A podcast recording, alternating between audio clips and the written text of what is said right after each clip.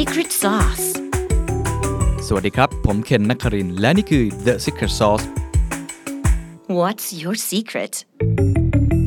The Secret Sauce Boardroom Wisdom ตอนนี้ครับ เราคุยกันเรื่องธุรกิจนิคมอุตสาหกรรม หรือว่าโลจิสติกนะครับ ซึ่งถือได้ว่าเป็นธุรกิจขนาดใหญ่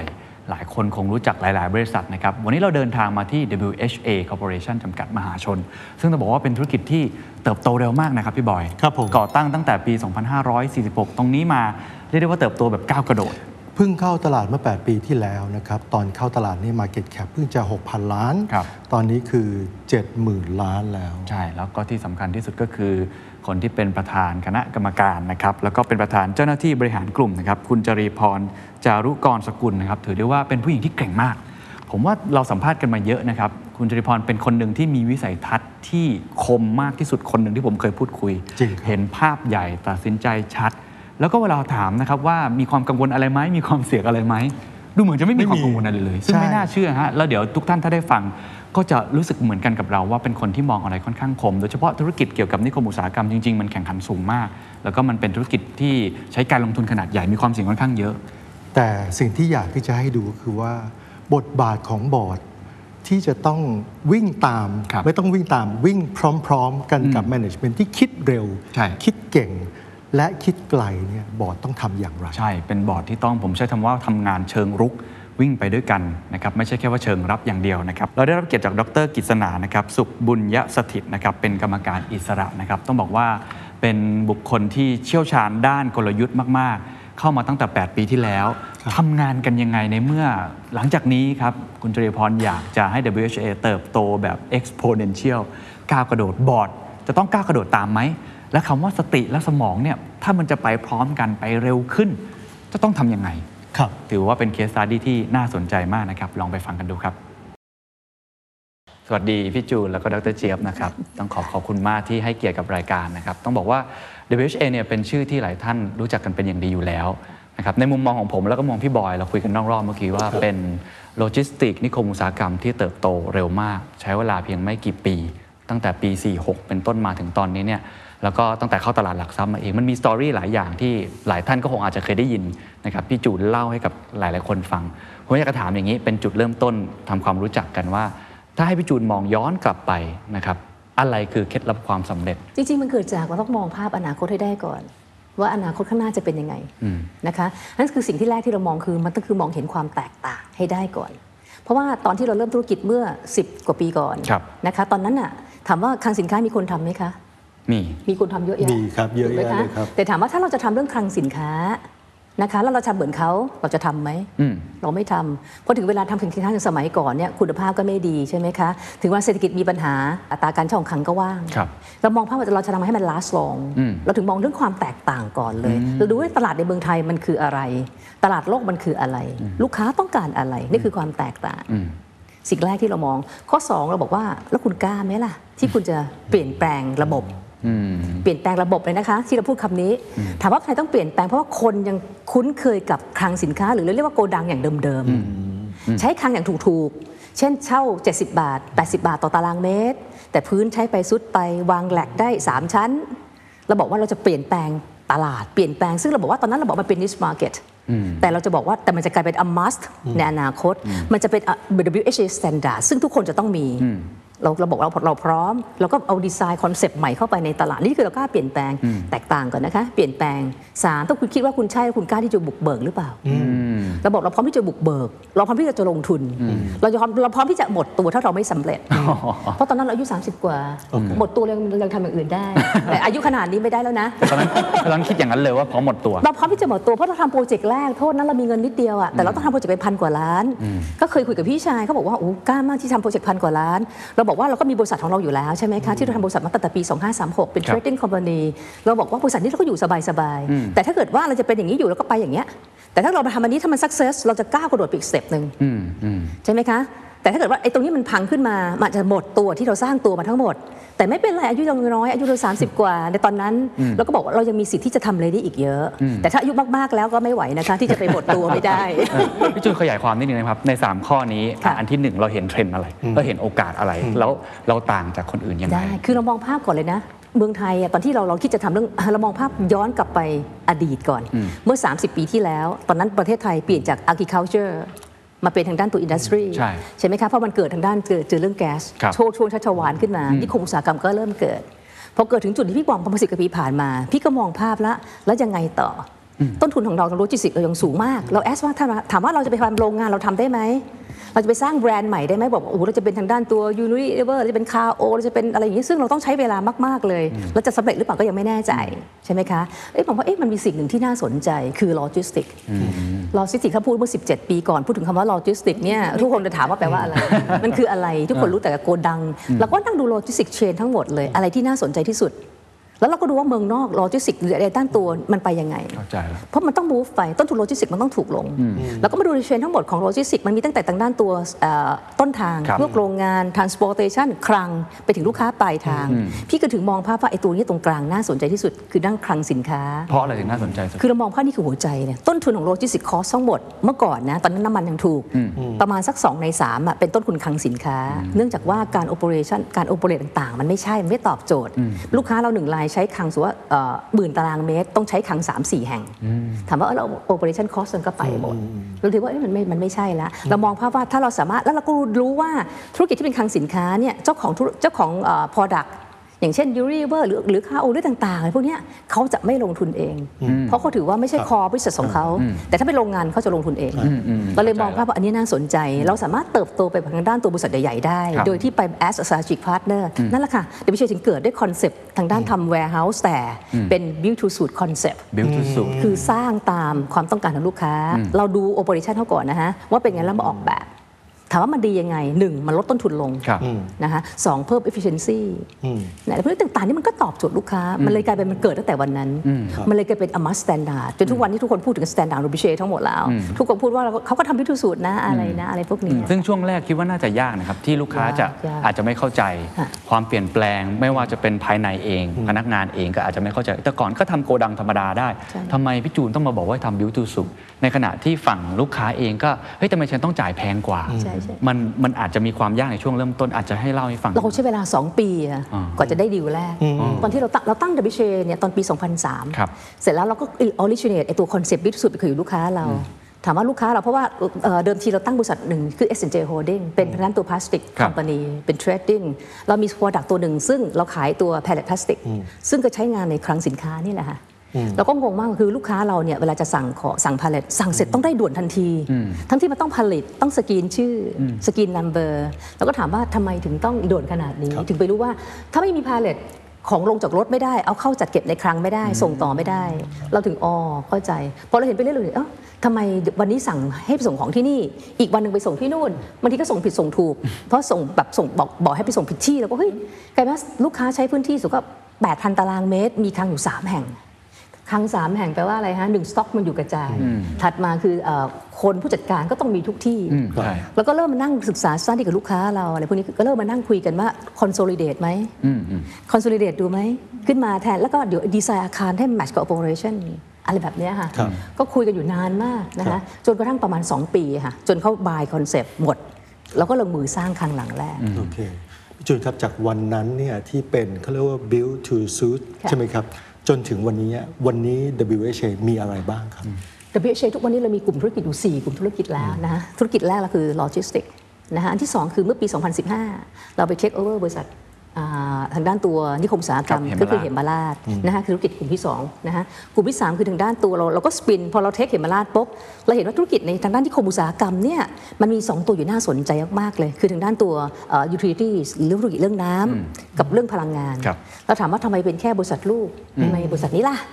เราเราเห็นว่าธุรกิจนี้มันมีอนาคตเราก็ spin ออกมาเป็นอีกบริษัทหนึ่งคือ WHUP ทำทางด้านเรื่อง utilities and power แล้วเราก็มองต่อว่าอนาคตเป็นเรื่องของเทคโนโลยี เรื่องของดิจิทัลเราเลยตั้ง hub ที่ 4 ขึ้นมาคือดิจิทัลแพลตฟอร์มเพื่อมาซัพพอร์ตทางด้านตัว3 hub นี้กับหาเรื่องธุรกิจอื่นๆ ที่จะเป็นธุรกิจใหม่ๆ ที่เป็นด้านดิจิทัลแล้วเรามี 4 กลุ่มธุรกิจของเรามีน่าจะ 60 กว่าบริษัทแล้วนะอาจารย์เจี๊ยบใช่ market cap รวมกันก็แสนกว่าล้านแล้วว้าวซึ่งฟังดูอย่างนี้มันไม่ใช่เรื่องของ การสร้างที่ให้คนมาเช่า แต่มันเป็นเรื่องโซลูชันเราไม่เคยบอกเลยนะว่าเราเป็นแบบแค่ผู้ให้เช่า เราบอกว่าเราเป็นเหมือนกับพาร์ทเนอร์ของลูกค้า เราเป็นครับ total solution concept อ่าโอเควันนี้เราแข่งกับใครครับ แข่งกับตัวเอง เราไม่เคยแข่งกับใคร อันนี้จริง ๆนะคะ แต่เราถามว่าเราถามว่ามีใครเป็นคู่แข่งเราเราบอกว่าธุรกิจของเราเนี่ยมันไม่มีใครทำครบสี่อย่างนะคะ สิ่งที่เราทำคือเราไม่ได้มองคู่แข่งเลยนะคะ เรามองแต่ว่าอนาคตมันคืออะไร เทรนด์ของโลกไปยังไง เทรนด์ประเทศไปยังไง เราขาดอะไรเราต้องการอะไร ตรงนั้นนะคะเราเอามาสร้างเสริมตลอดเวลาครับคำถามก็คือว่าไอ้สี่กลุ่มธุรกิจนี้อ่าถ้าเป็นนิคมอุตสาหกรรมเจ้าอื่นๆ หรือโลจิสติกเจ้าอื่นๆ บางทีก็อาจจะ outsource ค่ะ หรือไปจอยเวนเจอร์พลังงานเรื่องไฟฟ้าบ้างเรื่องน้ำบ้างอะไรต่างๆ ผมเคยสัมภาษณ์มาหลาย ๆ เจ้าเหมือนกันจะบอกว่าต้นทุนมันสูงการบริหารจัดการมันยากทำไมพี่จูนถึงคิดว่าคุ้มที่จะทั้งบริษัทขึ้นมาตัวเองเป็นอีก BU หนึ่งเลยครับอาจจะแชร์คำตอบทั้งสองท่านก็ได้ครับจริง ๆ แล้วเอาเรื่องน้ำก่อนนะคะ ทราบไหมคะว่าเรื่องน้ำเนี่ยไอ้พวก waste water treatment เนี่ยนะคะแผนที่คือเราทำที่คมอุตสาหกรรม เราต้องมีเรื่องการกำจัดอ่าน้ำเสียใช่ไหมครัคะบใช่ครับ ของเราถือเป็นเอกชนที่ใหญ่ที่สุดในประเทศ ไม่นับภาคกับทางด้านตัวภาครัฐนะคะที่รัฐเอ่อที่ทำเอ่อบริหารน้ำเสียของเมืองอะไม่ใช่เราถึงนั่งมองเฮ้ยเราดีขนาดนี้ คนเราดีขนาดนี้ทำไมเราถึงไม่ทีมไม่ไม่คิดที่จะทำนอกนิคมบ้างทำไมคิดแต่อยู่ในบ้าน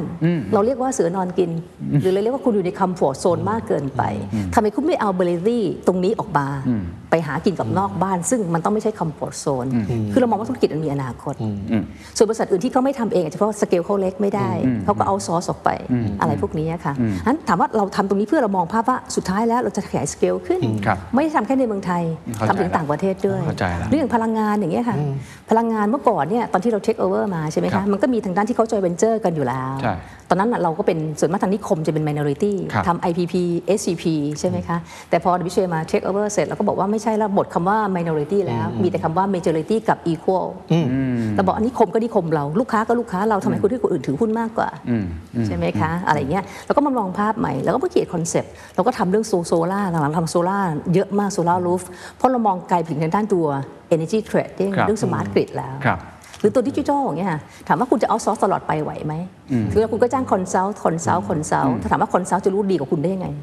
อย่าง WHA ตอนนี้ที่เราทำ digital transformation ครับนะฮะหลายๆคนก็บอกว่าจ้าง consult มาดูให้ เราบอกว่าไม่ใช่สิ่งแรกเราแยกเป็น 2 เรื่อง เรื่องแรกเราเรียกของเราว่า digital innovation ครับเพราะเราบอกว่าธุรกิจของเราแต่ละ hub as a CEO แต่ละ hub ถ้าคุณไม่สามารถคิดเรื่อง innovation เรื่อง product ของคุณได้ต้องไปทาง consult คุณไม่ต้องเป็น CEO consult จะรู้ดีกว่าเราได้ไงถูก คุณทำธุรกิจทุกวันคุณต้องรู้สิว่าธุรกิจของคุณจะไปต่อยังไงจริงครับ เพียงแต่ว่าเราใส่ข้อมูลเรื่องเรื่องเทคโนโลยีเข้าไปครับ consult อาจจะพูดเทรนด์ของโลกหรือคุณครับ สตาร์ทที่เรื่องเทรนด์ของโลกมันเปลี่ยนเป็นยังไง ตรงนี้เราต้องเอามาคิด แล้วเราก็ใส่เข้าไปใน KPI ของแต่ละหับมา 3 ปีแล้ว ครับใส่เข้าไปทุกหับต้องมีเรื่องนี้ มีตั้งแต่น้อยๆไปถึงมากๆได้ ครับ แต่มันต้องเริ่ม ทุกอย่างที่จะทำนี่คือมองที่อนาคต ถ้าเรามธุอรงกิจนั้นอนาคตมีอนาคตเราจะตั้ง BU ใหม่ขึ้นมาอ่าจะกล้าลง จะบอกใช่คุณเคนใช่ว่าวันแรกฮะ ที่เราเริ่มทำงานกัน ภาพที่มีวันเนี้ยคือภาพที่เมื่อ 8 9 ปีที่แล้วพี่จูนชัดมาก ชัดตั้งแต่วันแรก นั่นคือสิ่งที่ทำให้เราแตกต่าง เพราะเรารู้ว่าเรากำลังจะไปไหน คือตั้งแต่ 8 ปีที่แล้วพี่จูนก็คิดไว้แล้วจะมีกี่ BU จะอะไรพร้อมอย่างนี้เราเลมียภาพนี้ฮะแมปปิ้งไว้แล้ว จริง ๆ พี่จูนทำแผน 10 ปีอ๋อตั้งแต่เมื่อตอนเริ่มต้น 20 20 ที่อาจารย์เจมส์ทำยี่สิบ20อะแล้วเราปีเลยก็เหรอฮะทอนลงมาใช่หมันทำได้ขนาดนั้นเลยครับแผนคือ20ตอนนั้นชัน่ะดมากนั่นปี 2013 2013 แล้วคุยกับทางอาจารย์เจี๊ยบว่าอาจารย์เจี๊ยบพี่ทำเรื่องสายชี่ทีแรกเราจะทำสั้นอาจารย์เจี๊ยบบอกว่าให้วางยาว 20 ปีเลย อาจารย์เจี๊ยบนี่เก่งเรื่องสายชี่มากฮะอาจารย์เจี๊ยบบอกว่าให้ให้ทำยาว 20 ปีเลยพี่จูนอะไรพวกนี้ขึ้นมาใช่ไหมคะแล้วพี่ก็เขียนที่มันอยู่ในหัวพี่ทั้งหมดอะเขียนเป็นแมปขึ้นมาให้อาจารย์เจี๊ยบดูว่าพี่จะทำอะไรบ้างอาจารย์เจี๊ยบก็อึ้งจำได้ที่เห็นบนกระดาษในห้องประชุมอะพี่เขียนเป็นรูปหมดเลยว่าเราจะทำอะไรอยู่ในหัวพี่เป็นอย่างนี้อย่างนี้หมดเป็นเป็นว่าเป็นแผนที่ spider web ให้ดูเลยอะเป็นเป็นเป็น strategy map ให้ดูอย่างนี้ขึ้นมาเนี่ยค่ะแล้วอาจารย์เจี๊ยบก็แกะออกมานั่นแหละค่ะมาทำเป็นซาชีครับทำได้ยังไงครับกับการมอง vision ไกลขนาดนั้นไม่กลัวจะมีอุปสรรคมี disruption รู้ได้ยังไงว่าเวลานั้นดิจิตอลมาแน่อีกข้างหน้า เรื่องน้ำมาแน่ ไฟฟ้ามาแน่ เพราะว่าหลายคนบอกว่าช่วงมีเวลานี้ แค่มอง 2 ปีก็ยากแล้วพี่จูนใช้มุมคิดยังไง คือต้องเรียนก่อนว่าไอการที่วางซาชี20 ปีเนี่ยเป็นการวัน direction เพราะพี่พูดเสมอว่าบริษัทเนี่ยเวลาใหญ่ขึ้นมาโอกาสเข้ามาเยอะมากเลย คนนั้นก็มาเสนอขายโปรเจกต์นี้ คนนี้ก็มาเสนอขายโปรเจกต์นั้นใช่ขึ้นมา แล้วคุณก็จะ take หมดเพราะต้นทุนการเงินคุณต่ำใช่แต่พอเศรษฐกิจเป็นปัญหาแบบเนี้ยคุณก็จะ fail หมดเลย พอมันพังมันพังทั้งระบบแล้วเราบอกว่าการ strategy วาง strategy 20 ปีคือบอกเราจะโตไปในเทรนด์นี้ แต่มันมีปรับย่อยด้วยโอเค3ปี 5 ปีในการปรับย่อยโอเคเราบอกว่าเราจะมีธุรกิจอะไรบ้างเราก็บอกว่าว่ามันต้องอยู่ในวง orbit อืมเขาเรียกอะไรวงโคจรเดียวกันโคจรอ่าแปลว่าอะไรครับวงโคจรเดียวกันคือธุรกิจแต่ละ hub ลองดู WHA สิคะมันลิงก์กันด้วยบางเรื่อง เช่น ลิงก์ด้วยทางด้านฐานข้อมูลลูกค้าโอเคกลุ่มลูกค้า หรือกลุ่มทางด้าน infrastructure เพราะถ้ามันหลุดออกไป another orbit ขึ้นมาซึ่งเราไม่ถนัดเลย ขึ้นมานี่อาจจะเป็นปัญหาในอนาคตได้มือมือใหม่หลายบริษัทที่ต้องขายธุรกิจไปใช่อืม นั้นตอนนั้นเรามองภาพสื่อเวลาเวลาพี่มองภาพพี่ชอบมองภาพใหญ่ พี่มองว่าเทรนด์ของโลกอะอืมครับแปดปีมาแล้วมั้งหรือเก้าปีที่พี่พูดว่ามันจะ shift จาก Western มา Eastern พี่พูดในตลาดพูดเลยนะว่าคอยดูเทรนด์ของโลกมันจะเปลี่ยนนะจะ shift จาก Western มา Eastern ฮะทุกคนก็บอกเป็นไปได้ยังไง เรื่องอีคอมเมิร์ซเรื่องอีคอมเมิร์ซวันก็นั้นเนี่ยพูดพูดขึ้นมา Data ว่าตั้งแต่แปดปีที่แล้วเลยเหรอครับใช่เราค่ะพูดมางั้นถามต่อนะครับว่า แล้ว 8 ปีที่แล้วที่สร้างความฝันไว้ตรงนั้นเนี่ยมีอะไรที่ยังไม่ได้ทำครับ พูดเสมอนะคะว่าเวลาฝันนะฝันให้ไกล ครับและไปให้ไกลกับฝันครับบางอันนี้ บางอันพี่ก็ไปกับฝันไกลกับฝันแล้วอะไรพวกนี้ขึ้นมา โอเคแล้วมีอันไหนที่ยังไม่ได้คือตอนนี้มีเรือธงสี่สี่ลำใช่ไหมครับ ก็คือ warehouse หรือ logistics อันที่สองก็คือเรื่องนิคมอุตสาหกรรม ของนิคมอุตสาหกรรม อันที่สามก็คือพวกพลังงาน อันที่สี่ก็คือดิจิทัล จะมีเรือธงต่อไปอะไรไหมครับ จริง ๆ ถามว่าจะมี hub ต่อต่อไปไหมมีค่ะ ปีหน้าอาจจะมีอีก another hub another เรือธงหนึ่งก็ได้พี่กำลังทำครับเรื่องนี้อยู่ แต่จริงๆถ้าพี่มองภาพทั้งหมดแล้วพี่อาจจะ turn to บริษัท WHA Group พี่พูดเสมอว่าไอ้สี่กลุ่มธุรกิจของเรามันเป็นเป็น infrastructure ครับเราต้องเอาเทคโนโลยีมาจับอืมพี่กำลังสร้างแพลตฟอร์ม และสุดท้ายแล้ว WHA พี่จะพยายามผลักดันให้ไปกับด้านกลายเป็น tech company ให้ได้ โอ้โห Tech company จะกลายเป็น tech company ฮะพี่มองภาพตรงนั้นผมขอขออนุญาตถามอยากรู้เคล็ดลับนี้มากเลยครับ ในการมองอนาคต คือพี่จูนเวลามองอะไรผมรู้สึกว่ามอง sharp มาก มองว่าอีคอมเมิร์ซมาแน่ มองว่ามาที่เอเชียแน่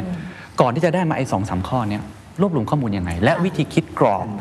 หรือผมอาจจะให้ให้ช่วยคิดด้วยว่าอีก 5 ปีเนี่ยพี่จูนมองยังไงฮะคนอื่นจะได้เอาไปใช้ด้วย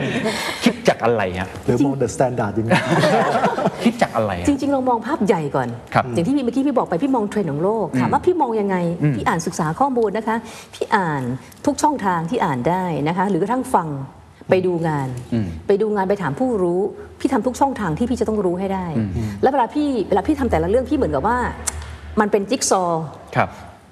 มันเหมือนเรามีการ feeling อะ มันจะมีจิ๊กซอว์เป็นเรื่องๆก่อนเพราะพี่ยังสงสัยกับมันอยู่ว่า พี่ก็จะทำเป็นจิ๊กซอว์แต่ละเรื่องแต่ละเรื่องเอาไว้ แล้วพี่ต้องหาข้อมูลจนสุดท้ายแล้วมันจะตอบเป็นภาพเดียวกัน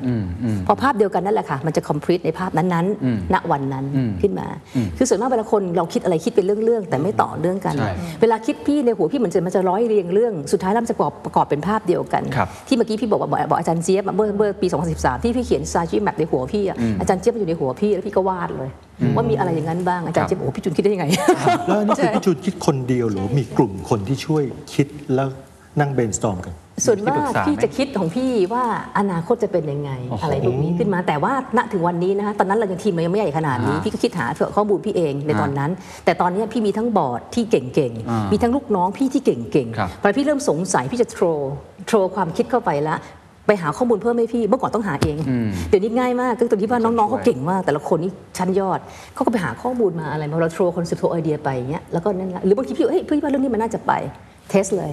ลองทำดูอ๋อ test เลยให้ test ทำเลยขึ้นมาอะไรพวกนี้ขึ้นมาเพื่อพี่จะ limit ความเสียหายเอาไว้ระดับหนึ่งโอนะฮะเคอะไรเงี้ยขึ้มีนมาผิดบ้างไหมครับมีมีคาดการณ์ผิดบ้างไหมครับถามว่าพี่ไม่ค่อยคิดว่ามันเป็นความผิดอืมหรือมันผิดพลาดพี่มองแค่ว่าบางที timing มันไม่ใช่อ๋อเราอาจจะเร็วเกินไปขึ้นมาพอเร็วเกินไปปุ๊บในบางเรื่องพี่ก็ชะลอมัน เช่น ยกตัวอย่างได้ไหมครับมีอะไรที่รู้สึกว่าอย่างทำเช่นไปแล้วทำมิ่งไม่ใช่ที่บอกจริงๆนะมันมีตัวหนึ่งที่มองนะคือตัว Data Center พี่ทำเมื่อเราทำเมื่อสามสี่ปีก่อนแต่พี่พูดเมื่อปี 2013พี่ว่าตอนนั้นเราเร็วเกินไปใช่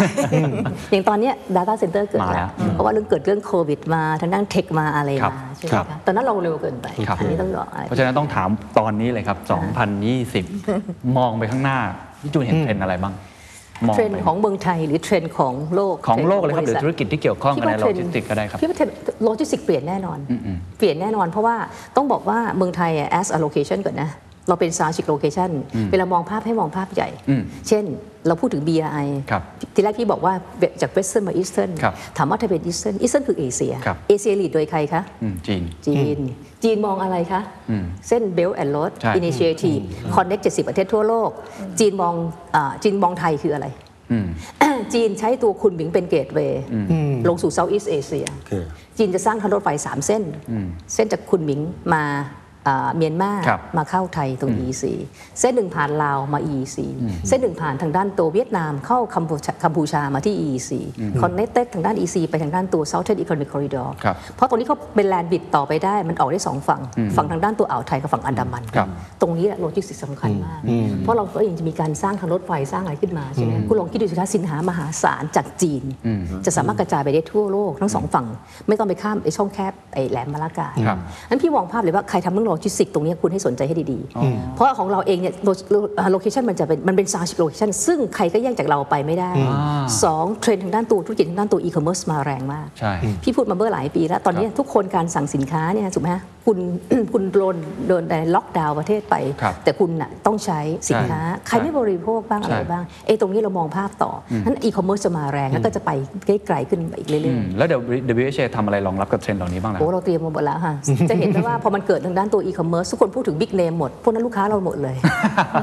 เราเตรียมไว้หมดแล้ว คือเราพอเราบอกเราบอกเมื่อตลาดได้หลายปีก่อนแล้วว่าอีคอมเมิร์ซจะมา ถามว่าเรารู้ได้ยังไง เราไปเราไปดูข้อมูลสิคะ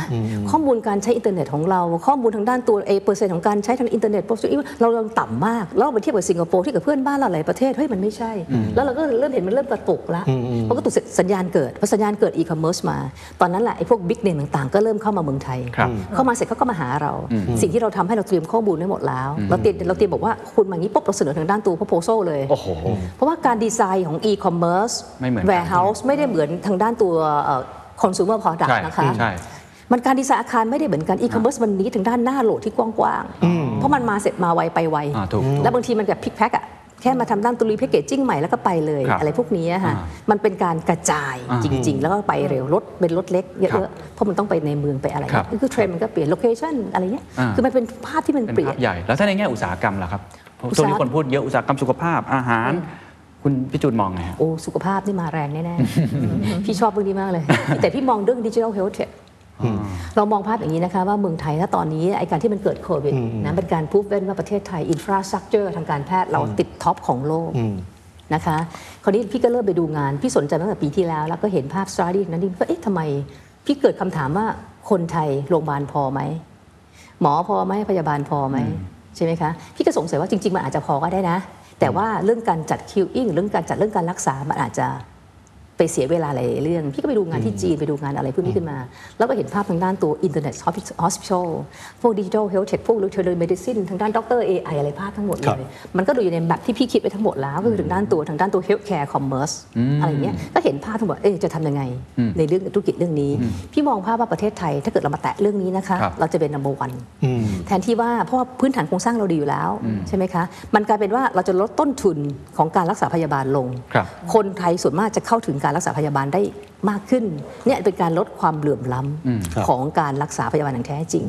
คือภาพเฮลเทคก็ต้องไปครับอืมแล้ว WHA เทคเทคโอกาสอันนี้ยังไงพี่กำลัง study เรื่องนี้หนักมากเอาละครับปีหน้าเห็นอะไรโอ้ต้องมีอะไรเกี่ยวกับ tech แน่ๆครับ WHA ขอกรอเทปกลับไปครับตรงที่พี่จูนบอกว่า ในอนาคตเนี่ยพี่จูนมองว่า WHA เนี่ยจะเป็นเทคค o m ม a n y ช่วยแปลความให้หน่อยผมงงเหมือนกันว่า จู่ๆแบบว่าเป็นโลจิสติก เป็น warehouse แล้วจะเป็นเทคค o m ม a n y ได้ยังไงครับ อย่างเช่นเราบอกนี่นะ ที่พี่พูดว่า 4 กลุ่มธุรกิจพี่มันเหมือนเป็น infra คือเรามีอาคารเราก็ให้เช่าอาคารถูกครับสมัยก่อนก็คือให้เช่าอาคารเดี๋ยวนี้ไม่ใช่ เพราะระบบในอาคารมันมีเรื่อง operation เราสามารถใช้ทางด้าน robotics ใช้ IoT ต่างๆเข้ามาหรือกระทั่งโดรนเนี่ยค่ะมาจากทางด้านดูเรื่องภาพ operation ได้ครับเราก็จะทำเรื่องเนี้ยตอนนี้เราก็มีการคุยกับสตาร์ทอัพคุยตั้งแต่อย่างเช่น สมมติว่าอะเรื่อง transportation จะทำยังไงให้ลดต้นทุนเรื่อง transportation ลง เราเอาบอกเชนมาจับได้ไหม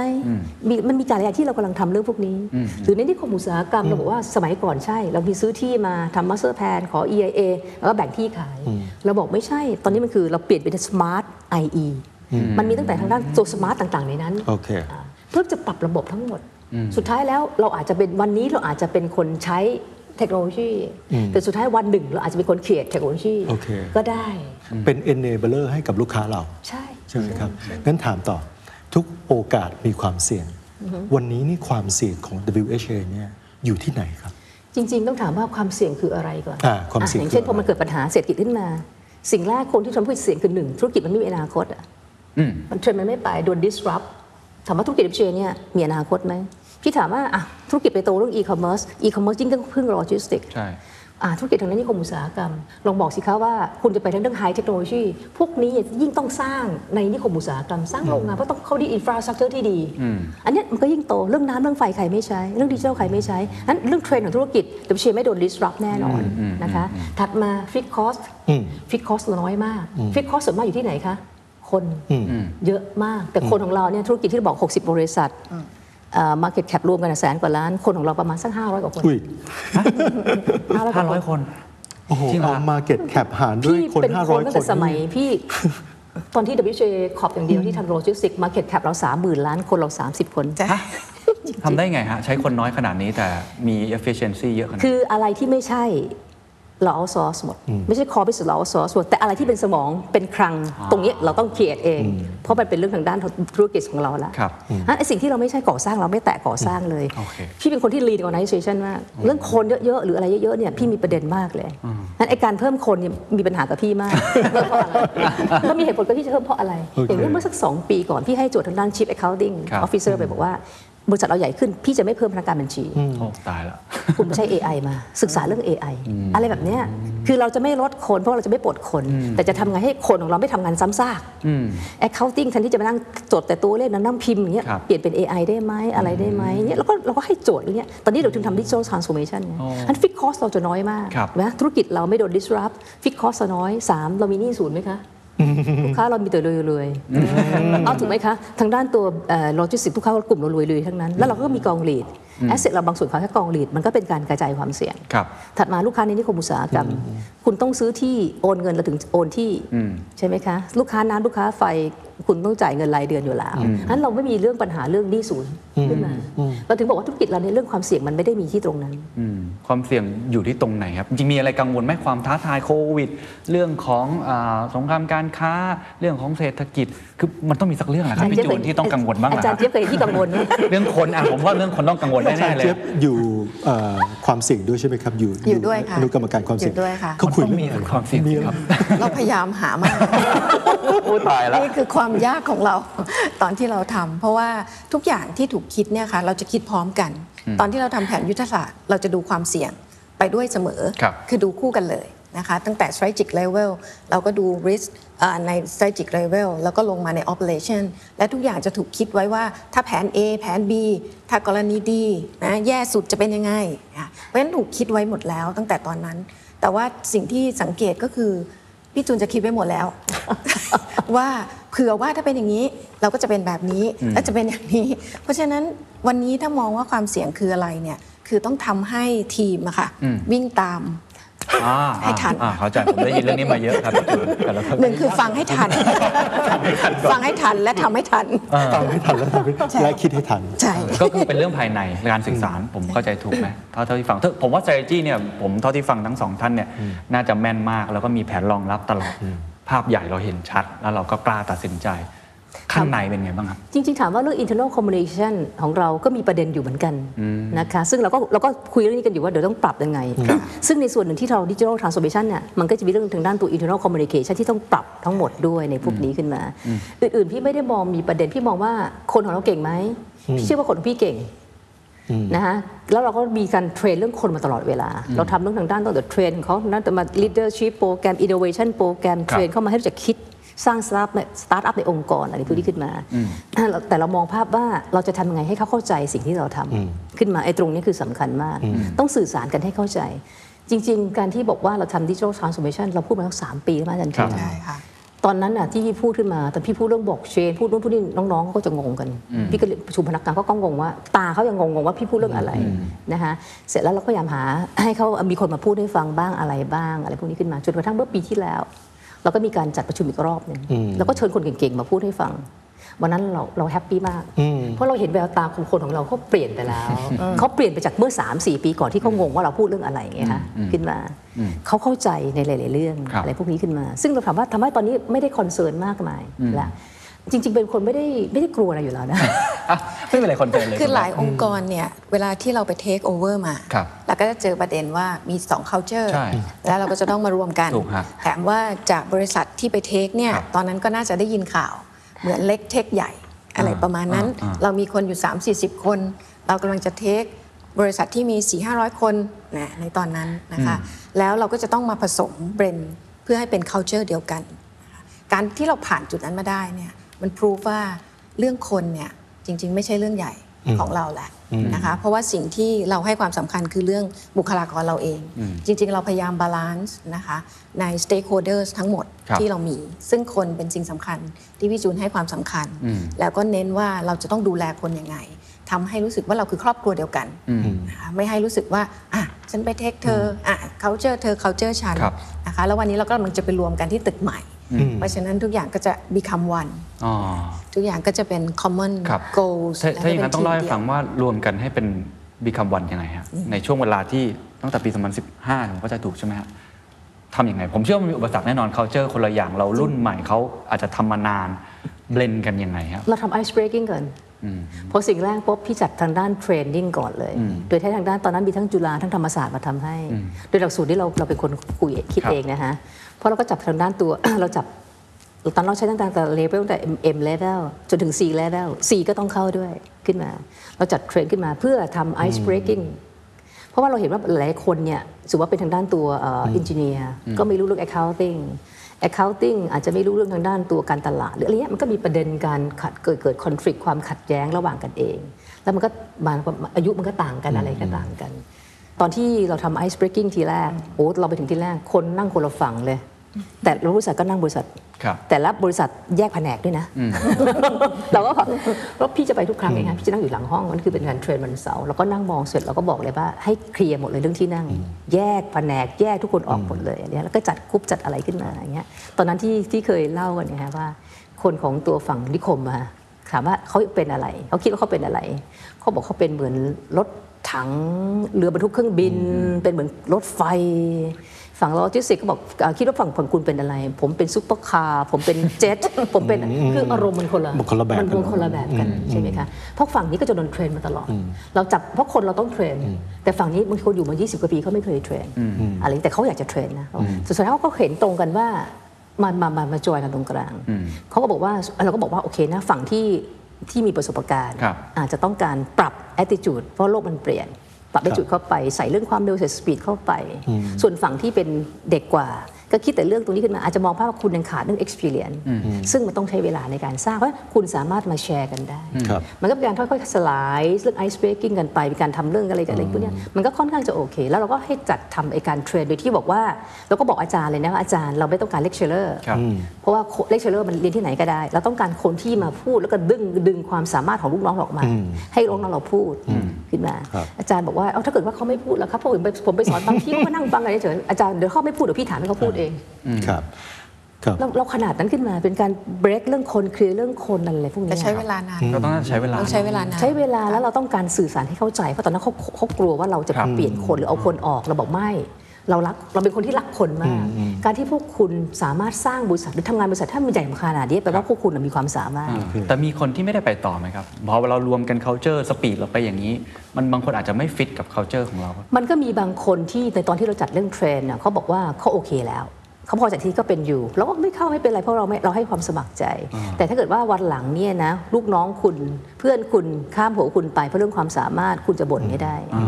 ครับแล้วเราก็มีการเทรนตอนหลังเขาก็กลับเข้ามาอืมนะคะคุณดีฟังฟังมาทั้งหมดตั้งแต่เริ่มต้นทำมาจนถึงปัจจุบันเนี่ยเคยมีวิกฤตบ้างไหมครับถามว่าวิกฤตคืออะไรครับเพราะเป็นคนชอบพูดเสมอว่า as อาจเป็นคุณเป็น top management คุณจะต้องมองอนาคตข้างหน้าให้ได้อืมว่าข้างหน้าอาจจะมีปัญหาอะไร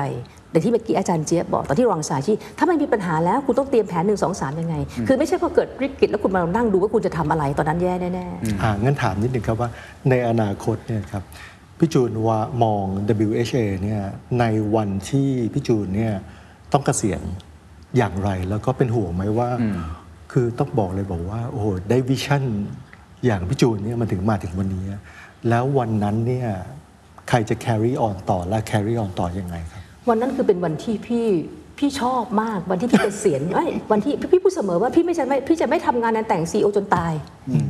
แล้วพี่บอกว่าพี่เป็นคนที่ทำงานพร้อมเกษียณนะแล้วพี่บอกหลายๆคนคุณก็ต้องทำงานพร้อมเกษียณแปลว่าอะไรแปลว่าวันที่คุณไม่อยู่แล้ว โดยเหตุผลอะไรก็ตาม บริษัทต้องไปได้ องค์กรต้องไปได้ องค์กรไม่สามารถอยู่ได้ด้วยคนคนเดียว องค์กรต้องเป็นทีมเวิร์กต้องมีระบบ นะจริงๆ พี่วางแผนของพี่มาตลอดว่าเดี๋ยวพี่อายุขนาดนี้พี่จะไม่ลง detail แล้วนะอายุขนาดนี้พี่จะต้องคิดเรื่องอื่นต่ออะไรต่อ คุณเอาความสามารถพี่ไปทำเรื่องอื่นไหมแทนที่จะให้พี่มาลงเรื่อง detailแล้วจริงๆหลายคนชอบถามพี่ว่า เป็นไงปีนี้ทำงานหนักขึ้นไหมยุ่งไหมอะไรไหมบอกพี่ก็ยุ่งเหมือนทุกปีเอ่ออาจจะยุ่งมากขึ้น แต่ว่าความยุ่งของพี่ไม่ได้เหมือนเดิมเลย อย่างเช่นอะเมื่อ 8 ปีก่อนความยุ่งของพี่คือ พี่ต้องเข้า site ก่อสร้าง พี่ต้องไปหาลูกค้า พี่ต้องไปเดินใน site ไปแบบไปคุยกับลูกค้าไปอะไรพูดมาเดี๋ยวนี้พี่แทบไม่ได้เจอตรงนี้แล้วแต่พี่พี่คิดเรื่อง concept เรื่องอื่นต่ออไปคิดเรื่องไซซี่ไปดูเรื่องเรื่องเรื่องนี้ขึ้นมาไปดูงานไปอะไร make เรื่อง connection อะไรเงี้ยหลังๆมีเรื่องบรรยายด้วยไปสอนหนังสือเยอะมากหรือไปอะไรเงี้ยมันก็เป็นเป็นสิ่งที่เราไม่โซเชียลคำถามนี้ถูกถามในบอร์ดหลายปีที่แล้วเหมือนกันนะคะเราก็มองประเด็นนี้เหมือนกันว่าทุกอย่างเนี่ยถูกคิดถูกเจเนเรตทุกอย่างมาจากพี่จูนหมดเลย แล้วความยั่งยืนขององค์กรจะต่อยังไงนั่นแหละครับนะคะบอร์ดก็ถามประเด็นนี้ แล้วก็มีการพี่จูนก็สามารถอธิบายจริง ๆ แล้วในในโครงสร้างเนี่ยค่ะแต่ละหับเนี่ยจะมีทีมรองรับอยู่แล้วนะคะข้างนอกอาจจะเห็นภาพพี่จูนคนเดียวที่ออกมาพูดแต่จริงๆทีมทำงานเนี่ยก็จะมีทีมอยู่นะคะในแต่ละทีม แล้วก็สร้างขึ้นมาเป็น generation ด้วย นะคะไม่ใช่แค่ generation เดียว จะมี generation ถัดไปที่รองรับขึ้นมา แล้วพี่จูนก็สร้าง Talent Team ซึ่งกลุ่มเนี้ยค่ะ ก็จะเป็นเหมือน successor ที่จะเอาเข้ามา backup แล้วเราก็ดูตั้งแต่เป็นเด็กๆเลย ว่าใครมีแววด้านไหนนะคะส่งเสริมให้ทำโปรเจกต์ครับนะคะให้มา present เราก็จะเห็นว่าอะคนนี้ถนัดอะไร คนนี้ทำแบบเรื่องอะไรดี ก็จะเริ่มมีการ assign งานที่เป็นโปรเจกต์ที่แตกต่าง จากงานประจำของเขา เพื่อให้เขาได้เริ่มมีบทบาท ให้เริ่มได้คิด ให้เขามามีส่วนร่วมในการคิดนะคะเพราะจริง ๆ เรายังไม่ได้หวังว่าเขาจะคิดได้ แต่ขอให้เขาเข้าใจได้ ขอให้เขา follow ในสิ่งที่ผู้ใหญ่กำลังพาเขาเดินไปก่อน แล้วเริ่มว่าอะคุณคิดเล็ก ๆ น้อยๆ เริ่มคิดก่อนอะคิดได้เดี๋ยวจะคิดได้เรื่อยๆนะคะอืมแต่กังวลไหมครับ เพราะผมเชื่อว่าพี่จูนน่าจะเป็นวันอฟคายนะฮะที่มีบุคลิกวิสัยทัศน์แบบนี้ ซึ่งแต่ละคนก็อาจจะเก่งเหมือนกัน แต่ว่าคนละสไตล์เขา อาจจะเป็นคนละแบบเป็น CEO แบบหนึ่งก็ได้เนี่ยเราเรากังวลเรื่องนี้ไหมไม่ได้กังวลเลยเลยค่ะ อ่า เพราะว่าวันที่พี่วางมือแปลว่าทุกอย่างจะต้องเรียบร้อยอืม นะพี่ไปเป็นผู้ถือหุ้นพี่อาจจะเป็นแชร์แมนเป็นบอร์ดอย่างเดียวที่ที่ไม่เป็น CEO ก็ได้ ครับ แต่ว่าเราต้องสร้างคนให้พร้อมขึ้นมา อืม คือพี่อาจจะมีความไม่เหมือนคนอื่นตรงที่ว่าพี่มีความเป็น entrepreneurship สูง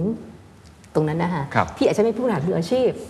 เพราะว่าผู้บริหารมืออาชีพกับคนที่เป็น founder หรือเป็น entrepreneurship คิดไม่เหมือนกันใช่ความคิดจะค่อนข้างจะแตกต่างกัน เราถึงมีสตาร์ทอัพมีอะไรกันต่างๆ ขึ้นมามากมาย เพราะเดี๋ยวโลกถัดไปพี่ว่าโลกต่อไปมันไม่ใช่โลกของทางด้านตัวอะไรนะ specialist อีกแล้ว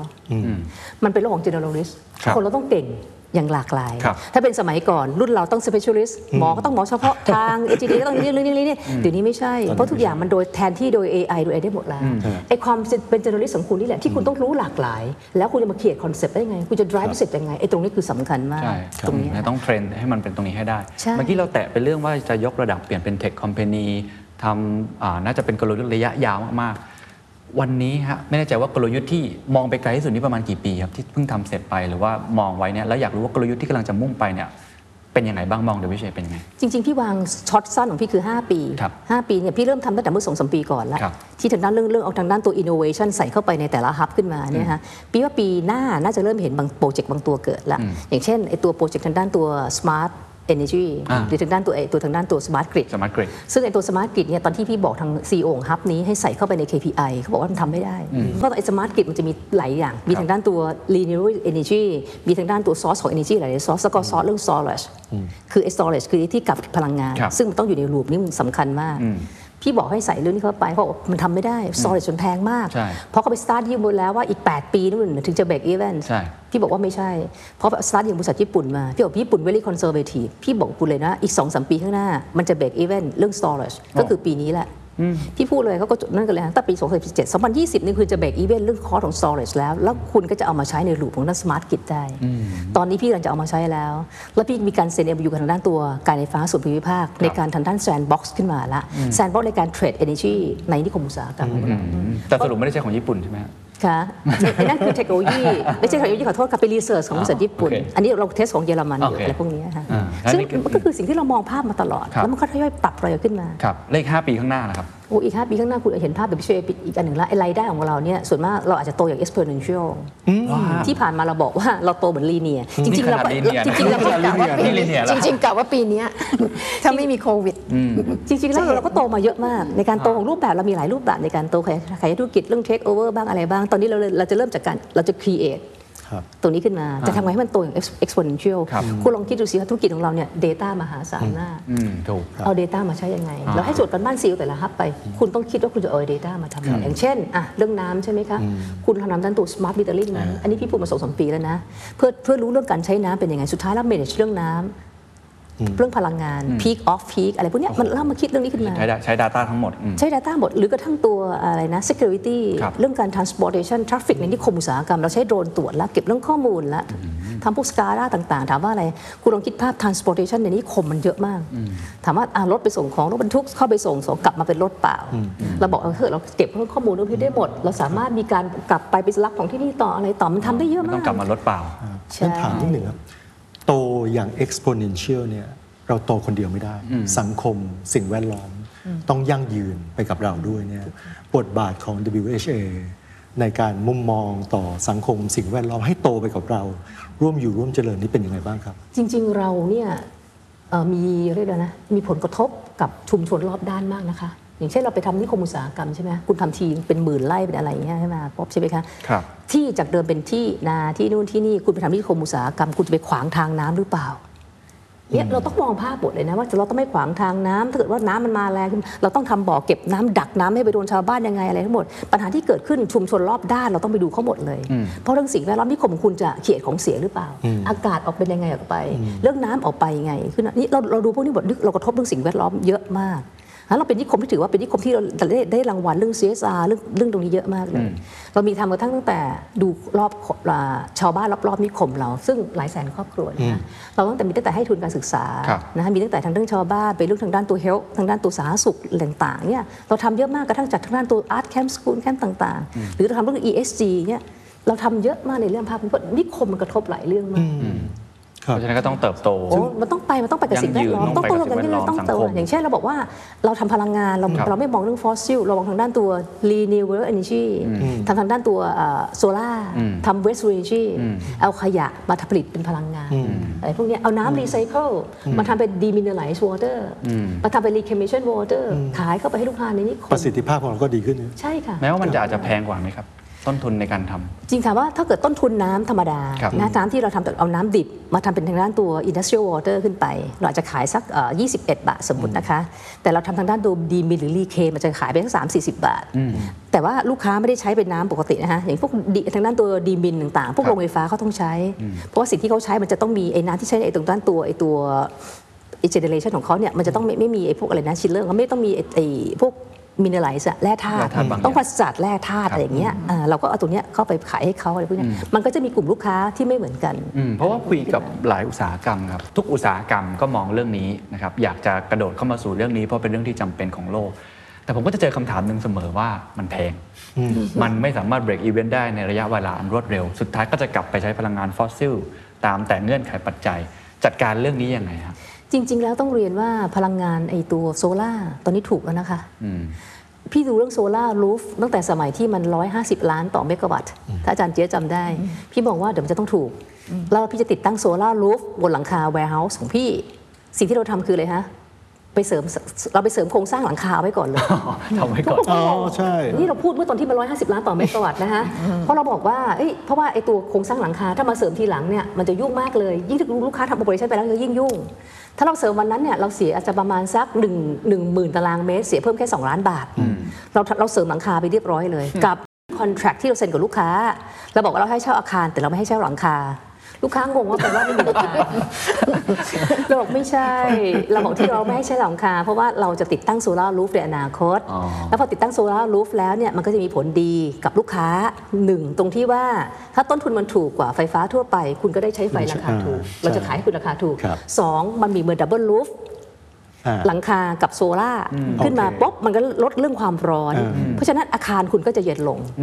แล้วมันมันเป็นเรื่องบวกบวกๆทั้งหมดเนี่ยมันก็เลยเซ็นสัญญาตั้งแต่อู้ตั้งแต่เอ่อตอนนั้นอะ150ล้านต่อเมกะวัตต์ตอนนี้เหลือประมาณ 20 กว่าล้านต่อเมกะวัตต์อ๋อโอ้มีอย่างนี้ฮะ เช่า warehouse แต่ไม่ได้ไม่ใช่เช่าหลังคา มันเป็นวิธีคิดที่พยายามที่จะกลับด้านอะไรหลายมุม ผมขอผมขอย้อนกลับไป exponential นิดเดียวครับทำยังไงถึงจะโตแบบ exponential ได้ เราเห็นฟังเรื่อง data แล้วใช้เทคโนโลยีแล้วมีกลยุทธ์อื่นไหมครับที่จะทำให้เราเติบโตแบบก้าวกระโดด จริง ๆ แล้วสิ่งที่ทำโลกโซเชียลมันมีหลายเรื่อง ตั้งแต่เอาเรื่องเทคโนโลยีมาจับในตัวธุรกิจตรงนี้ใช่ไหมครับสองคน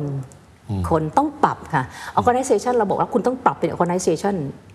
เอ่อ exponential organization EXO จะทำให้คนของเราทำงานเท่ากับ 10 time โอ้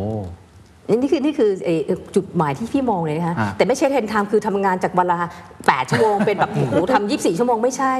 จะทำไงให้คนของเราทำงานที่มันใช้repeat น้อยลงอะ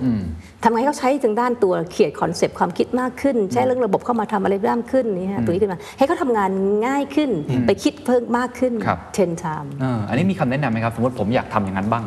เป็น EXO ใช่ไหมครับ ผมเริ่มต้นยังไงดีกับองค์กมันรมีหลายมันมีหลายอย่างมากต้องถามว่าองค์กรเนี่ยนะอีกสิ่งแรกคือคุณสามารถ share source ได้ คนสมัยก่อนหนึ่งใน EXO เลยนะ share share share เขา share source อย่างเช่นคุณไม่ต้องลงทุนเองหมด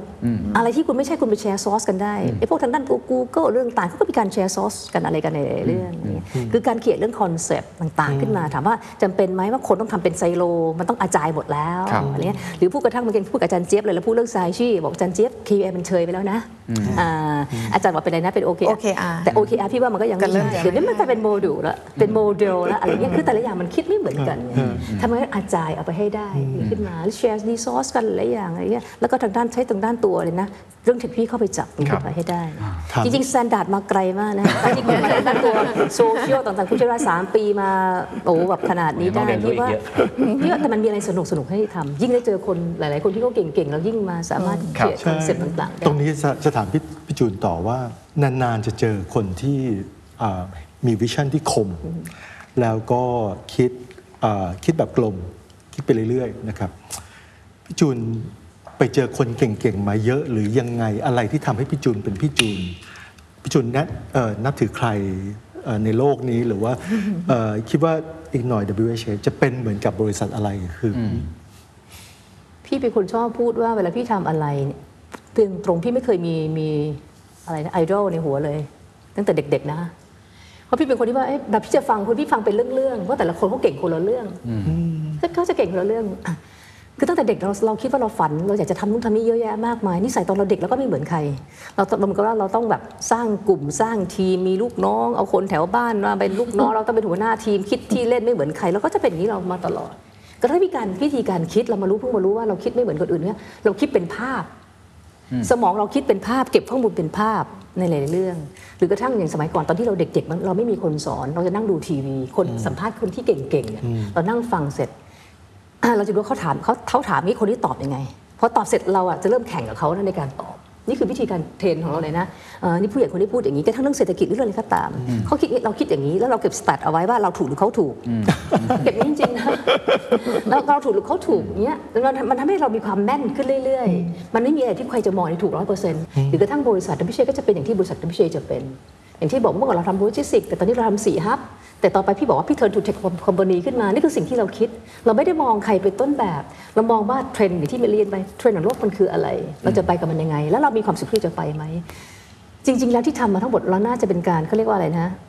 ดูที่ขีดจำกัดของเรา จริงๆคนที่ชอบอยากจะคิดว่าขีดจำกัดของเราอยู่ที่ตรงไหนมากกว่า ทุกวันที่ทำงานที่ไหนหลายคนชอบว่าเอ๊ะทำไมเราทำงานเหมือนเราสนุกกับมัน เรามีความสุขกับมันบอกโอ้ใช่เพราะว่าพี่ได้เจอสิ่งใหม่ๆตลอดเวลา ราะพี่ได้เจอสิ่งที่พี่ไม่รู้ตลอดเวลาไอ้ตรงนี้แหละค่ะที่ทำให้เราสนใจที่จะรู้ มันเหมือนกับว่าเราได้เจอสิ่งใหม่ ๆทำให้มันสร้างพลังให้เราเยอะมาก แล้วขีดจำกัดของพี่จูนนี่คืออะไรครับ ตอนนี้กำลังหาอยู่หรือถามอย่างนี้เลยครับความสำเร็จในมุมมองพี่จูน วัดยังไงทั้งของบริษัทกับตัวเองก็ได้ครับ ดัชนีที่วัดของตัวเองคือความสุขความสุขความสุขค่ะของตัวเองของต้องตัวเองด้วยและของพนักงานเราด้วยครับถ้าเกิดว่าเราทำงานเราไม่มีความสุขแปลว่าพี่ไม่สำเร็จอืม นะคะหรือกระทั่งเราเห็นแล้วถ้าเกิดพนักงานอยู่กับเราแล้วไม่มีความสุขแปลว่าเราไม่สำเร็จครับนะคะความสุขมันมีหลายแบบนะคะตั้งแต่ success factor มันคืออะไรอ่าทำตัวเลขถึงเป้าไหมความเป็นอยู่พนักงานเราดีขึ้นไหมอะไรไหมอะเขามีการพัฒนาตัวเองตลอดเวลาหรือเปล่ามันมีหลาย ๆ อย่างมาก คือพี่เป็นคนประเภทสุขนิยมนะจริง ๆ คนเห็นพี่พี่ชอบทำงานจริงๆว่าเฮ้ยพี่เป็นคนที่มีความสุข ถ้าเกิดพี่ทำงานแล้วไม่มีความสุขพี่ก็ไม่ทำเพราะว่าอะไรเราคิดว่าเฮ้ยเวลาเรามี 24 ชั่วโมงครับ นิ้วเราก็มี 10 นิ้วเหมือนคนอื่นเขาถ้าเราจะทำอะไรเราทุ่มเทเกินร้อยเพราะสิ่งที่เราทำเราขอทำแล้ว สิ่งที่ตอบกลับมาขอให้เรามีความสุขกับที่เราทำแล้วเราจะมีพลังในการทำหรือไปเจอเรื่องใหม่ๆที่เราไม่รู้มันไม่เป็นเรื่องแปลกเลยขึ้นมาอย่างเช่นบอกพี่บอกว่าพี่ไม่ได้มาสายเทคโนโลยีเลยนะ แต่ทุกวันนี้หลายๆคนชอบเชิญพี่ไปพูดเรื่องเทคโนโลยีมากอืมเพราะเกิดจากการที่พี่ไม่รู้ แล้วพี่รู้ว่าข้างหน้ามันจะมีเรื่องเทคโนโลยีที่จะเอามาเกี่ยวพี่ก็ไปฟังแล้วพี่ก็บางทีก็เหนื่อยนะเอ้ยเอ้ยมันมันมันก็เหนื่อยเหมือนกันมันต้องไปทราบที่สิ่งที่เราไม่รู้อย่างนี้ขึ้นมา แต่มันสนุก แล้วมันกลายว่าสุดท้ายแล้วเรามาสอนต่ออเรามาพูดต่อ เราสามารถสร้างสารรค์ให้คนในสังคมมาคิดแบบนี้ไหม เพราะว่าผมตัวพี่เองพี่ก็มีมีแฟนคลับกลุ่มหนึ่งอะที่ตามพี่อยู่ในเรื่องพวกนี้ เขาก็ได้สิ่งที่พี่คิด เพราะพี่คิดเสร็จแล้วพี่ถ่ายทอดบางทีพี่เชิญเดินเชิญไปพูดเดินเชิญไปสอนจนไปบรรยาย จริง ๆ พี่มีสอนนักศึกษามหาลัยด้วยนะคะครับจริง ๆ เวลาไปสอนที่ส่วนมากเวลามีคนเชิญไปพูดที่ไหนก็ตามเนี่ยบางทีเราไม่ว่างเราก็จะปฏิเสธใช่ไหมคะแต่ถ้าเกิดเป็นเรื่องมหาลัยเรื่องการศึกษาปุ๊บพี่ใช้เป็น first priority เลย ว่า ถ้าไม่ว่างหาทางทำให้ว่างเพื่อจะไปให้ได้ เราอยากจะเป็นส่วนเล็กๆอะในการสร้างสรรค์คน สร้างสรรค์สังคม เพราะเราเชื่อว่าเด็กสร้างได้ประเทศไทยไปต่อได้แน่นอนอืมผมว่าขอขีดจำกัดของพี่จูนคือพี่จูนไม่มีขีดจำกัด ขอขอสุดท้ายครับพอดีว่าผมคิดว่าเอ่อนิคมอุตสาหกรรมโลจิสติกส์หรือว่าสิ่งที่พี่จูแล้วก็ดรเจี๊ยบดรเจี๊ยบทำเนี่ยมันเป็นธุรกิจที่เกี่ยวข้องกับภาพใหญ่ถูกไหมฮะแล้วก็เกี่ยวข้องกับภาพประเทศ เป็นปัจจัยแทบจะอันดับต้นๆเลยเรื่องของ GDP เรื่องของโครงสร้างพื้นฐาน เรื่องของการเปิดรับนักท่องเที่ยวต่างชาติ หรือว่าคนนักธุรกิจต่างชาติเข้ามาเนี่ยผมคิดว่าเราพูดกันเรื่องนี้ค่อนข้างเยอะเรื่อง FDI นะครับเรื่องการดึงดูดนักลงทุน พูดถึงความสามารถในการแข่งขันของประเทศไทยที่หลายคนอาจจะมองแง่ร้ายหน่อย อาจจะมองอุ้ยรู้สึกว่าเราแข่งขันได้น้อยลง เริ่มมีต่างชาตินะครับขึ้นมาแข่งขันกับเราได้มากขึ้น ในฐานะคนที่เป็นตัวละครผู้เล่นรายใหญ่เลย พี่จุนมองอนาคตความสามารถในการแข่งขันของประเทศไทยเนี่ยเป็นยังไงบ้าง เรายังมีความหวังไหมครับ ถ้าพี่จุนอยากจะแนะนำอยากจะแนะนำอะไร จริง ๆ แล้วเริ่มที่ตัวเราเองก่อนนะคะถ้าเกิดว่าพูดถึงความแข่งขันความสามารถการแข่งขันของประเทศไทยตัวเลขต่างๆของ IMD หรือ WEF มาแล้วก็ดีขึ้นเรื่อยๆเทียบกับเพื่อนบ้านเราแล้วก็ยังดีอยู่ในครัภาบคตรงนี้ ตรงนี้มันมีหลายเรื่องตั้งแต่เรื่องอินฟราสตรักเจอร์นี่คือภาคเราจะต้องทำหรือต้องอะไรสิ่งแรกคือเรามองที่ตัวเราเองก่อนเลยว่า เราเองเนี่ยเราทำอะไร เราจะสร้างศักยภาพในการแข่งขันของเรา เทียบกับทางด้านตัวบิสเนสอื่นได้ยังไง ก่อนที่จะมองภาพใหญ่ มองจากตัวเราเองก่อน เพราะส่วนมากคนเข้าไปมองไปเรียกร้องอะอย่าเพิ่งเรียกร้อง คุณต้องดูคุณทำอะไรได้ แล้วคุณให้ก่อนคุณต้องให้ก่อนคุณต้อง give คุณไม่ได้ take อย่างเดียว พี่เคยพูดเสมอว่าคุณอย่าไปเรียกร้องว่ารัฐบาลต้องทำต้องทำตรงนี้ให้คุณนะ อะไรพวกนี้ขึ้นมา เขาก็มีการทำของเขาอยู่ เราเองต้องทำตรงนี้ให้ได้ เพราะธุรกิจมันมีหลากหลาย ถ้าคุณเอาตัวรอดได้คุณคุณโตขึ้นมาได้ คุณสามารถช่วยใครได้ คุณเพิ่มการแข่งขันได้ยังไง ส่วนภาพประเทศก็ต้องปรับในหลาย ๆ เรื่อง จริง ๆ แผนยุทธศาสตร์ชาติ 20 ปีที่รัฐบาลทำเอาไว้อะพี่ว่าในนั้นน่ะถ้าทำได้โอ้มันทำได้มันแบบมันจะเป็น the best เลยนะแต่เราทำได้หรือเปล่าก็ต้องดูในแต่ละเรื่อง เพราะว่าถึงเวลาแล้วพอมัน implement จริง ๆ แล้วมันติดข้อจำกัดในหลาย ๆ เรื่อง แต่ถามว่าเทียบกับเพื่อนบ้านเราเราก็ยังดีกว่านะคะนะคะอย่างด้านตัว infrastructure เราก็ยังดีกว่าหลายๆเรื่องเราดีกว่า คนเราก็ดีกว่า แต่มันต้องปรับเพราะโลกมันเปลี่ยนตรงนี้มากกว่า สิ่งแรกอย่าเรียกร้องอย่าอย่าไป complain คนอื่นเขาดูที่ตัวเราเองเป็นหลักนั่นแหละค่ะนั่นคือการสร้างความแข่งขันให้ได้ ส่วนเมืองไทยต้องไปต่อข้างหน้าหลายๆเรื่องมากเลย ตั้งแต่เรื่องแรกเรื่องการศึกษาต้องปรับต้องปรับแน่นอนลูกโลกมันเปลี่ยนเป็นทางว่าอูว่าอะไรนั่นอะไรต่างๆ คนเราต้องปรับ สองทางด้านตัวรัฐบาล คุณต้องดิจิทัลสกเว้นให้ได้ ลดขั้นตอนลงในการทำงาน ลดขั้นตอนเรื่องเอกสาร ลดขั้นตอนต่างๆ ลง กฎระเบียบมันก็ต้องลดลง เพราะแต่ละปีที่ผ่านไปกฎหมายมันเพิ่มขึ้นเรื่อยๆของเก่าก็ไม่รบ ขึ้นมาเนี่ยถามว่ามันจะยิ่งไปไปยากอะไรขึ้นมาพี่มันมีหลายเรื่องที่ที่เป็นมุมมองที่มันจะต้องปรับให้ได้ในหลายๆเรื่องค่ะแต่อย่างน้อยเราก็ถือว่ายังดึงดูดอยู่ในมุมมองของ WHA เราดึงดูดมากในหลายๆเรื่อง ที่บอกว่าคนชอบพูดว่าเออเดี๋ยวเพื่อนบ้านเราอย่างอะเวียดนามเราเรามีนิคมที่เวียดนามครับด้วยคนก็บอกว่าอ่าพี่พูดว่าตั้งแต่เกิด trade war มาเกิดทางด้านโควิด -19 มันจะเกิดการ relocation ครั้งใหญ่จากจีนมา มาไหนคะ มา Southeast Asia ครับก็มีไทยกับเวียดนาม ต้องเรียนตรงๆว่าไอการที่จะมาเนี่ยไปประเทศไหนมันอยู่ที่ว่าบริษัทนั้นๆเขาเป็น industry sector ไหนถ้าก็เป็น sector ที่ทางด้านตัวไฮเทคหน่อย เขาเลือกไทย เพราะว่าเขานี้ทางด้านตัว infrastructure ที่ดีกว่า 2 นิดคนที่มีทางด้านตัวสกิลเลเ b อร์ที่ดีกว่า สุดท้ายแล้วคนอาจจะต้องเป็น knowledgeable เพิ่มขึ้น 3 กฎระเบียบที่มันคล่องตัวกว่า 4 tax privilege ถ้าเกิดพวก tax privilege เราดีกับเพื่อนบ้านเรานะคะ อะไรพวกนี้ค่ะแต่ถ้าเกิดว่าอินดัสทรีนั้นดีดแรงงานมากๆ แรงงานราคาถูก ก็ไปเพื่อนบ้านเราในตรงนี้ครับนั้นอย่าตกใจอย่าตกใจ คนชอบบอกว่าเมืองไทยมันไม่มีใครมาลงทุนแล้วเพราะปัญหาเรื่องการเมืองปัญหาเรื่องนี้พี่บอกไม่ใช่ เพราะว่า industry sector นะคะมันเป็น real investment มันไม่ใช่ tourist มันไม่ใช่เอ่อเขาเรียกว่าอะไรนะ financial investment ครับซึ่งไอ้พวกเนี้ยจะมาไวไปไว แต่ตรงนี้เวลาลงทุนแต่ละรายที่ยาวมาลงทุนโอ้โหมาลงทุนอย่างไม่มีอะไรก็พันล้านครับบางรายบริษัทคือหลายหมื่นล้าน เวลามาเสร็จเขาต้องมองนู่นเลยค่ะ 20 ปี แล้วก็มองนี่แหละอินฟราสตรักเจอร์ตอบโจทย์ไหม คนรองรับได้ไหม รัฐบาลเป็นยังไงอะไรเงี้ยคือรัฐบาลเป็นยังไงคือว่าของเราประเทศไทยดีตรงที่ว่าเกิดอะไรก็ตามเราไม่เคยไปยุ่งกับ นักลงทุนต่างชาติ เราไม่เคยไปยึดทรัพย์เขาเราไม่เคยไปปิดโรงงานเขาเพราะโรงงานเขาขายดี โรงงานเขาทำได้ดีเราก็ไปยึดทรัพย์เป็นของเขาเราไม่เคยทำตรงนี้แหละทำที่ทำให้เรายังเป็นจุดศูนย์กลางในการลงทุนอยู่ ตรงนี้เนี่ยค่ะครับคิดว่าก่อนหน้านี้เราคุยกันนอกรอบเรื่องเอ่อ K shape นะครับเศรษฐกิจหลายคนบอก L shape บางคนบอกเป็นรูปไนกี้เมื่อกี้พี่จูนพูดนอกรอบว่าเป็น K shape อะให้เราบอกเรามองว่าเป็น K เป็น shape K คือบางธุรกิจลงแป๊บเดียวแล้ว bounce ขึ้น back บางใช่ธุรกิจ ตายไปเลย ใช่คำถามคือถ้าจะให้คำแนะนำกับนักธุรกิจทุกท่านที่แน่นอนทุกคนคงอยากเป็นแบบข้างบนนะฮะเด้งเลยกลับมา อยากจะบอกอะไรเขาในช่วงเปลี่ยนผ่าน ผมคิดว่าช่วงนี้เป็นช่วงเวลาที่เปลี่ยนผ่านสำคัญมากว่าถ้าเราเบสถูก มองวิสัยทัศน์ถูก เราจะเป็นเคเชฟที่อยู่ข้างบนแล้วขึ้นมาได้ทำยังไงให้ทำให้ได้แบบนั้นแบบที่พี่จูนกำลังมองไปทางนั้นนะเวลาเกิดอะไรขึ้นมานะคะอย่างที่พูดเสมอว่าในกระดาษขาว มันมีจุดดำคนชอบมองอะไรคะจุดดำอืม โอ้โหโอกาสข้างนอกเนี่ยเต็มเลยคุณไม่มอง ชอบมองไอ้จุดดำๆเนี่ยนี่คือเป็นการฝึกเบื้องต้นที่คุณจะมองจุดดำคือมองจุดขาว โอกาสมีเยอะมาก ถามว่าคุณจะทำให้คุณเป็นตัวเคข้างบนไม่ใช่เคข้างล่าง สิ่งแรกไม่รู้ว่าแต่ละคนอยู่ในธุรกิจอะไรครับต้องดูที่ตรงนี้ก่อน มันยังไปต่อได้ไหม หรือใครที่จะเริ่มทำธุรกิจโอกาสดีมากเลย ให้วิเคราะห์ให้ดีๆนะหลายๆคนจะพูดว่าโลกของอนาคตหรือโลกต่อไปเป็นโลกของ new normal พี่บอกว่ามันอาจจะไม่ใช่นะ มันอาจจะเป็น normal อยู่นั่นแหละ มันเป็น new normal ชั่วคราวฉะนั้นอย่าเอาอย่าการตัดสินเรื่องข้อมูลอย่าเอาเหตุการณ์ที่มันเกิดอย่างแพนิคขึ้นมา ตัดสินขึ้นมาไม่งั้นนะคุณจะมองที่ผิดไปหมดเลย เวลามองเทรนด์น่ะให้มองยาวๆ อย่ามองเทรนด์สั้น ๆ อย่างเทรนด์ในที่พี่พูดเสมอตอนนี้พี่พี่จะเน้นมากๆคือเรื่องเทคโนโลยีที่มันเปลี่ยน เพราะมันเปลี่ยนพฤติกรรมของการทำธุรกิจครับเปลี่ยนพฤติกรรมของการใช้เงิน พฤติกรรมของการใช้ชีวิต อย่างเช่นเมื่อปีที่แล้วเขาบอกธุรกิจไม่ดีเศรษฐกิจไม่ดีพี่ถามว่าเศรษฐกิจไม่ดีทำไมอีคอมเมิร์ซโตยี่สิบเปอร์เซ็นต์อืมอืมพี่พูดเลยนะแบบว่าธุรกิจไม่ดีคุณเห็นไหมร้านอาหารก่อนโควิดนะทำไมร้านอาหารห้างคนเข้าคิวทานกันอะไรกัน ถ้าคนถ้าธุรกิจไม่ดีคนจะต้องไม่ไม่ spend เงิน ถูกไหมคะเท รนด์รู้สึกมันเปลี่ยน disruption มันเกิด disrupt ที่คุณไม่รู้ คุณบอกคุณเป็น SME คุณยังขายของหน้าร้านเหมือนเดิม คุณไม่ไปทำออนไลน์ คุณดูสิคะเกิดพ่อค้าแม่ค้ารุ่นใหม่ ปีที่แล้วนะคะทางด้านตัว e-commerce 3.7 trillion นะคะ 3.7 ล้านล้านบาทที่เป็น 16.9%ของ GDP อะโดยที่รัฐบาลไม่ช่วยอะไรเลยนะ แต่มันอยู่ในมือของต่างชาติซะเยอะนะนี่นั่นคือภาพที่มันเปลี่ยนไงนั่นมองมองเทรนด์ไกลๆให้ออกขึ้นมา ถามว่าจะมองเทรนด์ยังไง อ่านฟังเรียนรู้ให้เยอะๆ นะคะแล้วก็วิเคราะห์ให้มาก ๆ เพราะแต่ละคนอยู่ในธุรกิจที่ไม่เหมือนกัน ถามว่าจะทำยังไงให้ธุรกิจของเราไม่โดน disrupt ถ้าเราอยู่นิ่ง ๆ เราอาจจะ disrupt ตัวเราเองก็ได้ทำยังไงที่เรามองว่าไอ้ธุรกิจตรงนี้เนี่ยเราจะเริ่มต้นที่อย่างนี้ แต่ถ้าเกิดธุรกิจที่มันมีอนาคตเลยนะ คุณก็เลิกมันไปเถอะค่ะ ไปทำเรื่องอื่น ไปทำอื่นๆที่มันมีอนาคตขึ้นมา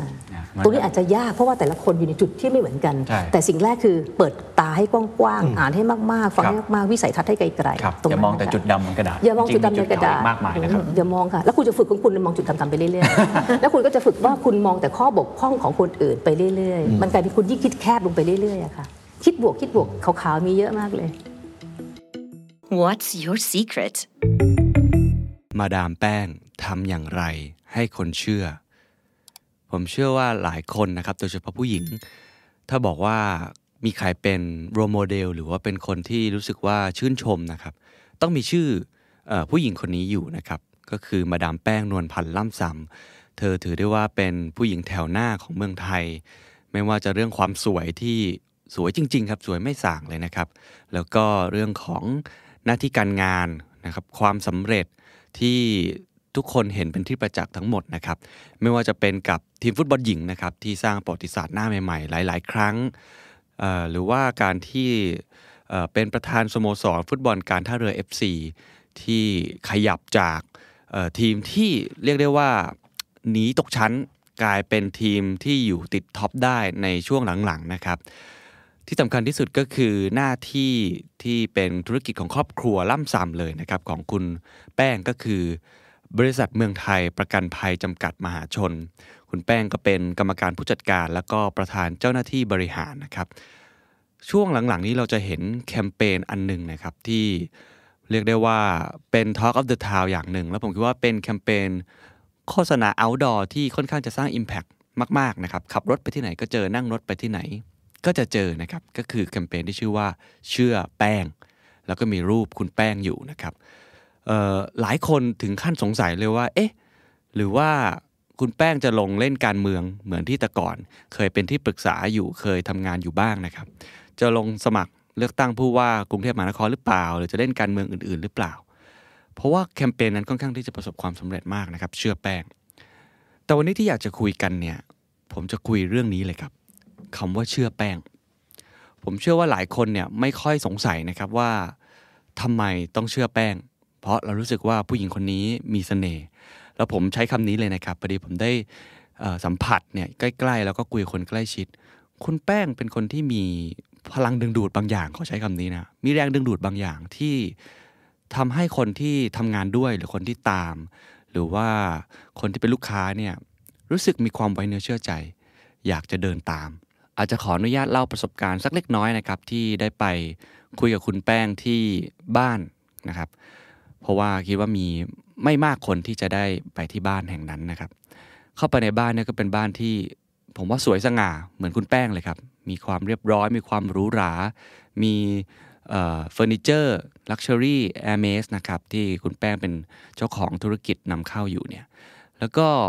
ในบ้านนี่ก็จะมีรูปวาดคุณแป้ง รูปงานศิลปะค่อนข้างเยอะนะครับ แต่ว่าคุณแป้งเป็นคนสบายๆมาก ที่สำคัญที่สุดก็คือจริงๆ เรานัดกันค่อนข้าง หลายเดือนแล้วนะครับกว่าจะได้คิวนั้น ก็คุณแป้งยุ่งจริง ๆ ครับ พอไปถึงเนี่ยก็จะได้สัมผัสเลยว่าทำไมเราถึงใช้เวลาติดต่อกันนานขนาดนั้นนะครับ เพราะว่าตอนที่ผมไปเนี่ยคุณแป้งมีประชุมอยู่ก่อนแล้วนะครับ ประชุมกับทีมผู้บริหารแล้วก็โค้ชของทีมฟุตบอลการท่าเรือ FC เพราะว่าจะมีแมตช์สำคัญเกิดขึ้นนะครับ ประชุมกันนานพอสมควรนะฮะ แล้วผมก็คุยกับคนใกล้ชิดเนี่ยเขาก็บอกว่าตอนนี้ที่บ้านเนี่ยก็เหมือนเป็นออฟฟิศไปแล้ว เพราะว่าเรียกประชุมหลาย ๆ หลาย ๆ ธุรกิจหลาย ๆ ครอบครัวที่คุณแป้งเข้าไปทำงานด้วยเนี่ยก็จะมาประชุมกันที่นี่ รวมทั้งคิวเนี่ยแน่นตลอดทั้งวัน ทุกวัน โดยเฉพาะในช่วง 2-3 ปีหลัง ก็เลยรู้เลยครับว่า working woman คนนี้ทำงานที่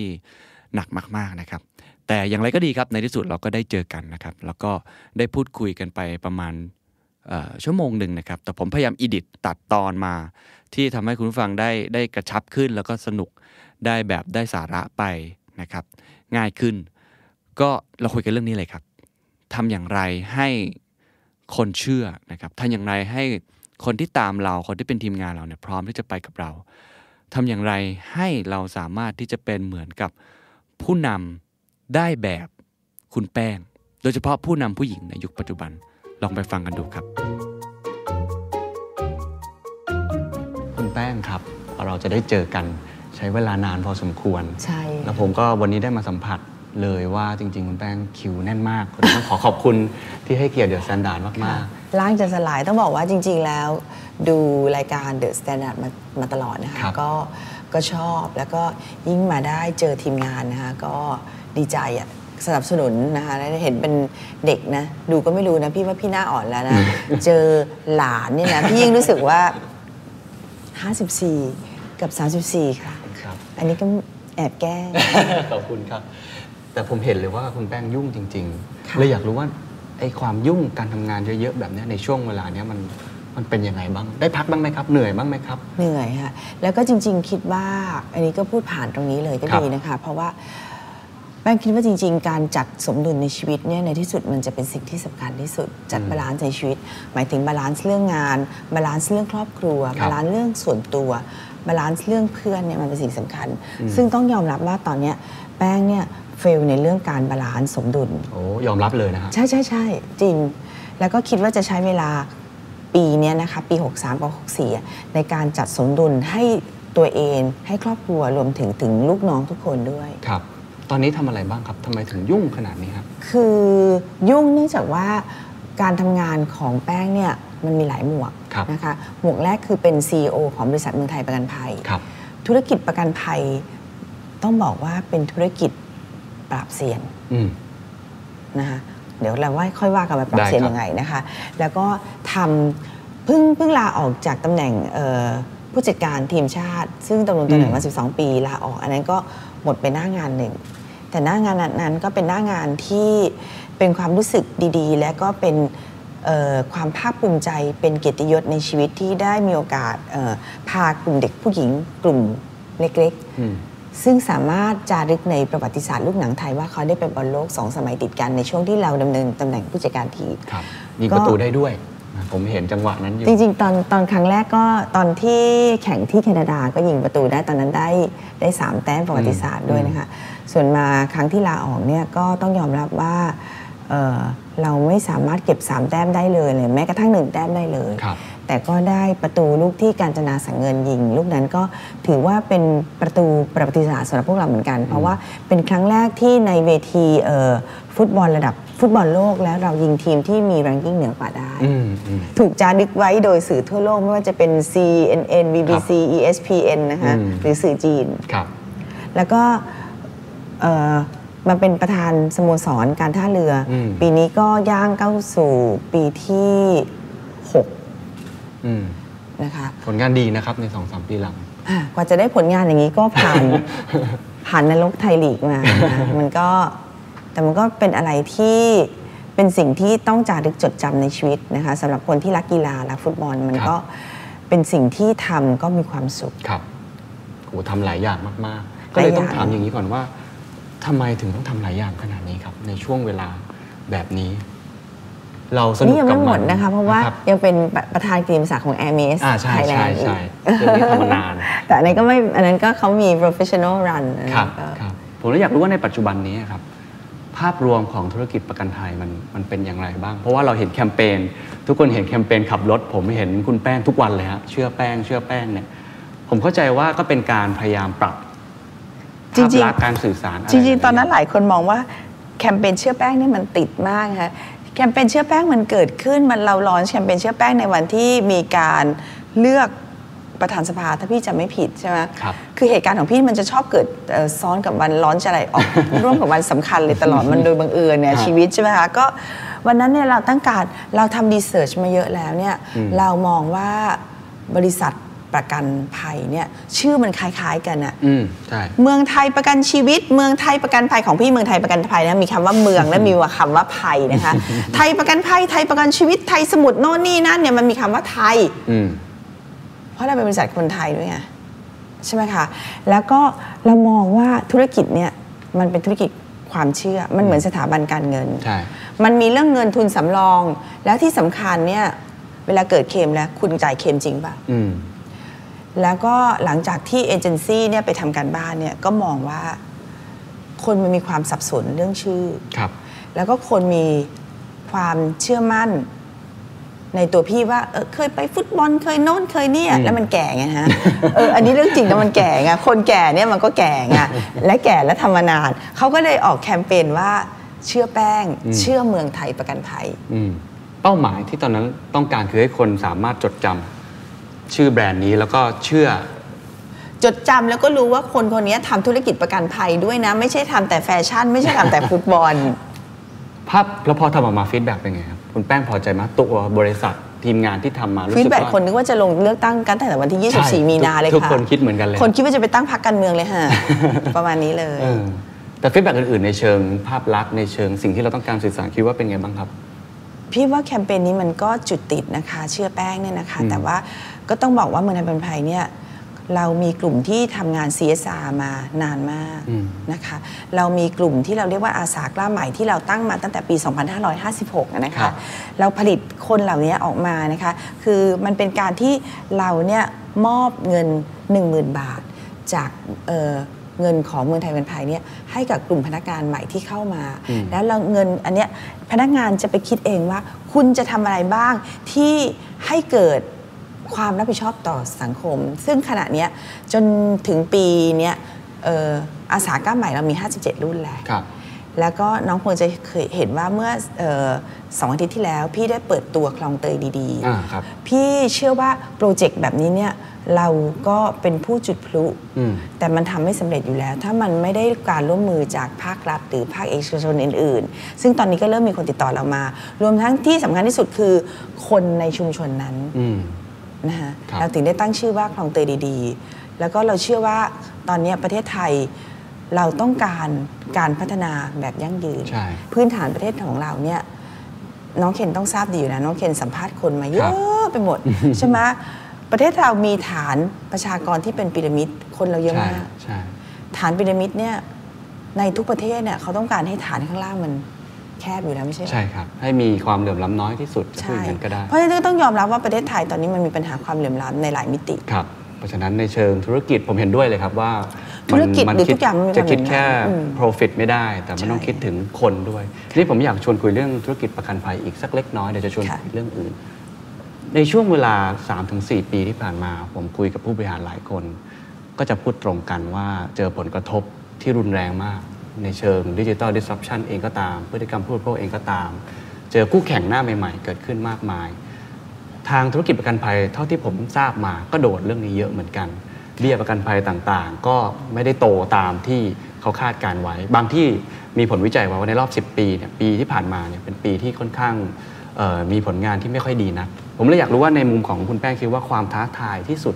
ในการทำธุรกิจประกันภัยทุกวันเนี้ยมันมันคืออะไรบ้างครับ ค่ะ คือแป้งมองว่าธุรกิจประกันภัยเนี่ยท่ามกลางความวุ่นวายท่ามกลาง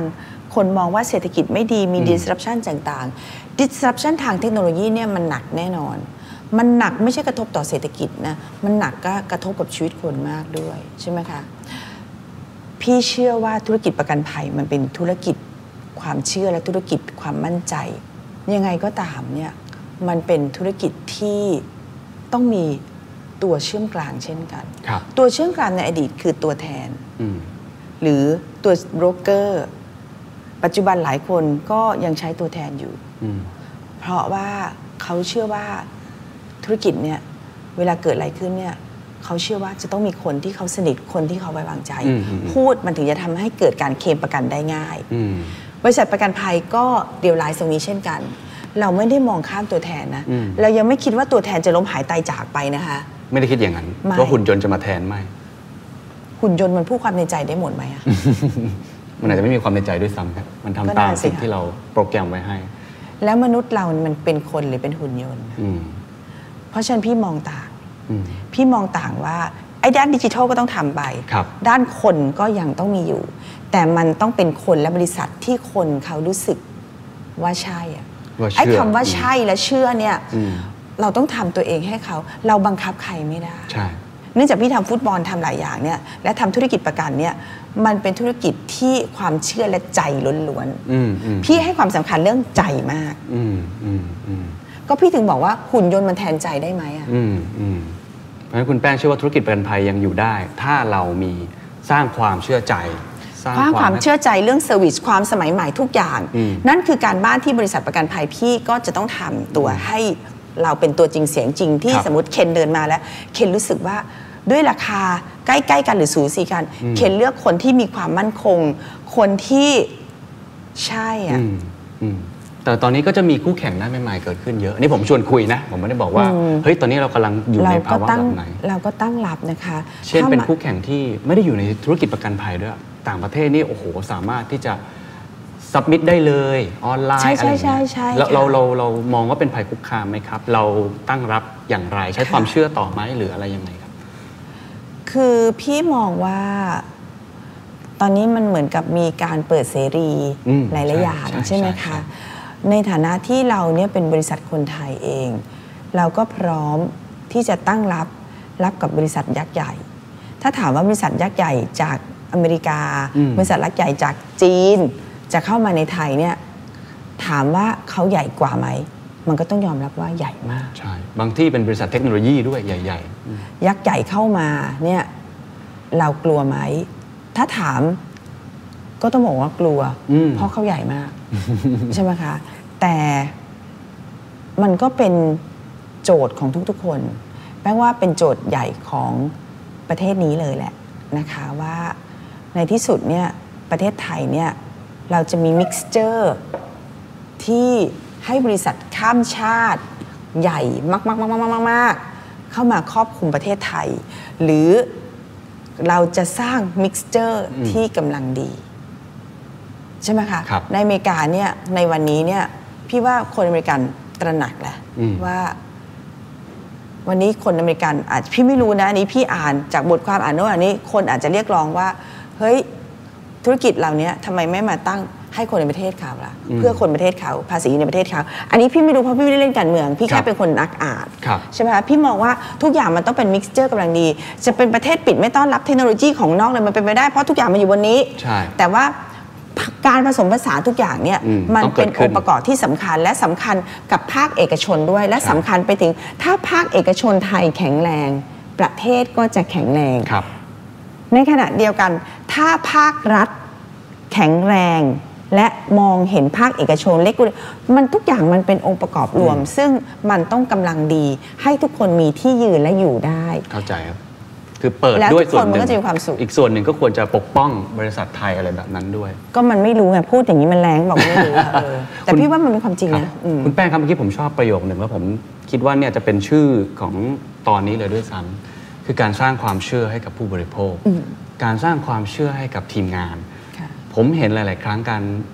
บริหารงานของคุณแป้งคือเข้าไปอยู่ใกล้ชิดกับทีมงาน อยู่กับนักฟุตบอล อยู่กับคนทำงานจริง ๆ ผมเลยอยากรู้ว่าคุณแป้งทำอย่างไร ให้คนเชื่อแป้งอะ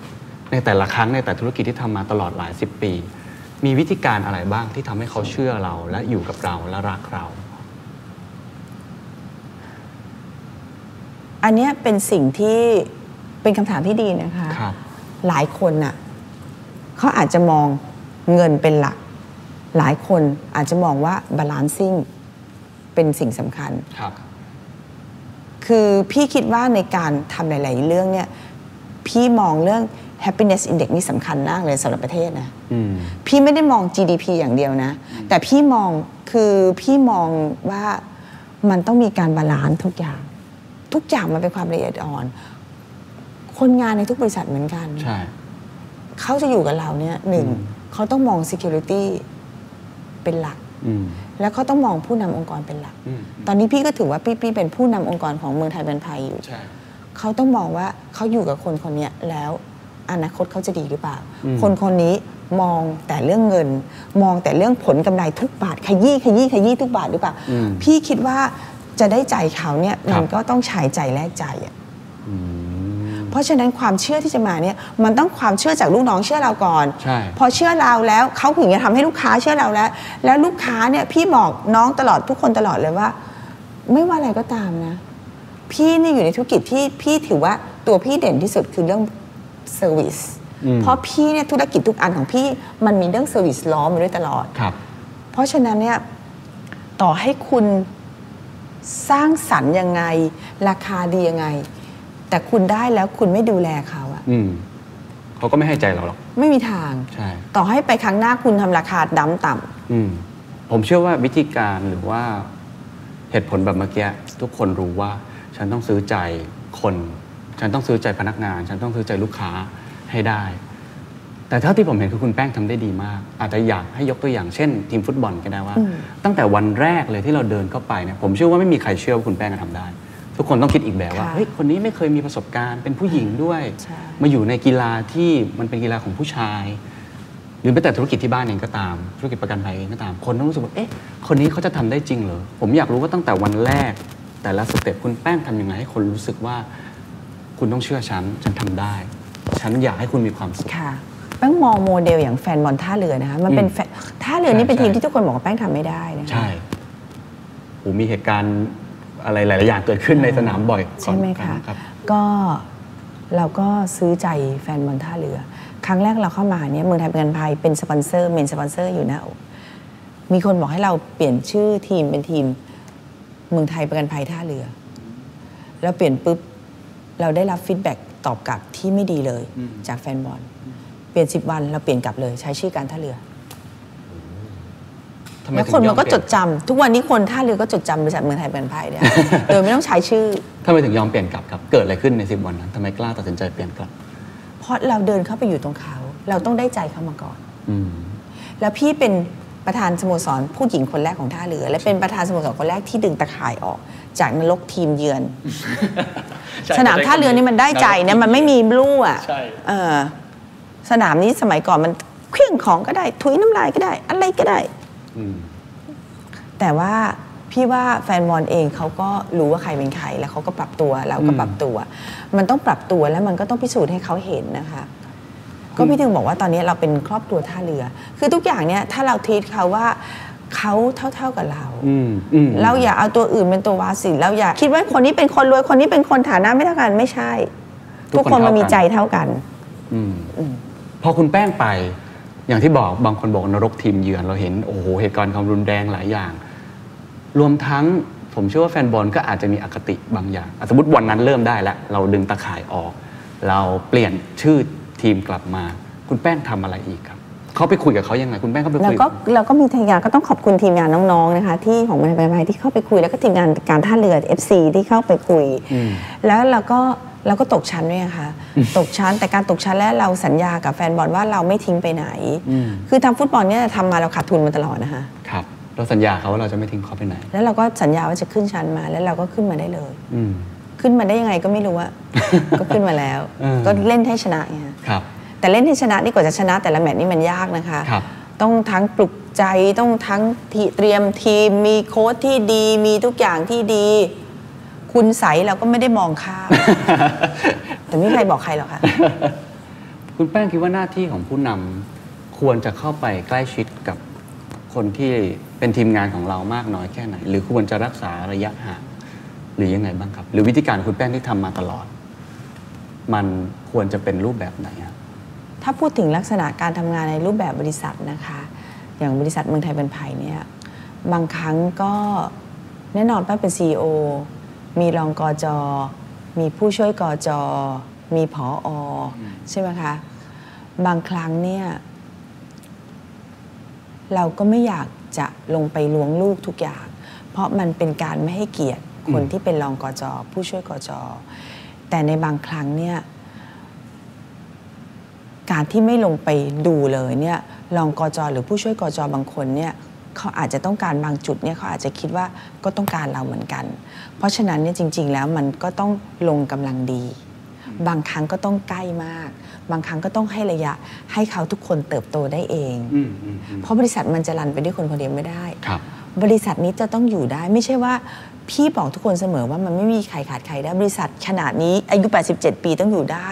เพราะเราไม่รู้ว่าเราจะออกไปแล้วรถชนตายเมื่อไหร่ พี่บอกหลายคนว่า เราจะพึ่งคนคนเดียวไม่ได้ อันนี้บอกเลยมันต้องทำใจอืมถ้าคนนั้นเขาอยู่อยู่ๆป่วยหนัก หรือเกิดอุบัติเหตุมันต้องรันต่อได้อะครับ เพราะฉะนั้นมีทั้งเข้าไปใกล้บ้างใช่มันก็ต้องให้เกียรติให้รูมเขาให้เขารันเองด้วยครับ ซึ่งอันนี้ดูยังไงครับว่าคนไหนควรจะทำแบบไหน แล้วดูตามสถานการณ์ไหครับมันตามสถานการณ์นะครับบางทีมันก็มีหน้างานไม่คาดฝันเกิดขึ้น อืมอืมอืมผมเพิ่งได้ฟังแจ็คหมาพูดอย่างหนึ่งแล้วผม ไม่รู้สิผมฟังประโยคนั้นแล้วผมนึกถึงมาดามแป้งเลยครับแจ็คมาบอกว่ายุคสมัยเนี้ยผู้นำนะเขาพูดถึงคำว่าผู้นำนะควรจะเปิดรับให้มีผู้นำผู้หญิงมากขึ้น เพราะผู้หญิงเนี่ยเป็นคนใส่ใจคนอื่น ผู้หญิงเป็นคนที่มีเอมพัตตีเข้าอกเข้าใจคนอื่น และทำให้บริษัทมันดำเนินต่อไปได้แจ็คหมาก็พูดติดตลกนิดนึงครับแล้วคนก็ขำมาน้ำหอเขาบอกว่า ก็ดูกันง่ายๆ ไม่ได้บอกผู้ชายไม่ใส่ใจนะ แต่ธรรมชาติเป็นอย่างนั้น เวลาไปช้อปปิ้งอย่างเงี้ย ผู้หญิงชอบช้อปปิ้งใช่ไหมฮะแต่ผู้หญิงหลายครั้งช้อปปิ้งเพื่อสามีซื้อของมาฝากเพื่อนซื้อของมาฝากคนอื่นๆแต่ผู้ชายเวลาไปซื้อของซื้อของให้ตัวเอง อันนี้คือเป็นยกการยกตัวอย่างของเขา ผมเลยอยากรู้ว่าคุณแป้งคิดยังไงกับกับประเด็นเรื่องนี้ คิดว่าผู้นำหรือผู้หญิงควรจะมีโอกาสในการทำงานมากขึ้นไหมแล้วมันมีประโยชน์กับตัวบริษัทมากน้อยแค่ไหนในการที่เรามีคนที่เข้าอกเข้าใจคนอื่นมากขึ้นครับ ถามว่าผู้หญิงเซนซิทีฟมากกว่าละเอียดอ่อนมากกว่าหรือเปล่า พี่ไม่ค่อยเชื่อนะอืมอันนี้พี่คิดต่างนะอ่าฮะพี่คิดว่ามันแล้วแต่คนเลยล่ะครับมันเป็นแล้วแต่ของแต่ละคนเลยอืมเพียงแต่ว่าประเทศเราที่ผ่านมาเนี่ยในฝั่งการเมืองเนี่ยหรือศาลหรืออะไรเนี่ย เรามีผู้หญิงน้อย หรือจริง ๆ แล้วผู้หญิงเนี่ยเป็นข้าราชการเยอะมากนะ ใช่ครับ และปัจจุบันเนี้ยประเทศไทยมันเชฟปิ้งแล้วนะ คือผู้หญิงเนี่ยขึ้นเป็นอธิบดีเยอะขึ้นครับเป็นประหลัดขึ้นใช่เป็นใช่รัฐมนตรีเป็นอะไรเยอะใช่ไหมคะแต่ก็ยังก็ต้องยอมรับว่าจำนวนเนี่ยในฝั่งการเมืองยังน้อยอยู่ ส่วนในภาคเอกชนเนี่ยพี่ว่าก็เท่าๆกันครับนะคะแต่สิ่งหนึ่งที่ยังเป็นเป็นแกลบอยู่ ก็คือเรื่องการให้ความสำคัญกับผู้หญิง ซึ่งแป้งว่ามองว่าอันเนี้ย มันต้องเริ่มจากตัวผู้หญิงเองอืมแต่สิ่งหนึ่งที่เราเห็นก็คือว่า อันนี้เห็นได้ชัด คือในระบบการศึกษาเนี่ยพี่อยู่ในตอนที่คณะวิศวะจุฬามีผู้หญิงอยู่เพียงแค่ห้าเปอร์เซ็นต์อืมในวันนี้น้องไปดูสิพอสอเนี่ยผู้หญิงเกินครึ่งแล้วใช่มันคืออะไรอะอืมอันนี้เป็นสิ่งที่ตอบไม่ได้ครับไม่ใช่ความละเอียดอ่อนแล้วอืมอืมแต่ ความพยายามขยันหรือเปล่า หรือความพยายามหรือเปล่าหหรืรืออสังคมอะไรหรือเปล่า อันนี้พี่ไม่รู้แต่เป็นสิ่งที่ดีเป็นสิ่งที่ดีกลับไปดูในภาคส่วนตุลาการอืมผู้หญิงเพิ่มขึ้นทุกทีทุกทีทุกทีอืมอืมเออแต่ถามว่าจะต้องบอกว่าผู้หญิงจะต้องขึ้นมานำประเทศหรือเปล่าอืมขอให้ใช่คนที่ใช่ที่ถูกแล้วกันอะอืมอืมคือผมสัมภาษณ์ผู้บริหารมาหลายคน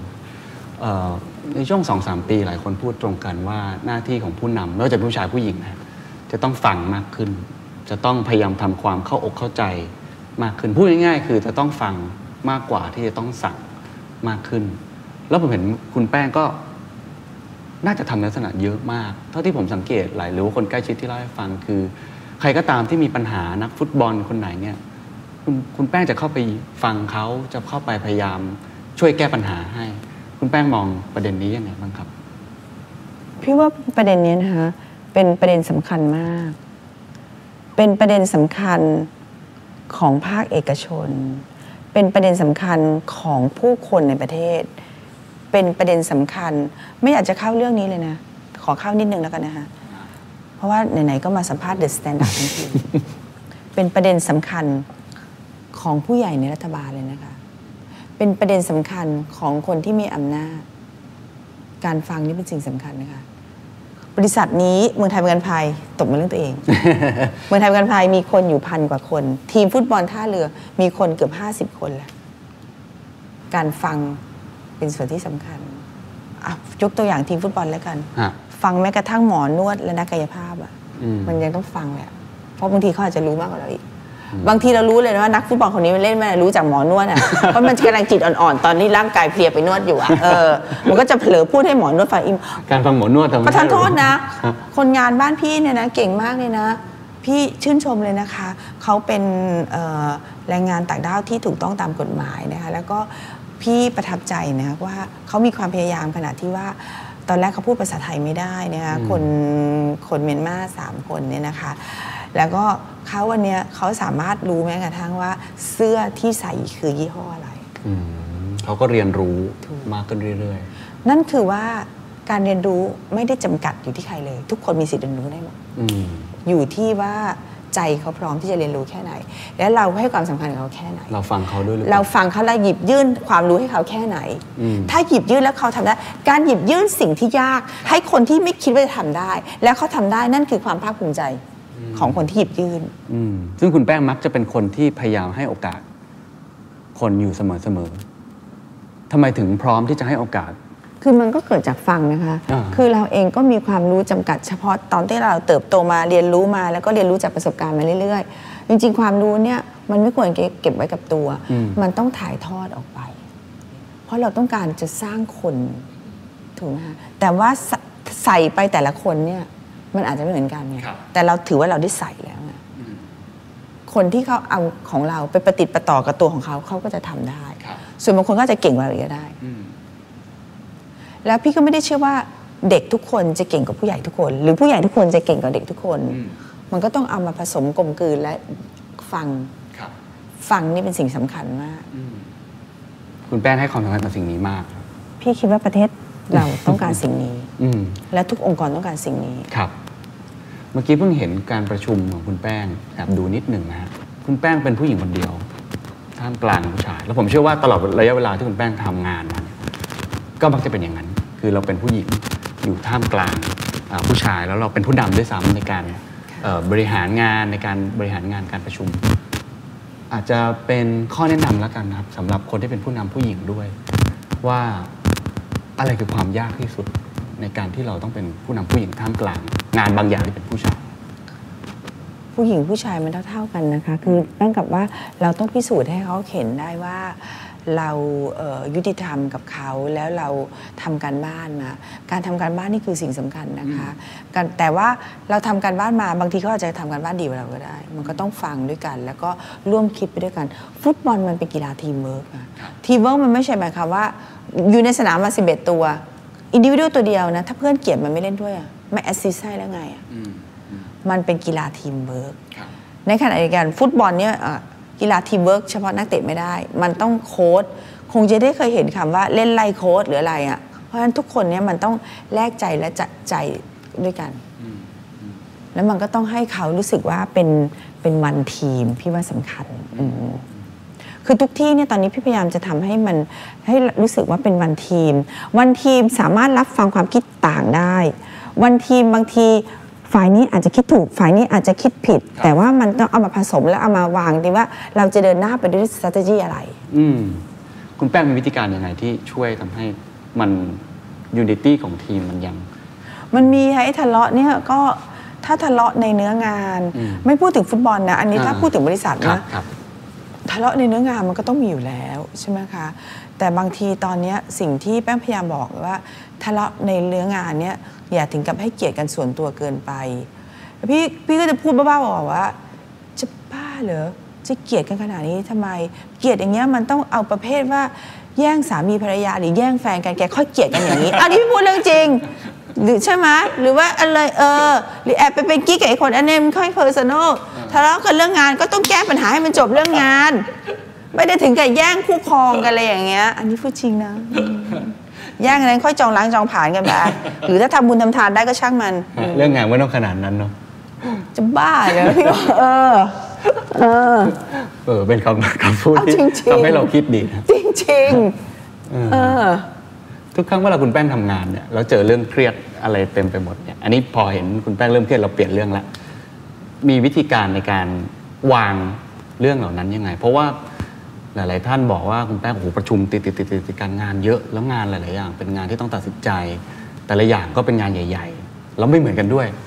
วางแต่ละเรื่องยังไง เราบริหารความคิด ก็เนี่ยจะใช้วิธีจะทำจะทำปีเนี้ยกับปีหน้าเนี่ยให้สำเร็จให้มีความสมดุลให้ได้ เพราะว่าไม่อย่างนั้นมันจะเครียดกันไปหมด เครียดตั้งแต่ตัวเองเครียดตั้งแต่ลูกน้อง เครียดไปหมดทุกคน เพราะถ้าเราเครียดเขาก็เครียดด้วยเพราะพี่บอกเสมอว่าอันนี้พี่ก็พูดในหนังสือตั้งแต่พี่เขียนทำหนังสือมาดามแป้งว่า มันไม่มี the end of the world แล้วก็มันมันไม่มี the end of the world มันจริงนะ เพราะว่าทุกปัญหาเนี่ยมีทางออกได้ แล้วก็ พี่ก็คิดว่าหลายคนบางทีไปตั้งความหวังไว้สูงมากเกินไป กับโลกใบนี้กับความสำเร็จเนี่ยนะบางทีเราสำเร็จแค่ไหนเนี่ยเอาเราแฮปปี้ตรงนั้นเนี่ยฮะแล้วก็ตั้งต้นใหม่ แล้วพี่เป็นคนที่ว่าล้มแล้วก็เอ่อแพ้หรือว่าสิ้นหวังนะวันรุ่งขึ้นเนี่ยพี่ก็พี่คิดบวกไงอืมการคิดบวกนี่มันดีนะคะฮะจะแพ้จะผิดพลาดจะอะไร คุณแป้งจะไม่ได้เก็บเอามามาเป็นบทเรียนอะแล้วก็ค่อยๆ แก้ไป อืม ทุกวันนี้ไม่ได้เครียดจนเกินไปใช่ไหมครับ น้องเคนคิดว่าพี่หน้าเด็กไหม หน้าเด็กครับ ทุกคนคิดว่าพี่หน้าเด็กครับ ก็เนี่ยพี่ก็ว่าพี่เครียดประมาณหนึงพี่ยังหน้าเด็กแล้วถ้าปีนี้พี่จะไม่เครียดแล้วอะพี่ก็หวังว่าพี่จะหน้าเด็กยิ่งขึ้น สุดท้ายแล้วกันนะครับ ผมเชื่อว่าเอ่อคุณแป้งก็คงเป็นไอดอลเนาะเป็นโรโมเดลของใครหลาย ๆ คนกราบขอบพระคุณ โดยเฉพาะคุณผู้หญิงหลาย ๆ คนค่ะที่เป็น working woman ในค่ะ แง่ของการทำงาน เราเห็นคุณแป้งทำหลายบทบาทและทำได้สำเร็จ ถ้าจะแนะนำอะไรนะครับอยากจะแนะนำอะไรบ้างครับ ในการที่ให้เขาอาจจะมีกำลังใจในการทำงานต่อสำหรับคนที่เป็นผู้หญิงหรือผู้ชายก็ได้นะครับ ผู้ชายก็ได้นะว่าค่ะเออจะต้องมีแนวคิดอย่างไร มีอะไรที่จะต้องพยายามตั้งใจใส่ใจกับกับสิ่งที่ตัวเองทำงานในทุกวันนี้มากยิ่งขึ้นครับค่ะพี่แป้งคิดว่านะคะว่าสิ่งเนี้ยเป็นสิ่งที่สำคัญคือการมีความรับผิดชอบอืม การมีความรับผิดชอบเนี่ยมันสำคัญมาก คือรับผิดชอบเนี่ยคือรับผิดชอบกับตัวเอง รับผิดชอบกับพ่อแม่ผู้ซึ่งเป็นผู้ให้กำเนิดตัวเองมา รับผิดชอบต่อหน้าที่การงานที่ตัวเองทำเพราะก็ถือว่าคุณได้เข้ามาทำหน้าที่การงานนั้น การรับผิดชอบนี้ก็มันจะทำให้ส่งผลรับผิดชอบต่อสิ่งแวดล้อมที่ตัวเองมีอยู่ ไม่ว่าจะเป็นเพื่อนไม่ว่าจะเป็น ปัญหาต่างๆเนี่ยคือถ้าทุกคนมีจิตสำนึกในการรับผิดชอบอืมมันจะทำให้ทุกคนมีสิ่งดีๆ เกิดขึ้นเรื่อยครับ อะไรคือความสนุกความสุขที่เรายังสนุกกับงาน เรายังตื่นเช้าขึ้นมาทำงาน แล้วก็ยังแฮปปี้กับมันยังมีพลังกับมันที่เราต้องๆเอ่อทำมันนี้สิ่งสำคัญก็คือในการทำงานของพี่ทุกแง่มุมที่ผ่านมาคือพี่ต้องมีแพชชั่น ถ้าพี่ไม่มี passion แล้วเนี่ย พี่ก็จะไม่ทำ ก็ทุกำก็วันนี้คือทุกวันนี้พี่มี passion กับทุกงานที่พี่ทำดีครับขอบคุณมากขอบคุณครับมากนะคะขอบคุณครับและนี่ก็คือวิธีสร้างความเชื่อใจในแบบฉบับมาดามแป้งนะครับ ซึ่งผมคิดว่าเป็นผู้นำหญิงในยุคดิจิทัลที่เอ่อน่าสนใจมีอะไรน่าเรียนรู้เยอะมากนะครับ คุยกันนานครับ แต่ผมคิดว่ามีสิ่งที่ผมรู้สึกว่าได้กับตัวผมเอง แล้วก็ถอดรหัสไมาให้กับคุณผู้ฟังเนี่ย ประมาณ 4-5 ข้อนะครับในการวิธีสร้างความเชื่อใจ ซึ่งผมเชื่อว่าเป็นสิ่งที่ผู้นำทุกคนอยากได้มากที่สุด หรือว่าคนที่ทำงานด้วยกันเนี่ยอยากอยากให้เกิดขึ้นมากที่สุดกับทีมงานของตัวเองนะครับ ข้อที่หนึ่งครับต้องยอมเพื่อที่จะซื้อใจ อันนี้คุณแป้งย้ำมากเลยนะครับ ว่าเราต้องซื้อใจให้ได้ก่อน มีตัวอย่างหนึ่งที่ผมค่อนข้างชอบนะครับอย่างทีมการท่าเรือ FC เนี่ยคุณแป้งเข้าไปทำเนี่ยตอนแรกไม่มีใครเชื่อแล้วคุณแป้งใช้คำนี้เลยว่าเป็นนรกของทีมเยือน เพราะว่าทีมการท่าเรือเนี่ยขึ้นชื่อนะครับ ขึ้นชื่อเรื่องความรุนแรงในสนามเยอะมาก ถึงกระทั่งต้องมีตะข่ายกั้นไว้เลย ผมเนี่ยแต่ก่อนเนี่ยบริษัทเก่าผมเนี่ยอยู่แถวนั้นโอ้โหตอนที่เวลาแข่งเนี่ยเรียกได้ว่าจะปิดถนนกันเลยทีเดียวแถวนั้นนะฮะถือว่าเป็นสนามที่เดือดมากๆนะครับพอคุณแป้งเข้าไปทำทีมเนี่ยตอนแรกเนี่ยเขาจะใช้ชื่อว่าเมืองไทยประกันภัยการท่าเรืออะไรประมาณนี้ด้วยซ้ำเหมือนที่ทีมฟุตบอลหลายๆทีมเขาทำกันนะครับปรากฏว่าแฟนบอลไม่พอใจครับรู้สึกว่าเขาสูญเสียความเป็นตัวตน เชื่อไหมครับผ่านไปแค่10 วัน คุณแป้งยอมถอดชื่อนั้นออก เมืองไทยประกันภัยออกไป ตอนนี้ก็เหลือเป็นชื่อการทะเล FC แบบเดิมนะครับรวมทั้งซื้อใจครับด้วยการดึงตะข่ายที่บอกว่าเป็นนรกทีมเยือนเนี่ยออกไปหมดเลย เพราะเขาเชื่อว่าแฟนบอลของเขาไม่ได้เป็นคนแบบนั้น นี่คือการยอมถอยหนึ่งก้าวเพื่อที่จะชนะฮะโดยเฉพาะการยอมอถอดชื่อออกในระยะเวลาไม่เกิน 10 วันเนี่ยผมว่า ถ้าผมเป็นแฟนบอลเนี่ยผมก็คงจะรู้สึกว่าผมเนี่ยเริ่มไว้ใจกับผู้หญิงคนนี้มากขึ้นนะครับ เพราะฉะนั้นข้อที่หนึ่งถ้าคุณอยากจะซื้อใจเนี่ยบางครั้งตัวคุณเอง อาจจะต้องยอมถอยบางอย่างที่เป็นตัวตนของคุณด้วยซ้ำลดอีโก้ลง นั่นแหละน่าจะเป็นสเต็ปแรก ข้อที่สองครับฟังเพื่อเข้าใจ ข้อนี้พอพูดเรื่องการฟังที่ไม่ใช่สั่งเนี่ยคุณแป้ง ผมเรียกว่าเป็นโหมดซีเรียสขึ้นมาเลยโหมดจริงจังคุณแป้งแบบขึงขังขึ้นมาเลย ผมยังจำแววตาคุณแป้งที่มองผมได้เลยว่า จริง ๆ แล้วคนที่ต้องฟังมากที่สุดในตอนนี้คือผู้นำของประเทศ คือรัฐบาลด้วยซ้ำที่คุณแป้งพูดเองเลยนะครับ พูดขนาดนี้เลย ต้องฟังเสียงทุกๆคน แต่ผมชอบอย่างหนึ่งที่คุณแป้งพูดไว้แล้วมันเป็นไอเดียที่ดี เขาบอกว่าแม้กระทั่งหมอนวดที่อยู่ในทีมฟุตบอล คุณแป้งก็ฟัง คือถ้าเป็นฟังทีมงานนักฟุตบอล หรือว่าพนักงานในบริษัทนะครับที่ทำงานคุณแป้งเนี่ยผมว่าก็ก็ปกติระดับหนึ่งเนาะ ถึงแม้ว่าทำได้ยากนะจริง ๆแล้วนะครับ แต่ว่าคุณแป้งฟังแม้กระทั่งหมอนูคุณแป้งบอกว่า เขาจะรู้เลยว่านักฟุตบอลคนไหนเล่นไม่ดีเพราะอะไรป่วย หรือว่าทะเลาะกับแฟนที่บ้านหรือยังไง เพราะว่าเวลาที่นวดกับหมอนวดเนี่ยนักฟุตบอลเนี่ยจะมักระบายกับหมอนวด เผลอฮะจิตมันผ่อนคลายใช่ไหมครับนี่ฮะเป็นวิธีการหนึ่งที่เราสามารถเข้าใจปัญหา หรือว่าบางคนใช้คำว่า empathize นั่นแหละเข้าอกเข้าใจได้โดยที่ไม่จำเป็นต้องฟังจากตัวบุคคลอย่างเดียว ฟังจากคนรอบข้าง นี่คือประโยชน์อย่างหนึ่งที่แสดงให้เห็นเลย แล้วก็คุณแป้งก็ทำได้ดีมากนะครับ ฟังเพื่อซื้อใจ แม้กระทั่งหมอนวด ถ้าเราตั้งใจฟังอาจจะได้ประโยชน์อะไรบางอย่างมาใช้ ข้อที่ 3 ครับ ปล่อยเพื่อวางใจ อันนี้ผมก็ถามในมุมที่ว่าคุณแป้งบริหารคนอย่างไรในบริษัทให้เขาพร้อมที่จะทำงาน เต็มที่เลย แป้งบอกว่ามันก็มีคนสองประเภทนะครับแบบที่หนึ่งก็คือแบบที่อยากทำงานอย่างใกล้ชิดกับเราเลย อยากให้ micromanage นิดนึง อีกแบบหนึ่งก็คือให้โอกาสให้ระยะห่างเขาพอสมควร ปล่อยให้เขาได้ทำแม่บอกก็ต้องอลองดูประเมินดูดีๆ แล้วก็หลาย ๆ ครั้งเนี่ยผมคิดว่าแต่ละคนก็อาจจะมีโหมดสองคนเนี้ยในคนเดียวกันด้วย ก็เป็นศิลปะในการประเมิน แต่อย่างน้อยที่สุดครับ ต้องกล้าที่จะปล่อยบางอย่าง ให้โอกาสเขาให้ระยะห่างให้อิสระภาพเขา สิ่งนี้เป็นสิ่งที่คุณแป้งทำกับ คนที่ทำงานด้วยในบริษัทเมืองไทยประกันภัยด้วยนะครับ ปล่อยเพื่อวางใจ ข้อที่4ครับ หัวเราะเพื่อเชื่อมใจ ข้อนี้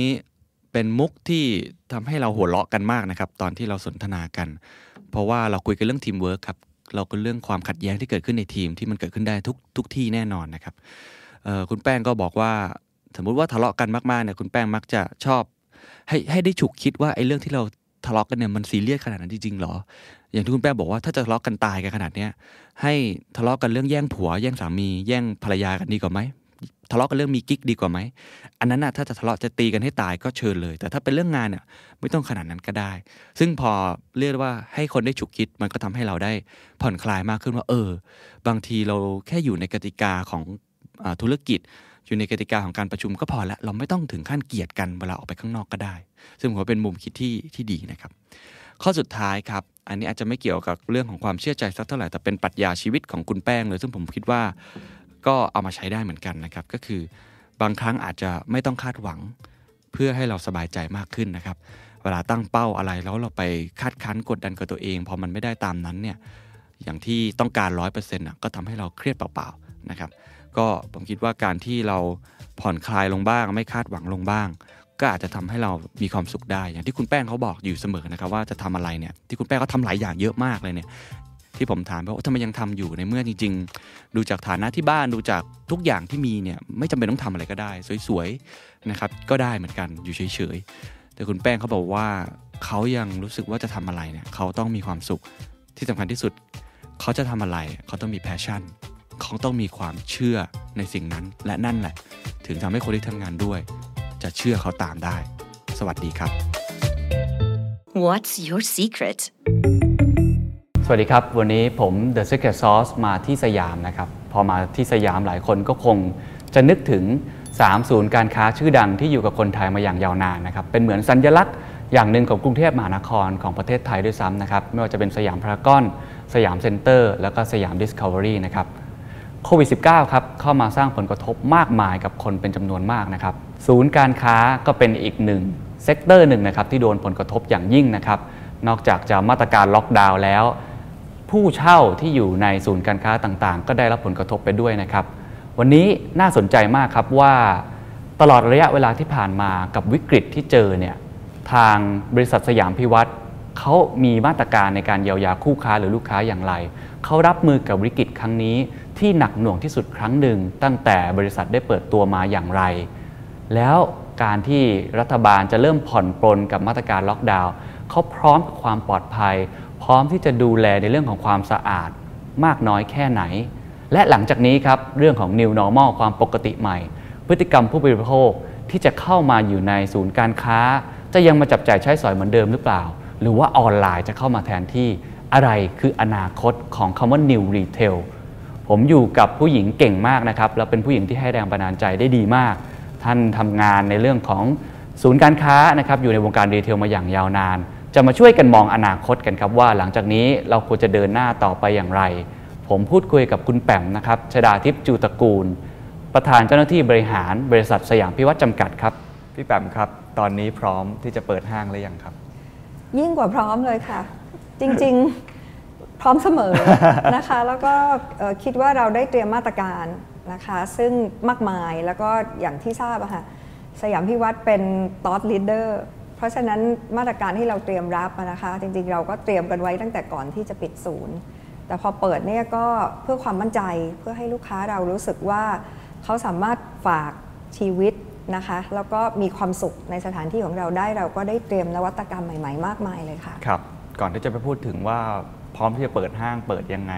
ขออนุญาตย้อนกลับไปถามตอนที่โควิด -19 เพิ่งเริ่มเข้ามา ตอนไหนที่รู้สึกว่าเป็น wake up call แล้ว ต้องรีบเตรียมตัวต้องรีบปรับตัวบ้างครับ ตอนแรกที่รู้ว่ามีที่เมืองจีนเลยอะค่ะ ซึ่งตอนนั้นยังไม่มาถึงเมืองไทยนะคะครับแต่ว่าจริงๆอย่างที่ทราบอะค่ะเรื่องของโรคระบาดอะมันเป็นเรื่องที่อยู่กับเรามานานแล้ว เพียงแต่ว่าเอ่อมันยังไม่ได้แพร่หลายหรือกระจายไปทั่วโลกครับ เหมือนกับคราวนี้นะคะแต่ว่าพอทราบว่ามีสิ่งซึ่งหยุดไม่ได้ในประเทศจีนน่ะเราก็เตรียมตัวเลย เพราะว่าทุกคนก็ทราบดีอะค่ะจีนไทยเป็นพี่น้องกันใช่แล้วประเทศของเราเป็นประเทศที่ท่องเที่ยวครับนะคะเป็นอันดับหนึ่งดังนั้นก็ยังไงก็ตามต้องมาแน่นอน เราก็เลยเตรียมตัวเอาไว้ แล้วก็คิดว่างานนี้คงเป็นคริสิสแน่ ซึ่งจริงๆสยามพิวัตรก็ต้องยอมรับว่า เราผ่าน crisis management มามากมายนะคะ เนื่องจากว่าสยามพิวัตรอยู่กับกรุงเทพนี่มา 62 ปีครับหากก็คิดว่าผ่านร้อนผ่านหนาวมามากกว่าทุกค่ายนะคะไม่ว่าอะไรจะเกิดขึ้นระดับประเทศในประเทศไทยนะคะ ทั้งภาวะการเมืองเศรษฐกิจดีเศรษฐกิจตกต่ำอะไรเราก็เจอมาหมดนะคะ เพราะฉะนั้นในวิกฤตเนี่ยค่ะเอ่อเราได้เตรียมพร้อมเอาไว้เราก็เคยผ่านจุดที่คนอื่นอาจจะไม่เคยผ่านก็คือไม่มีรายได้เลยสักบาทหนึ่ง นะคะศูนย์การค้าถูกปิดในช่วงนั้นก็เรื่องของภาวะการเมืองก็ประมาณ 3 เดือนครับค่ะเพราะฉะนั้นผู้บริหารของเราเนี่ยเรื่อง crisis management เนี่ยเรามีต้นทุนอยู่ ว่าเราจะจัดการยังไงนะคะเพียงแต่ว่าคราวนี้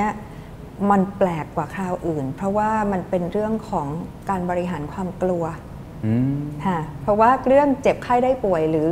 โรคระบาดเนี่ยคือเข้าถึงตัวทุกคนครับเพราะฉะนั้นคำว่า fear factor อันเนี้ยมันไม่ปกติ นะคะการบริหารความกลัวเป็นเรื่องที่ยากยิ่งกว่าการบริหารใดๆ เพราะฉะนั้นใน crisis management ของเราเนี่ยเราก็ได้บทเรียนใหม่นะคะจากเรื่องโควิดนี่มากมายเลยคือต้องต้องยอมรับว่าถึงจะมีต้นทุนมาสักเท่าไหร่นะคะแต่ก็ครั้งเนี้ยค่ะ ได้เรียนรู้มากที่สุดค่ะก็ก็คิดว่าได้จัดการได้อย่างรวดเร็วนะคะครับเพราะว่าเรื่องของ crisis เป็นเรื่องที่เกี่ยวกับ speed นะคะหมายถึงว่าถ้าเราจัดการได้รวดเร็ว แล้วก็มี communication ที่ effective มากเนี่ยนะคะเราจะสามารถแก้ไขสถานการณ์โดยที่ one step ahead ได้ครับคือไม่ใช่วิ่งไล่ตาม เพราะถ้าวิ่งไล่ตามในช่วง crisis เนี่ยการแก้เนี่ยลำบากครับแต่การที่ก้าวไปข้างหน้าก่อน แล้วมี preventive ตัวนั้นนะคะคือตัวที่จะทำให้เรารอด ครับ อยากให้พี่แปมเล่าว่าการที่เราก้าวไปข้างหน้าก่อน one step ahead ตั้งแต่เจอวิกฤตมีอะไรที่เป็นรูปธรรม มีอะไรที่เป็นบทเรียนใหม่ ๆ ที่ไม่เหมือนกับครั้งก่อนๆบ้างครับก็จัดจการริงกับมันๆแล้วยังไงในทุก crisis นะคะวิธีการบริหารจัดการมันก็คืออันดับแรกคือเราต้องคิด scenario คือเราต้องคิด scenario ทุกแบบไว้ก่อนเลยว่าถ้าเกิดขึ้นตั้งแต่ super worst case เนี่ยนะคะไปจนถึงอะ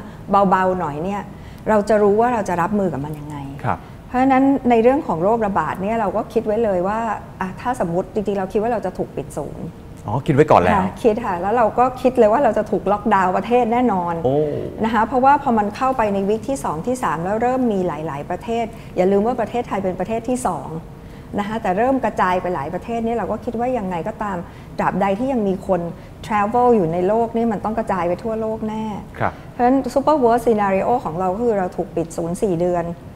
อืม นะคะ คือคิดไว้อย่างนั้นเลยแล้วตอนนี้ก็ยังไม่ถึงนะครับ ยังค่ะภาวนาทุกวันว่าขออย่าให้เป็นถึงขนาดนั้นเลยนะคะ เพราะครัว่าบถ้าถึงจุดนั้นก็ต้องยอมรับว่าทั้งประเทศก็คงจะลำบากมาก ใช่ครับค่ะ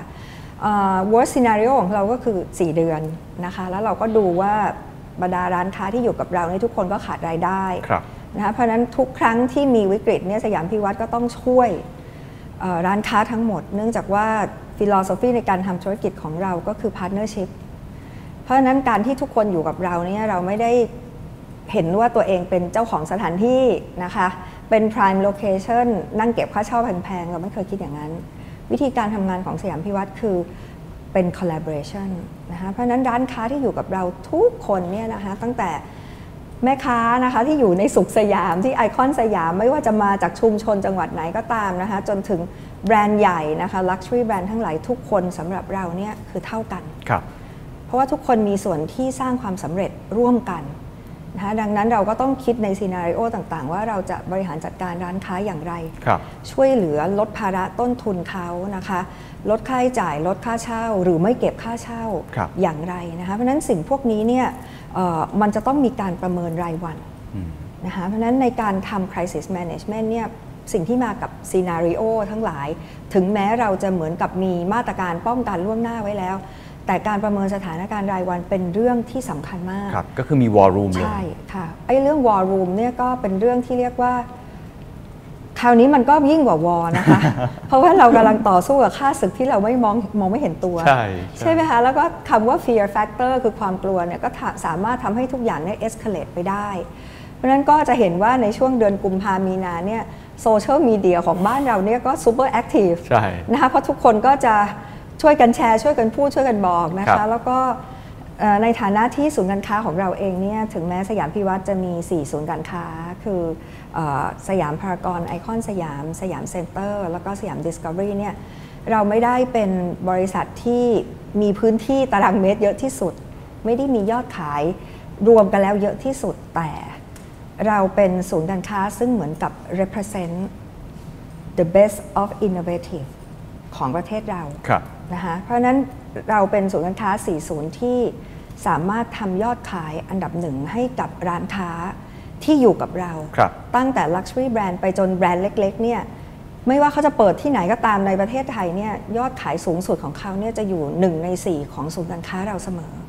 เพราะฉะนั้นถ้ามันมีอะไรกระทบหรือเกิดขึ้นกับเราเนี่ยผลกระทบที่มีต่อบรรดาคู่ค้าทั้งหมดเนี่ยมันจะยิ่งยวด เนื่องจากว่ารายได้ที่เขาได้จากเราเนี่ยมหาศาล บางร้านเนี่ยเรายังร้านที่เราเนี่ยแซงยอดขายเขาที่ฮ่องกงหรือสิงคโปร์ในบางเดือนเลย เพราะฉะนั้นถ้ายอดขายที่นี่ลดปุ๊บเนี่ยมันกระทบไปจนถึงสเตตัสสถานะสภาวะการเงินของคู่ค้าเราทั้งหมด ครับ ฉะนั้นการประเมินสถานการณ์รายวันเนี่ยนะคะว่าเกิดอะไรขึ้นทั้งในโลกของโซเชียลมีเดียซึ่งเราก็ได้รับเกียรติมากเลยนะคะ ว่าว่าเราเป็นสถานที่ที่มีนักท่องเที่ยวเยอะที่สุดนะคะใช่ในช่วงแรก ๆ ทุกคนก็บอกโอ้ยอย่ามาเลย เพราะว่าเราจะต้องเป็นแหล่งที่มีเชื้อโรคเยอะที่สุดเพราะเราหนักอะไรท่องเที่ยวทำนองต่างนั้นชาติเยอะด้วยค่ะค่ะใช่ค่ะ ก็ตอนนั้นก็นักท่องเที่ยวก็ยังมานะคะ ก็ถือว่าเป็นศูนย์การค้าแรก ๆ เลยค่ะที่ได้รับเกียรตินะคะว่าโอ้เนื่องจากคนเยอะนะคะ ซึ่งอันนี้เป็นถือว่าเป็นปรากฏการณ์ครับนะคะ เพราะว่าการที่เราเป็นสถานที่ยอดนิยมหรือมีคนเยอะอะจริง ๆ มันคือ positive แต่มันสามารถกลายเป็น negative ได้ใช่ภายในข้ามคืนครับนะคะซึ่งอันนี้ก็เป็นเรื่องที่เราจะต้องดีลกับสิ่งพวกนี้ครับฉะนั้นพอเราทำซีนารีโอปุ๊บ แล้วเราประเมินสถานการณ์ทุกวันเนี่ย preventive ของเราก็คือว่าอะไรก็ตามซึ่งเป็นเรื่องที่จะต้องสกัดการแพร่ระบาดของโรคโรคทั้งหลายเนี่ยสยามพิวัตรจะต้องทำให้ถึงที่สุดครับเพราะว่านั่นคือความรับผิดชอบ เรามีความรับผิดชอบต่อร้านค้า พนักงงานของเขา เรามีความรับผิดชอบต่อความปลอดภัยและสวัสดิภาพของลูกค้าเรา ซึ่งวันหนึ่งมีไม่ต่ำกว่า 250,000 คน คือมันมากกว่าทุกศูนย์การค้า แล้วก็ในขณะเดียวกันเราก็ต้องรับผิดชอบต่อสังคมทุกอย่างหมดเลยนะคะเพราะฉะนั้นความรับผิดชอบอันนี้มันทำให้สยามพิวัตรนี่ไม่ต้องคิดมาก ในเดือนกุมภาเนี่ยเราลงทุน 16 ล้านบาทเลยนะคะที่จะเอาเครื่องมือเครื่องไม้ทั้งหมดนะคะที่จะลดการแพร่ระบาด กล้องซึ่งเป็นอินฟราเรดจับเรื่องวัดไข้นะคะแล้วก็ทุกอย่างที่เป็นนวัตกรรมนี่เราเป็นคนแรกอืมแล้วเราก็ทำงานกับบริษัทซัพพลายเออร์ตั้งแต่เดือนกุมภาต้นเดือนเลยนะคะว่าเอ๊ะมันมีอะไรไหมที่มันจะมาช่วยกันในเรื่องของการฆ่าเชื้อนะคะหรือการลดความเสี่ยงครับค่ะเพราะฉะนั้นมาตรการเข้มของในเครือสยามพิวัตรนี่เราก็ได้เริ่มต้นขึ้นตั้งครับแต่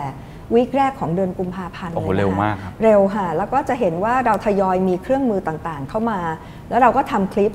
นะคะ ให้ทุกคนเห็นว่าวิธีการเนี่ยที่จะมาเนี่ยเรามีการเฝ้าระวังอย่างไรนะคะเเรามีการเพิ่มพนักงานนะคะ ทั้งรปภแม่บ้านคนทำความสะอาดทั้งหมดเนี่ยนะคะแทบจะเรียกว่าเกือบเท่าหนึ่งอะค่ะที่จะต้องมาคอยดูแลกดลิฟต์ตลอดเวลาเช็ดบันไดเลื่อนเช็ดห้องน้ำนะคะ เช็ดทุกอย่างหมด ตอนกลางคืนพ่นยาฆ่าเชื้อ แล้วก็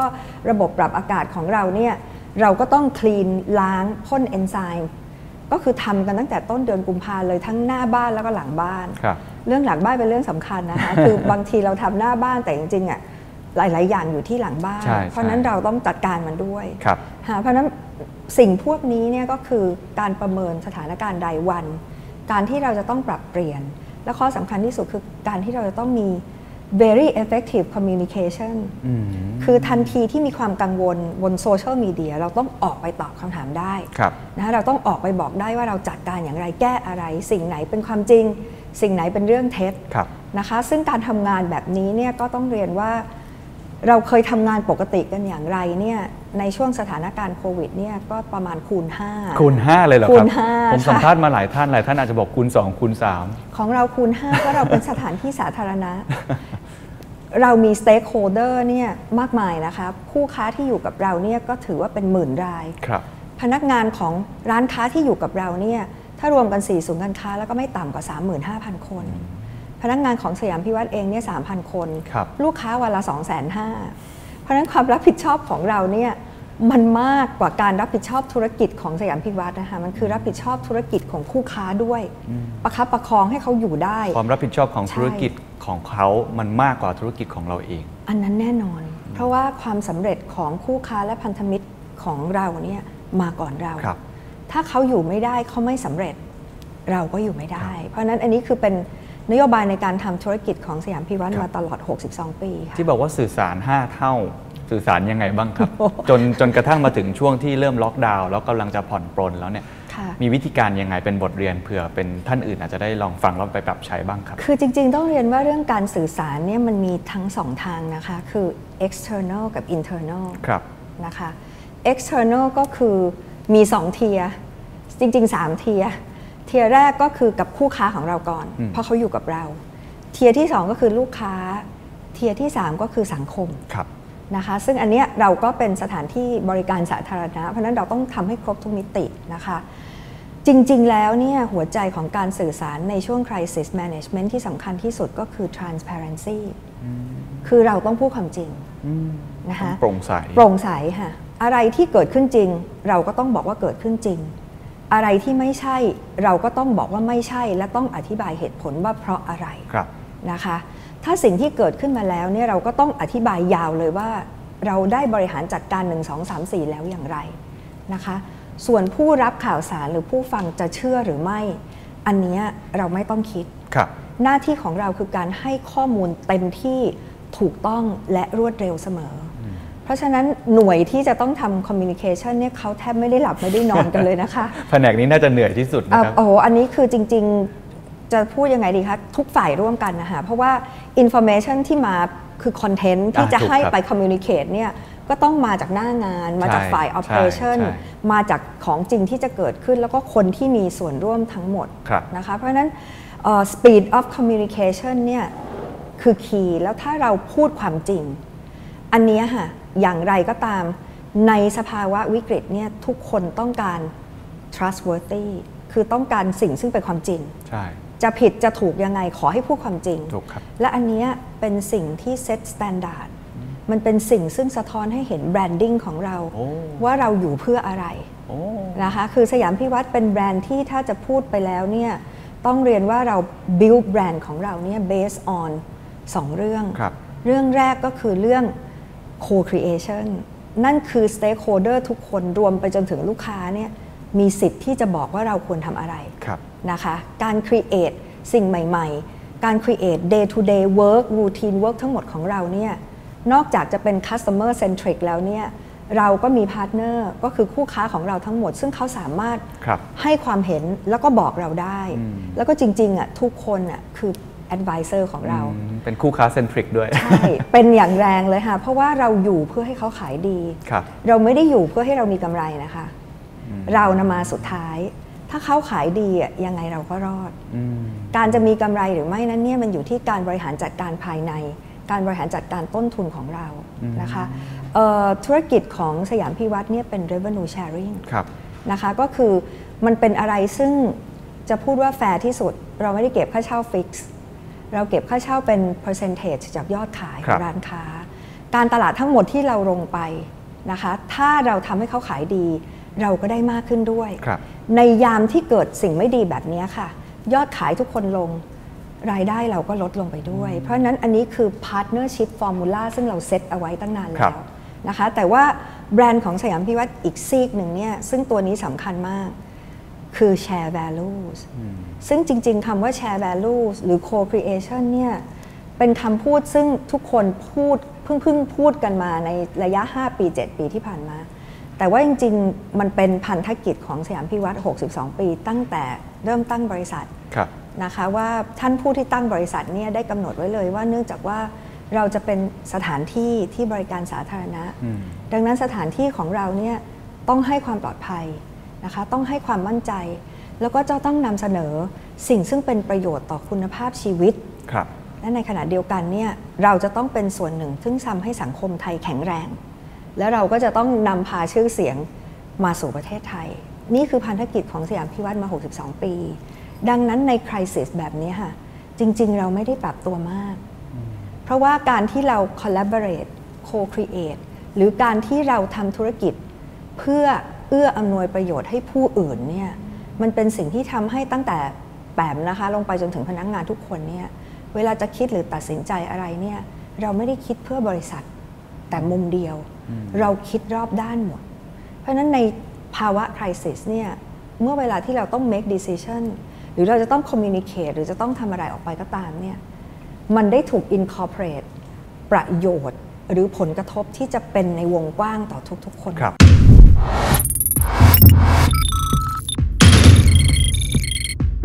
สำหรับคนที่สนใจในเรื่องของ New Normal อยากจะรู้ว่าโลกหลังโควิด -19 ระเบียบโลกจะเป็นยังไง โลกาภิวัตน์จะกลายพันธุ์หรือไม่ The Standard ได้จัดงานที่พูดถึง New Normal ที่เข้มข้นที่สุดนะครับ ชื่อว่า The Standard Economic Forum โลกหลังโควิด -19 ประเทศไทยอยู่ตรงไหนในความปกติใหม่นะครับ มี session หนึ่งที่ผมคิดว่าน่าสนใจมากๆ แล้วตัวผมเองก็อยากฟังมาก ๆ นะครับ ก็คือ session ที่อดีตรัฐมนตรีว่าการกระทรวงการต่างประเทศครับ ดร.สุรเกียรติ์ เสถียรไทย และอดีตผู้อำนวยการองค์การการค้าโลกครับ ดร.ศุภชัยพานิชภักดิ์ทั้งสองท่านจะมาพูด keynote speech หนึ่งชั่วโมงเต็มๆนะครับ หาฟังยากนะครับ ตั้งแต่เกิดมาผมยังไม่เคยฟังสองท่านนี้เลยสองท่านนี้เป็นสองท่านที่มีประสบการณ์ มีความสามารถสำคัญที่สุดนะครับ เป็นคนที่ลงมือทำจริงมาแล้ว เคยผ่านประสบการณ์แบบนี้มาจริง ๆ อยู่ในระดับโลกจริง ๆ เขาจะมาช่วยกันคิดช่วยกันหาครับว่าความปกติใหม่ New Normal ในแง่ของภาพใหญ่ ระเบียบโลก โลกาภิวัตน์ supply chain trade การค้าโลกหลังจากนี้จะเป็นยังไง เป็น session ที่ผมรอฟังมาก ๆ นะครับ2 session นี้ครับ อยู่ในอีก 16 panelของ The Standard Economic Forum งานจัดขึ้นวันที่ 29-31 พฤษภาคม เป็นมิติใหม่ของ Virtual Conference ที่คุณสามารถชมอยู่บ้านผ่านซูมได้สด ๆ เลยนะครับ แล้วไปพบกันครับกับงาน The Standard Economic Forum ครับ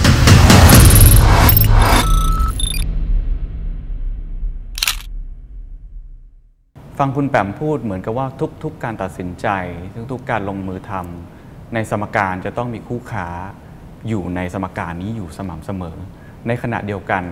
ของสยามพิวัตรไม่ได้อยู่คนแรกด้วยซ้ำอยู่คนหลังๆ ให้เขากำไรก่อน แล้วเดี๋ยวเราก็กำไรตาม ผมรู้สึกว่าวิธีคิดเนี้ยฟังดูแล้วสวยงามมากแล้วน่าสนใจมาก แต่ในเชิงปฏิบัติจริงๆเนี่ยนะครับมันทำให้เราสามารถแข่งขันได้ใช่ไหมครับเราอยู่รอดได้ในสนาม สมรภูมิที่มันโหดหินอย่างนี้ใช่ไหมครับ เราจะอยู่ได้และเราจะอยู่ในอย่างยั่งยืนกว่าใครนะคะอืมเพราะว่าเราเนี่ยเป็น sustainability ครับคือการพัฒนาเติบโตไปพร้อมกัน เพราะฉะนั้นในยุคนี้โดยเฉพาะอย่างยิ่งต้องเรียนว่าธุรกิจของการการทำธุรกิจในยุคอนาคตเนี่ยคำว่า compete to win เนี่ยมันจบแล้วนะคะ แต่มันคือ collaborate to win อืมจะไม่มีใครสามารถเก่งคนเดียว เพราะคนที่เก่งคนเดียว แล้วก็คิดแบบมี formula หรือมี success story success formula ที่ครับเคยใช้มาในอดีตเนี่ยในอนาคตนี้จะใช้ไม่ได้นะคะ เรารู้กันดีอยู่ว่าโควิดเนี่ยมันมาเพื่อ reset ใช่มัน reset โลก reset ความคิดของผู้คน พฤติกรรม แล้วก็ reset วิสัยทัศน์ของคนทั้งหมด ใช่ คือมันลงไปลึกแล้วก็ละเอียดมากเลยนะคะ เพราะฉะนั้นสยามพิวัตรเนี่ยเป็นบริษัทที่มีนโยบาย resilience มาตลอด resilience ของเราเนี่ยมาบนพื้นฐานของการที่เรา study อย่างรอบคอบนะคะแล้วเรากล้าที่จะ take risk ร่วมกับคู่ค้าของเรานะคะเพราะฉะนั้นคำว่า collaboration ของเราเนี่ยในทางปฏิบัติเนี่ยผมขอบอกเลยว่ามันไม่ได้ยาก แต่มันต้องเปิดใจใช่ถ้าเราคิดว่าเราไม่ได้เก่งที่สุด หรือเราไม่ได้เก่งคนเดียว แต่เรามีหน้าที่ที่ต้อง service ให้คู่ค้าของเรา ซึ่งจริง ๆ ทุกคนเก่งหมดครับร้านค้าที่มาอยู่กับเราเนี่ย ทุกคนถ้าไม่เก่งเนี่ยไม่ได้เข้าสยามนะคะ หรือแม้กระทั่งที่สุขสยามเนี่ยนะคะ ตัวแทนของคุณลุงคุณป้านะคะ ที่ทำธุรกิจสืบสานกันอยู่ในครัวเรือนเนี่ยมา 30-50 ปีเนี่ยเขาต้องเก่งใช่ไหมคะ ไม่งั้นเขาอยู่ไม่ได้ครับนั่นวิธีการ co-create ของสยามพิวัตรเนี่ยทำลงลึกนะคะในทุกๆ ครั้งเนี่ยเวลาเรากำลังจะ introduce concept ใหม่หรืออะไรเกิดขึ้นเนี่ยเราทำ testing เราคิดกับผู้ค้าของเรา เรา take their advice seriously แล้วเราเอามาปรับ เสร็จแล้วเราเทสกับลูกค้านะคะแปมเนี่ยมีที่ปรึกษาเป็นเด็กนะคะครับ อายุตั้งแต่ 15 ไปจนถึง 28อะค่ะ เพราะว่าแป๋มจะต้องนั่งถามพวกเขาคือในยุคของเราซึ่งจริง ๆ เราน่ะ obsolete แล้ว อันนี้แบบพูดแบบออกสื่ออย่างไม่อายนะคะคำว่า obsolete ในที่นี้หมายถึงว่าเราไม่สามารถเข้าใจ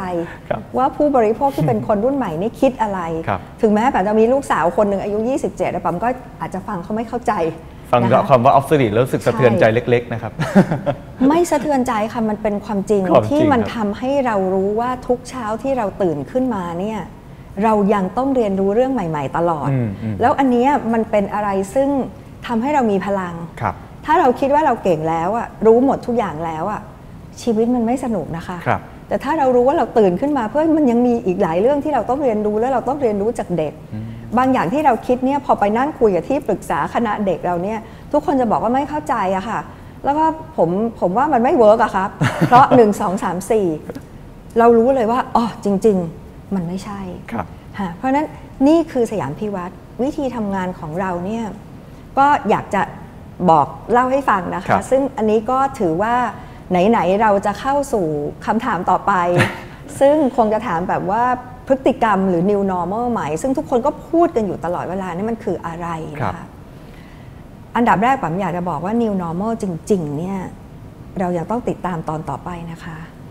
แต่ตอนนี้สิ่งซึ่งมันคิดได้ง่าย ๆ เนี่ยก็คือว่าเมื่อคนเนี่ยเจอกับความกลัวขั้นสูงสุด หรืออะไรที่เป็นเทรดต่อชีวิตของเขาเนี่ยทุกคนจะถอยกลับมาสู่ การซึ่งสร้างคุณค่าให้กับชีวิตตัวเอง นั่นคือ values ทุกคนจะต้องกลับมาคิดที่ work from home กันอยู่ในช่วงสองสาเดือนเนี่ยอาจจะไปตั้งสติคิดได้ว่าโอ้โหเราใช้ชีวิตที่ผ่านมาเนี่ยเราอยู่กันยังไง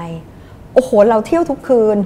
เราเมากันอาทิตย์ละสามวัน หรือว่าเออเราทำงานจนเราไม่มีชีวิต หรือว่า work life balance คืออะไร ถ้าเราเกิดเป็นโควิดตายวันในสองอาทิตย์ข้างหน้าเนี่ยเรายังไม่ทันได้ทำอะไรเลย อันนี้คือเป็น basic human concern อะคนเริ่มกลับมาทบทวน ถูกสิ่งที่ถูกตัวเองทำคุณค่าใช่ที่ตัวเองยึดถือ ใช่ อะไรที่ตัวเองอาจจะหลงลืมไป นั่นแหละค่ะ เพราะนั้นมันเป็นจุดซึ่งเหมือนกับหยุดโลก คือเราจะเห็นว่าคำว่า reset เนี่ยเพราะว่ามันหยุดก่อน หยุดคือทุกคนไม่มี activity หยุดคือทุกคนต้องรักษาชีวิตรักษาตัว ครับ ธุรกิจต้องอย่างทุกอย่างต้องหยุด เพื่อที่จะให้ทุกอย่างกลับสู่สภาวะปกติ เพราะฉะนั้นไอ้จุดที่หยุดเนี่ย คนจะคิดได้ว่า คุณค่าของชีวิตเราคืออะไร ครับ เพราะฉะนั้นสยามพิวรรธน์เองเนี่ยก็คิดว่าสิ่งเนี้ยยังไงมันต้องมา ครับแล้วจริงๆอะเราเตรียมสิ่งนี้ไว้อะสองปีก่อนเราไม่ได้คิดว่าจะมีโรคระบาดอะไรรุนแรงขนาดนี้ แต่คิดว่าท้ายสุดเนี่ยคนเราเนี่ยเมื่อไปถึงจุดสูงสุดของนวัตกรรมอะมันเป็นไลฟ์ไซเคิลที่คนจะกลับมาสู่สิ่งซึ่งมันเป็นเบสิกครับ เหมือนสูงสุดคืนสู่สามัญอะ ไซเคิลของชีวิตของคนมันจะเป็นอย่างนี้นะครัคะบ แต่ว่าโควิดเนี่ยมันมาเพื่อ accelerate ให้คนเรากลับมาเห็นคุณค่าของชีวิตมากขึ้น ครับ เพราะฉะนั้นเมื่อ 2 ปีก่อนเนี่ยเราได้เริ่มทดลองทำร้านร้านหนึ่ง ซึ่งชื่อว่า Ecotopia นะคะ Ecotopia เนี่ยเป็นร้านที่มาเพื่อตอบโจทย์ของคนรุ่นใหม่โดยเฉพาะครับ ในยุคอนาคตว่าการที่เราจะอยู่บนโลกใบนี้ นะคะเรามี mission หลายประการนะคะประการแรกก็คือว่าเราจะต้องทำตัวของเราเนี่ยให้แข็งแรงให้มีสุขภาพดี ให้เราสามารถเป็นพลเมืองที่มี productivity ที่ดีนะคะ แล้วก็ให้เราสามารถทำสิ่งซึ่ง share values ก็คือเป็นสิ่งซึ่งทำประโยชน์ให้คนอื่นด้วครัยบมีคุณค่ากับคนอื่นใช่ด้วยค่ะ เพราะฉะนั้นแนวความคิดอันเนี้ยมันมาตั้งแต่2อสปีก่อน เพราะฉะนั้นสยามพิวรรธน์ก็คิดว่าเราจะสร้าง new prototype ของ retail ครับ อันเนี้ยอย่างไรนะคะ ซึ่งเราก็คลำกันมา เราก็ได้ค่อยๆ ทดลองเปิด Ecotopia ขึ้นมานะคะในสยาม Discovery เพราะว่าตึกสยาม Discovery เนี่ยมันเป็นตึกที่เป็น customer centric มันเป็นตึกที่เราเปิดใจรับลูกค้าว่าลูกค้าเดินเข้ามาแล้วบอกชอบอะไรไม่ชอบอะไรโซเชียลมีเดียอยากได้อยากเห็นอะไรเราต้องเปลี่ยน สิ่งที่อยู่ในตึกเราให้ได้ 30%ทุกๆ 2-3 เดือนโอ้มันเป็นการทำงานที่หนักมาก แต่ก็ทำกันมาได้นะคะ ตั้งแต่ครับเราเอ่อเปิดเหมืหอลันงเป็นจากห้องเรทดโนลองเวเหมือนกันนะครับเหมือนถูกต้องเป็นมัน lab จนถึงชื่อสยาม Discovery เพราะว่ามันเป็นแลบของรีเทลเลอร์แล้วก็เป็นแลบของลูกค้าครับนั้นอีโคโทเปียเนี่ยถูกสร้างขึ้นมา เราก็ได้มีกูรู 12 ท่านนะคะ ซึ่งเราใช้คำว่าเป็น co-creator ครับนะคะ เราคือ developer เราจะมีความเข้าใจวิถีชีวิตใหม่เองได้อย่างไร เราไม่ได้เก่งในเรื่องนั้นนะคะแต่เรารู้แต่ว่านี่คือเทรนด์ที่กำลังจะมา เพราะฉะนั้นเราก็จะต้องมีคนที่มา collaborate to win กับเราเพราะฉะนั้น co-creator ของ Ecotopia เนี่ยมี 12 ท่านครับนะคะซึ่งเป็นผู้เชี่ยวชาญ เป็นคนที่ทำฟาร์มออร์แกนิกนะคะเป็นคนที่ทำเรื่อง nutrition นะคะเป็นคนที่ ทำเรื่องของ sustainability คือการที่คิดต่อยอดแล้วไปสอนคนในชุมชนครับว่าควรจะทำสิ่งพวกนี้ให้เป็นอาชีพ แล้วก็สร้าง branding ให้กับสินค้าชุมชนนั้นๆนะคะครับเป็นคนที่มีความเข้าใจในการใช้ชีวิตของการแบ่งปัน เป็นนักอนุรักษ์ที่อยากจะลดภาวะโลกร้อนนะคะ เพราะฉะนั้นหลายๆท่าน 12 ท่านเนี่ยค่ะมารวมกันครับเป็นแพน e l แล้วเราเนี่ยสยามพิวรรธน์ทีมงานของเราเนี่ยเรียนรู้จากพวกเขาว่า การที่จะสร้าง community ซึ่งมี mission ที่จะทำให้ต้องใช้คำว่า embracing good life กับการที่จะ support สังคมครับและ support โลกใบนี้ ให้เป็นโลกที่งดงาม ปลอดสารพิษ ทุกคนมีชีวิตที่ดี มีคุณภาพชีวิตที่ดี และมีแชร์แวลูเนี่ยเขาคิดและทำอย่างไร เพราะฉะนั้นเราเรียนรู้จากคนที่เป็น opinion leader ในวงการนี้ครับแล้วทุกคนน่ารักมากค่ะ คือทุกคนมีปณิธานที่อยากจะเห็น สถานที่สถานที่หนึ่งซึ่ง build community ของคนรุ่นใหม่ ให้มีจิตสำนึกแบบนี้นั้น creator co-creator ของเราเนี่ยจะทุ่มเท แล้วมาช่วยเราเนี่ย sourcing สินค้านะคะ มาช่วยบอกเราว่าเราจะต้องทำ communication from home to store อย่างไร เพราะการที่อยู่ดีๆ จะทำให้คนเข้าใจครับถึงสินค้าออร์แกนิก หรือสินค้าชุมชน หรือการที่จะมีปรัชญาในการดำรงชีวิตเนี่ยมันต้องมี storytelling ที่ลึกและใช่ใช่เพราะฉะนั้นทุกอย่างเนี่ยเริ่มที่จุดเริ่มต้น เราก็ได้เรียนรู้ว่าจุดเริ่มต้นของมันคืออะไร เราจะทำ communication ที่มี storytelling ที่ทำให้คนเห็นว่า Ecotopia เนี่ยจริง ๆ มีผู้ประกอบการและมีผู้ที่ได้รับประโยชน์จากร้านนี้เนี่ยนับแสนคน อยู่รอบประเทศไทยอยู่ในจังหวัดต่างๆนะคะมีทั้งเกษตรกรมีทั้งคนที่เป็นเอ่อนักคิดครับเป็นคนที่ทำจักสานหัตถกรรมย้อมผ้า ทุกอย่างที่เป็นภูมิปัญญาไทยเนี่ยค่ะคือสิ่งซึ่งเป็นออร์แกนิก เพราะฉะนั้นพอเราทำงานไปถึง step หนึ่งเนี่ยเราก็จะเข้าใจว่า การ sourcing สินค้า การที่เราจะไปเรียนรู้ แล้วก็มาบอกกล่าว storytelling บอกกล่าวคุณภาพ และการที่เราจะ engage ลูกค้าคนรุ่นใหม่เข้ามา ในสมัยนี้ marketing คือ emotional engagement จริงไหมคะจริงคือครับสิ่งซึ่งมันเป็น powerful ที่สุด เพราะว่าถ้าคนเล็งเห็นว่ากว่าจะมาเป็นแชมพูขวดนี้เนี่ยมันผ่านภูมิปัญญาไทยมากี่สิบปี มันผ่านมือของคนทำลองผิดลองถูกมาเท่าไหร่ครับมาวางขายตรงเนี้ยราคาเนี่ยจะกลายเป็นสิ่งที่คนไม่ต้องนึกถึงใช่ว่ามันถูกหรือแพงใช่เราไม่ได้ขายของแต่ครับเราขายคุณค่าในอีโคโทเปียครับเพราะฉะนั้นมันจะเป็น new prototype อันแรกที่ออกมารับชีวิตหลังโควิดครับแล้วตอนนี้ก็เข้มข้นขึ้นครับนะคะ แล้วก็จะเป็น prototype แล้วก็เป็นร้านที่เป็น eco store ที่ใหญ่ที่สุดในเอเชีย คือพอเราไปทำ research แล้วเนี่ยยังไม่ปรากฏเลยนะคะ ว่าในเอเชียเนี่ยมีคนทำ store แบบนี้ครับแต่ store อันนี้เนี่ยอย่างที่พูดอะค่ะก็คือไม่ได้มาเพื่อขายของ แต่เราจะมี activity ให้ลูกค้าหรือให้คนรุ่นใหม่เนี่ยมาพบปะครับกับคนที่มี philosophy แบบนี้หรือผู้ผลิต จะได้เรียนรู้ว่าถ้าเราในฐานะลูกค้า เรามีความคิดเห็นอย่างไรกับ Product ของเขา เราอยากจะช่วยเขาพัฒนายังไง อยากจะเป็นส่วนหนึ่งของ community ที่สร้างประโยชน์ให้กับชุมชนสังคมประเทศและโลกครับอย่างไร เพราะฉะนั้นเวิร์กช็อปพวกเนี้ยมันจะมีตลอดนะคะ แล้วก็จะมีสังคมของการ reuse recycle ครับ reskill นะคะซึ่งจะทำมาตอบโจทย์ตอนนี้เลยว่า โลกเราสะอาดขึ้นมากเลยในช่วง 2 เดือนสองเดือนที่ผ่านมาครับเพราะฉะนั้นสิ่งพวกนี้ไม่ควรจะอยู่ดีๆ กลับไปอยู่ในจุดเดิมถูกที่มันครับเสื่อมถูกครับโทรม workforce อันเนี้ยค่ะก็คือทุกคน ใครอยากจะเข้ามาเป็นส่วนหนึ่งแล้วอยากจะทำอะไรครับนะคะ เราก็จะมีอีก step หนึ่งก็คือองค์กร หรือเรียกว่า business partner นะคะไม่ว่าจะเป็นธนาคารนะคะที่จะเข้ามาแล้วก็มาสอนชุมชนว่าครับถ้าเราเราอยากจะทำธุรกิจจะต้องมีการออมอย่างไรนะคะ เมื่อยอดขายใน Ecotopia ของแต่ละคนเนี่ยดี v ล l ไปถึงจุดหนึ่ง ธนาคารจะเข้ามาช่วยว่าเอาละเขามี track record ที่ดีแล้วนะ การลงทุนจากนี้ไป ธนาคารอยากจะมาลงทุนร่วมเป็นให้ sponsorship เขาครับเพื่อที่จะไปค้นคว้าพัฒนาหรือผลิตของได้เยอะมากขึ้น เรามีอีกหน่วยงานหนึ่งซึ่งเรากำลังจะขึ้นเป็นระบบออนไลน์ ซึ่งเรากะจะขายสินค้าอีโคโทเปียที่ผลิตโดยฝีมือคนไทยเนี่ยค่ะเป็น global เลย เพราะว่าของไทยซึ่งเป็นออร์แกนิกแล้วมี storytelling ที่งดงามมากกว่าชาติอื่น เพราะว่ามันมาจากประเพณีและไทย wisdom เนี่ยครับมันจะทำให้สินค้าพวกนี้ขายดีเพ ราะฉะนั้น branding ของ Ecotopia เนี่ยถูกสร้างขึ้น แล้วมันมาทันเวลากับยุคที่ว่าทุกคนอาจจะต้องถอยสเต็ปมาแล้วคก็รับคิดว่าเอาละเราอยากจะรับประทานอะไรหรือ ถึงจะทำให้เรามีขีดความสามารถในการเป็นมนุษย์เนี่ยที่ดีขึ้น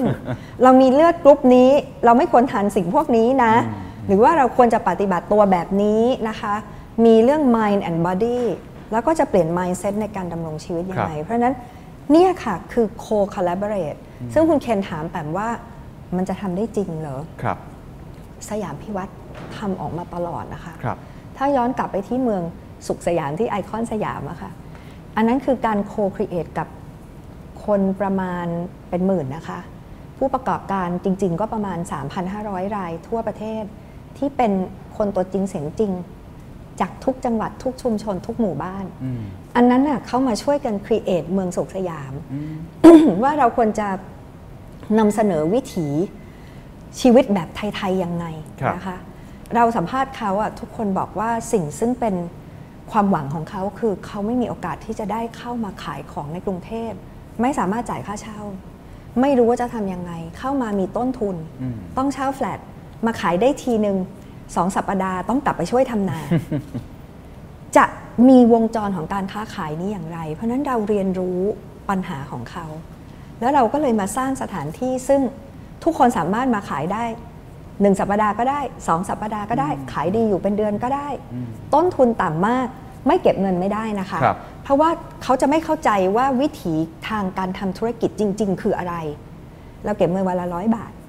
นะคะ ถูกกว่าของกทมอีกนะคะ ทุกคนมายืนขายด้วยความภาคภูมิใจครับเขามา tell story ของบ้านเขาของสิ่งที่เขาทำครับซึ่งปัญหาของการสืบสาน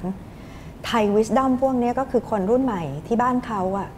ไม่อยากทำในสิ่งที่ไม่อยากทอผ้าแบบเนี้ยที่คุณปู่คุณย่าทอกันมา 50 ปี ไม่อยากทำขนมแบบเนี้ยเพราะไม่มีตลาด ทุกคนอยากจะรู้จักเขาต้องเดินทางไปไกลแสนไกลไปจังหวัดเขาครับ ไม่ทราบว่าจะทำการตลาดต่อยอดอย่างไร เพราะฉะนั้นลูกหลานก็อยากไปทำอย่างอื่น แต่ 18 เดือนที่เราเปิดสุขสยามเนี่ยเราเรียนรู้จากแม่ค้าทุกเจ้าครับทุกคนมายืนอยู่ตรงนี้ ทุกคนก็เรียนรู้จากเรา ได้คุยกับนักท่องเที่ยวต่างชาติ พูดกันไม่รู้เรื่องนะคะ พูดภาษาอังกฤษไม่ได้ เราก็ต้องมีคนช่วยกันแปลให้ มีการอบรมทุกเช้าก่อนจะเปิดเมืองสุขสยามว่าอะเมื่อวานทุกคนมีประสบการณ์อย่างไรนะคะ จะพัฒนาอย่างไรของมากองขาย 10 อย่าง ขายดีได้แค่ 5 อย่าง เพราะในนอีก 5 อย่างหยุดผลิตก่อน แล้ว 5 อย่างเนี่ยพัฒนาขึ้นอย่างไร กลับไปที่ชุมชนทั้งหมู่บ้านมาช่วยกันทำเพราะว่าต้นทุนวันละร้อยบาท ขายได้วันละหมื่นห้าเพราะฉะนั้นในวงจรของสุขสยามเนี่ยเรามองเห็น complete modern trade ครับซึ่งชาวบ้านทั้งหมดเนี่ยมาเรียนรู้กับเรา แล้วเรามี Data Management เราสอนเขาเลยว่าการใช้ Data ให้เป็นประโยชน์มีเนี่ย Data มี Management ด้วยค่ะอ๋อเก็บหมดเลยว่าชาตินี้นะคะ ชอบซื้ออะไรนะคะเท่าที่ผมฟังเนี่ยไม่ว่าจะเป็นตัวสุขสยามที่ทำมาแล้วประมาณ 18 เดือน กับตัว Ecotopia ผมผมรู้สึกว่าเอ่อ New Prototype of Retail หรือว่า New Retail วิสัยทัศน์ของสยามพิวัตรหรือคุณแปมเองเนี่ยมันกำลังจะเปลี่ยนไป คำว่า Retail แห่งอนาคต มันจะไม่เหมือนเดิม อะไรคือความหมายของสยามพิวัตรก็ว่า retail แห่งอนาคตคืออะไร มันต้อง collaborate มากขึ้นใช่ไหมครับ มันต้องดึงทุกภาคส่วนทุก stakeholder แล้วฟังเขาให้มากขึ้นใช่ไหมครับ แล้วเรื่องดิจิตอลก็ต้องมี backup อีกใช่ไหมครับ อะไรคือภาพหรือภูมิทัศน์ landscape ของ New Retail ในความหมายของคุณแปมครับ Landscape ของ New Retail เนี่ยจริง ๆ เป็นเรื่องที่พูดยาก เพราะอะไรรู้ไหมคะครับเพราะว่าเราเนี่ย จะต้อง cater to มนุษย์ คนเนี่ยเปลี่ยนแปลงตลอดเวลา ใน 5 ปี 7 ปีที่แล้วเนี่ยเปลี่ยนแปลงมากเลย ใน 2 เดือนเนี่ยจะเปลี่ยนไปอีกเยอะ เพราะฉะนั้นเราไม่รู้ว่าพฤติกรรมของลูกค้าหรือของคนเนี่ยจะ develop ไปในทิศทางใดครับจะกลับไปสู่จุดเดิม หรือจะไปไกลกันมากกว่านี้นะคะแต่สิ่งที่สำคัญคือการทำรีเทลจริงๆเนี่ยอันดับแรกเลยเราต้องมี research นะคะไม่สามารถทำจาก gut instinct หรือประสบการณ์ที่ผ่านมานะคะ research หรือการทำ data management เนี่ยมันเพราะ data management ของสยามพิวัตรเนี่ยคือ kick in ตั้งแต่กลางปีที่แล้วนะคะครับเรามี deep มากเลยนะคะ แล้วเรามี Data ของผู้จับจ่ายใช้สอยเนี่ยไม่ใช่เฉพาะคนไทยนะคะครับแต่คนทั่วโลก เพราะว่าสถานที่ของเราเนี่ย cater นักท่องเที่ยว ปีหนึ่งก็ประมาณ 10 ล้านคนนะคะครับเพราะฉะนั้นเราจะเข้าใจว่าคนชาตินี้เป็นยังไงคิดยังไงทำยังไงนะคะ เพราะฉะนั้นการที่ เราใช้นวัตกรรมเข้ามาทำ research เพื่อเข้าใจหรือผู้บริโภค analyze เนี่ยอันดับแรกเลยคือ understanding ไอ้ตัว understanding ตัวเนี้ยมันต้องถูกตีแผ่ออกมาละเอียดครับเพื่อที่จะสามารถ forecast หรือ predict แต่ prediction อันนี้เนี่ยมันไม่สามารถจะทำได้ไกลมากแล้วนะคะ คือเราคิดว่าคิดกันเป็นปีต่อปี อย่างมาก 18 เดือนนะคะ นั่นคือตัวแรกที่เราจะต้องเข้าใจก่อนครับคือมี understanding in depth จาก research จากพื้นฐานที่ลดความเสี่ยงในการตัดสินใจก่อนครับนะคะอันที่สองเนี่ยก็คือว่าจริง ๆ กลับไปที่คำว่า values นะคะมันมี theory อยู่อันหนึ่งชื่อ elements of values ครับคือความเป็นคนนะคะสิ่งซึ่งเป็นคุณค่าในชีวิตของเขาอะจริง ๆ มันมีอยู่ไม่กี่อย่างนะคะ คนทุกคนเนี่ยมีความดีอยู่ในตัว มี skill ที่ดีมากอยู่ในตัว มีสิ่งซึ่งสามารถทำได้ดีที่สุดอยู่ในตัว แล้วก็คนทุกคนอยากเป็นคนดีอะไม่มีใครอยากเป็นคนไม่ดี deep down แล้วเนี่ยอยากเป็นคนที่มีประโยชน์กับผู้อื่น เพราะฉะนั้นถ้าเราเข้าใจคำว่า elements of values เนี่ยมันจะทำให้เราสามารถสร้าง retail ที่ก่อให้เกิด fulfillment มากกว่าการช้อปปิ้ง โอ้ ลึกครับค่ะซึ่งอันนี้การช้อปปิ้งหรือการซื้อสินค้าเนี่ย มันมันไม่ทุกคนอาจจะบอกว่ามันเป็นอะไรที่ฉาบฉวย ซื้อเพราะความจำเป็น ซื้อเพราะเออเราต้องใช้ซื้อเพราะเราอยากจะนำเทรนด์ซื้อเพื่ออยากจะ build social status หรือว่าเรามาดูมาซื้อเพื่อที่จะได้บอกกล่าวเรื่องนี้ก่อนใครบนโซเชียลเน็ตเวิร์กใช่ไหมคะครับแต่จริง ๆ แล้วเนี่ยมันย้อนกลับไปที่คำว่า fulfillment ว่าถ้ามันมากกว่านั้นน่ะถ้าทุกบาทที่เราใช้ไปอะ มันส่งผลดีกับคนอื่นอืมถ้าทุกบาทที่เราใช้ไปเนี่ยมันทำให้ชีวิตเราดีขึ้นจริงครับมันไม่มีอะไรผิว มันไม่มีอะไรที่เป็นเปลือก values พวกเนี้ยคือ core ของการที่จะทำให้ retail เนี่ยมี winning strategy เพราะฉะนั้น winning strategy ของ retail จริง ๆ เนี่ยคือการตอบโจทย์ fulfillment ของคนครับในทุก values ให้ได้ เพราะฉะนั้นอย่างที่ปั่มพูดตอนแรกอะค่ะเราเลิกขายของอะเราขาย values วิธีการทำ marketing หรือ communication ของเรา เราไม่จำเป็นที่จะต้องบอกว่าเออเราลดราคาครับเรา hard sell ทุกคนอาจจะมีความจำเป็นที่อยากจะซื้อของในราคาที่ดี แต่ถ้ามันมีมากกว่านั้น ว่าการซื้อของของเขาทุกบาทเนี่ยมันไปถึงใครบ้างเนี่ยครับอันเนี้ยเป็นวิธีการคิดแบบใหม่นั้นรีเทลในอนาคตอย่างที่ปั่มพูดอะค่ะคือไม่มีสูตรสำเร็จครับ นะคะไม่มีบอกว่าเพราะว่าฉันเก่ง ฉันทำอย่างนี้มา แต่ว่าถ้าเราจะเคเตอร์ทุกคนหมู่มาก เราต้องเรียนรู้จากคนหมู่มากครับเพราะฉะนั้นคำว่า customer centric จริงๆอะมันสำคัญมากคือมันไม่ใช่แค่ customer ใช่ตอนนี้มันคือ every stakeholder centric ซึ่งอันเนี้ยมันจะสามารถทำให้เราตัดสินใจถูก แล้วก็ในทุกๆอย่างที่เราทำเนี่ยประโยชน์ที่เราจะได้เนี่ยต้องเรียกว่า ต้นทุนกำไรนะคะคือ long term ถ้าใครที่คิดจะทำธุรกิจแบบตีหัวเข้าบ้านนะฮะลงทุนปุ๊บๆนะแล้วให้ได้คืนเร็วครับๆเนี่ยอันเนี้ยค่ะมันจะอยู่ไม่ได้ เพราะว่าผู้บริโภคฉลาดขึ้น ผู้บริโภคคิดมากขึ้นครับนะคะ แล้วก็การสร้างอีโค y ิสเต็มที่เกิดขึ้นในทุกอินดัสทรีนั้นเนี่ยเป็นเรื่องที่สำคัญมากครับเพราะว่าถ้าเราทำในส่วนของเรา แล้วคนที่อยู่รอบข้างเราทำหมด แล้วคนที่อยู่รอบข้างเป็น stakeholder ของเราเนี่ยต่างคนต่างจะ benefit ซึ่งกันและกันครับเพราะฉะนั้นเนี่ยค่ะคือ retail ในอนาคตโอ้สำหรับสยามพิวัตรครับ น่าสนใจมากอันที่หนึ่งคือต้องเข้าใจไม่ใช่แค่ผู้บริโภคแล้ว แต่เป็น every stakeholder ซึ่งต้องใช้เรื่อง data management ที่ดีใช่เพราะเราไม่สามารถเข้าใจกันผ่านแค่ตรงนี้ได้แล้วใช่คุยกันและค่ะอาจจะไม่ได้เข้าใจใช่นะครับค่ะเพราะฉะนั้นระบบดิจิทัล IT infrastructure ทุกอย่างก็ต้องทำมาอย่างดี ซึ่งอย่างตัวสยามพิวัตรทำมาสักพักหนึ่งแล้ว อีกฝั่งหนึ่งที่ผมฟังแล้วรู้สึกว่ามันเป็น concept ที่ค่อนข้างใหม่นะครับ คือไม่ได้ช้อปปิ้งเพื่อซื้อสินค้าอย่างเดียว ไม่ได้ดูที่ราคาอย่างเดียว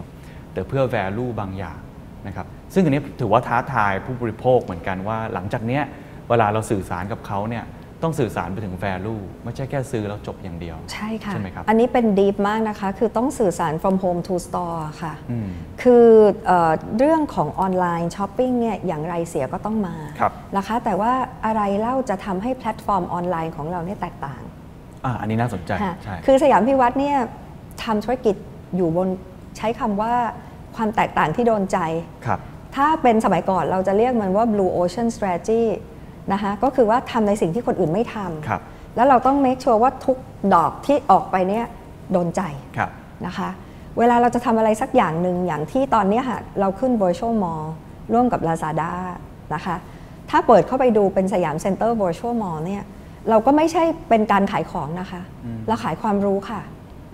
เราบอกเทรนด์เลยค่ะ ว่าถ้าคุณจะเป็นแฟชั่น เทรนด์ของแฟชั่นคือแบบนี้ เทรนด์ของสุขภาพคืออย่างนี้คือเราต้อง educate เขา เราต้องพูดในสิ่งซึ่งสามารถทำให้เขาเห็นว่า เออ ถ้าเขาคิดแบบนี้ครับดำเนินชีวิตแบบนี้ ซื้อสินค้าแบบนี้ทานอาหารแบบนี้ มันจะดีกับเขายังไง เพราะฉะนั้นมันไม่ใช่เรื่องที่ผิวเผิน มันคือองค์ความรู้ซึ่งเราต้องสร้างครับเพื่อคอมมิ n นิเค e กับลูกค้าก่อนนะคะ และสิ่งสำคัญนะคะ สิ่งที่มันจะมาแทนที่ CRM ซึ่งทุกคนก็ทำ CRM เสียเงินกันมากมาย ใช่ โอ้ยบัตรสมาชิกให้ on top ให้ทุกอย่าง privilege อะไรพวกเนี้ยค่ะ ไม่พอแล้วเหรอครับ มันเทียบไม่ได้กับคำว่าการสร้าง value แปมจะยกตัวอย่างอันหนึ่งให้ฟังแปมทดลองทำในสยาม Discovery ครับ เมื่อตอนเปิดใหม่ๆนะคะเรามีร้านรองเท้า ซึ่งเขาเป็นรองเท้าสำหรับนักวิ่งนะคะรองเท้าอันเนี้ยคือถ้าคนไม่เข้าใจเนี่ยจะจะอาจจะไม่ซื้อเขา แต่จริง ๆ มันคือรองเท้าที่ personalize หรือ tailor made เพราะฉะนั้นคุณเนี่ยจะต้องมาวิ่ง แล้วเขาก็จะตัดรองเท้าสนิเกอร์ให้คุณเนี่ยนะคะเพื่อที่จะทำให้คุณเป็นนักวิ่งที่เก่งขึ้น บางคนมีปัญหาที่เท้าว่า เท้าแบนไป เท้ามีกระดูกเจ็บอะไรพวกเนี้ยเขาก็จะ tailor made หรือ personalize สิ่งพวกนี้ให้ครับการที่จะขายสินค้าซึ่ง personalize แล้วมันจะเป็น สินค้าที่ในอนาคตทุกคนก็อยากได้ personalize ทั้งนั้นใช่ไหมคะใช่ครับเพื่อให้เราดีขึ้น สวยขึ้นเก่งขึ้น มันจะต้องพูดมาก แล้วมันก็ไม่ใช่เรื่องที่ว่าพูดปุ๊บทุกคนจะเข้าใจ เพราะราคาสูงใช่นะคะเราก็เลยบอกว่าไม่เป็นไรอะ่ะทุกคนอยากเป็นนักวิ่งใช่ไหม ถ้าคุณอยากจะวิ่งให้เก่งอะ่ะคุณก็ต้องมีรองเท้าคู่กายอะ่ะซึ่งเป็นสิ่งที่ใช่ แต่คุณจะวิ่งไปเพื่ออะไร ถ้าคุณจะวิ่งเพื่อสุขภาพอย่างเดียว คุณได้ครับแต่ถ้าคุณมาวิ่งเพื่อออกกำลังกายกับเรา บนเครื่องออกกำลังกาย เพื่อที่จะทดลองว่าถ้าจะใส่รองเท้าแบบนี้ มันจะเวิร์กกับคุณไหมเนี่ยในทุกๆการวิ่ง 1 กิโลเมตรของคุณอะเราจะไปปลูกต้นไม้ต้นหนึ่ง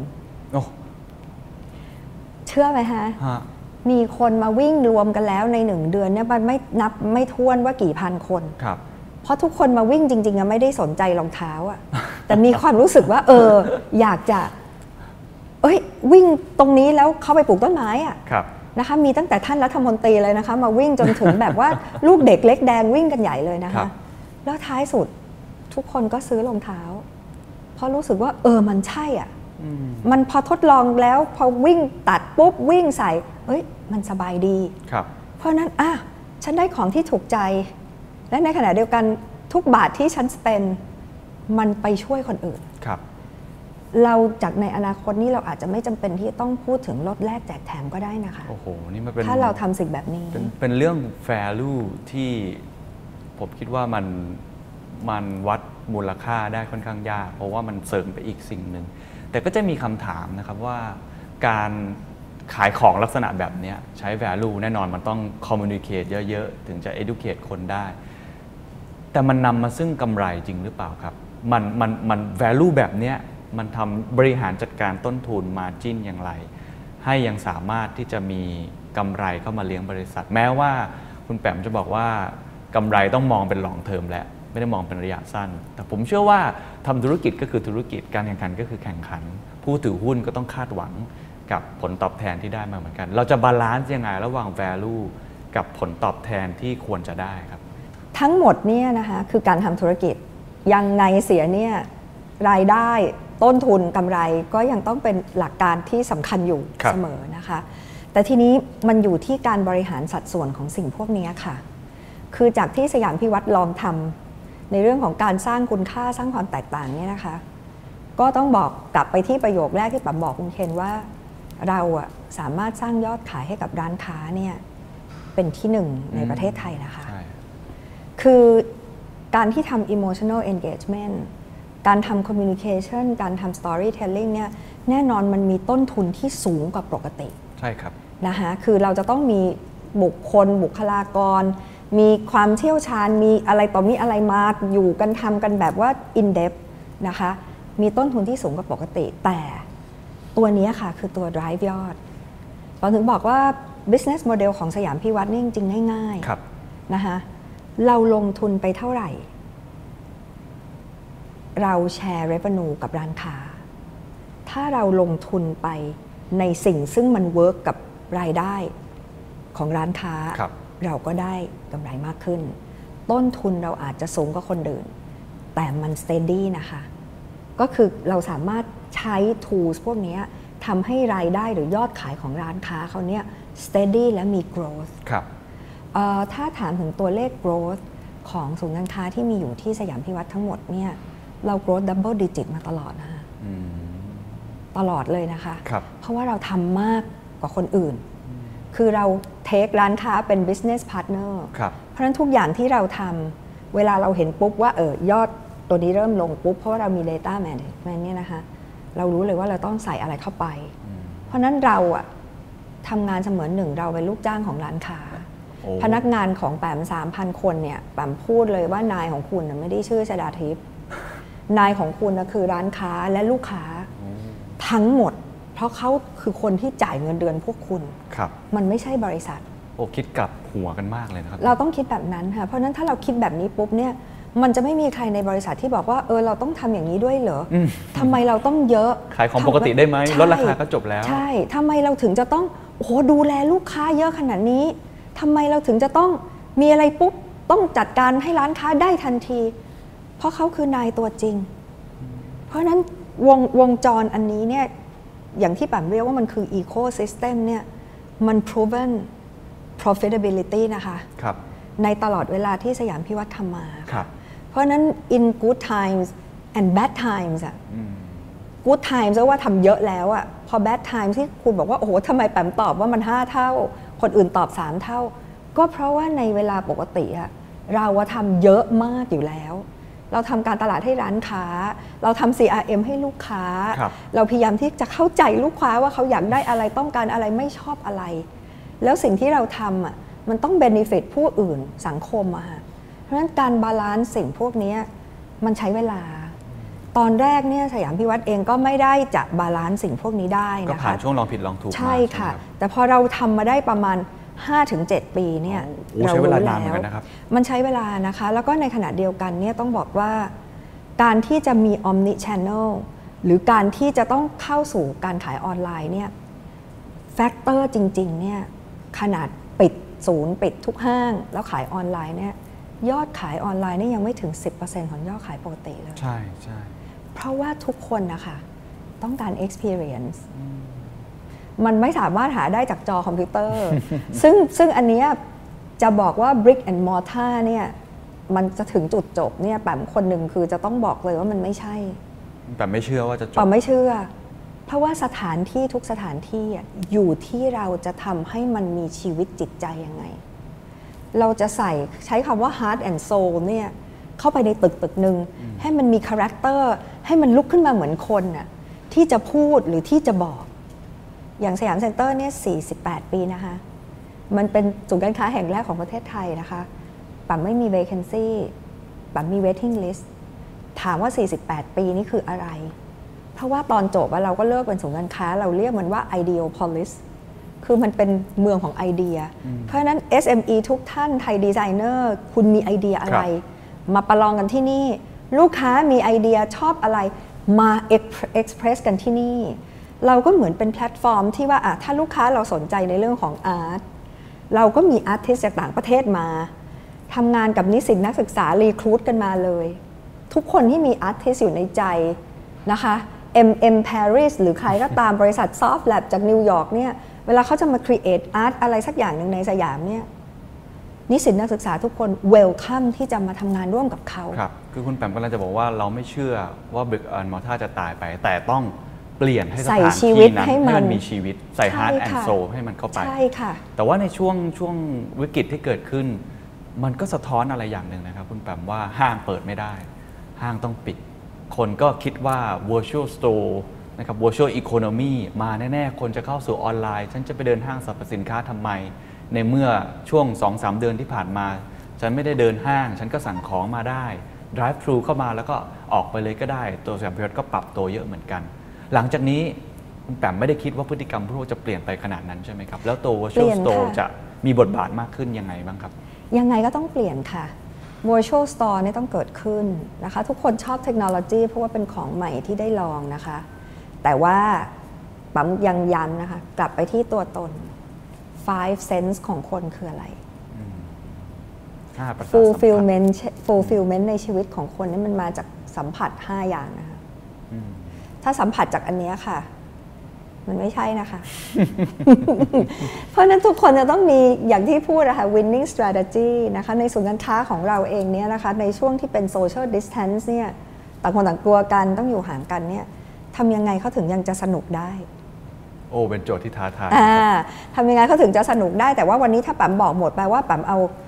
เทรดซีเครตของปั๊มออกมาบอกหมด แต่ว่าปั๊มให้ทิปส์นะคะว่าเชิญครับทำยังไงมาแล้วก็ยังสนุกได้ อยู่บ้านก็สนุกกับเราได้ครับไม่จำเป็นต้องซื้อของ ได้ความรู้ยังสามารถเกาะติดเทรนด์ได้ตลอดเวลา แอบบอกได้ไหมครับค่ะ winning strategy คืออะไรครับ โอ้ย อันนี้เดี๋ยวต้องเจอกันอีกรอบหนึ่งมั้งคะคุณเคนคือคือมันเป็นมันเป็นวิธีการซึ่ง ท้ายสุดอะค่ะ มันคือต้อง engage stakeholder ทั้งหมดให้ได้อะอีก level หนึ่ง มันไม่ใช่แค่ interest นะคะ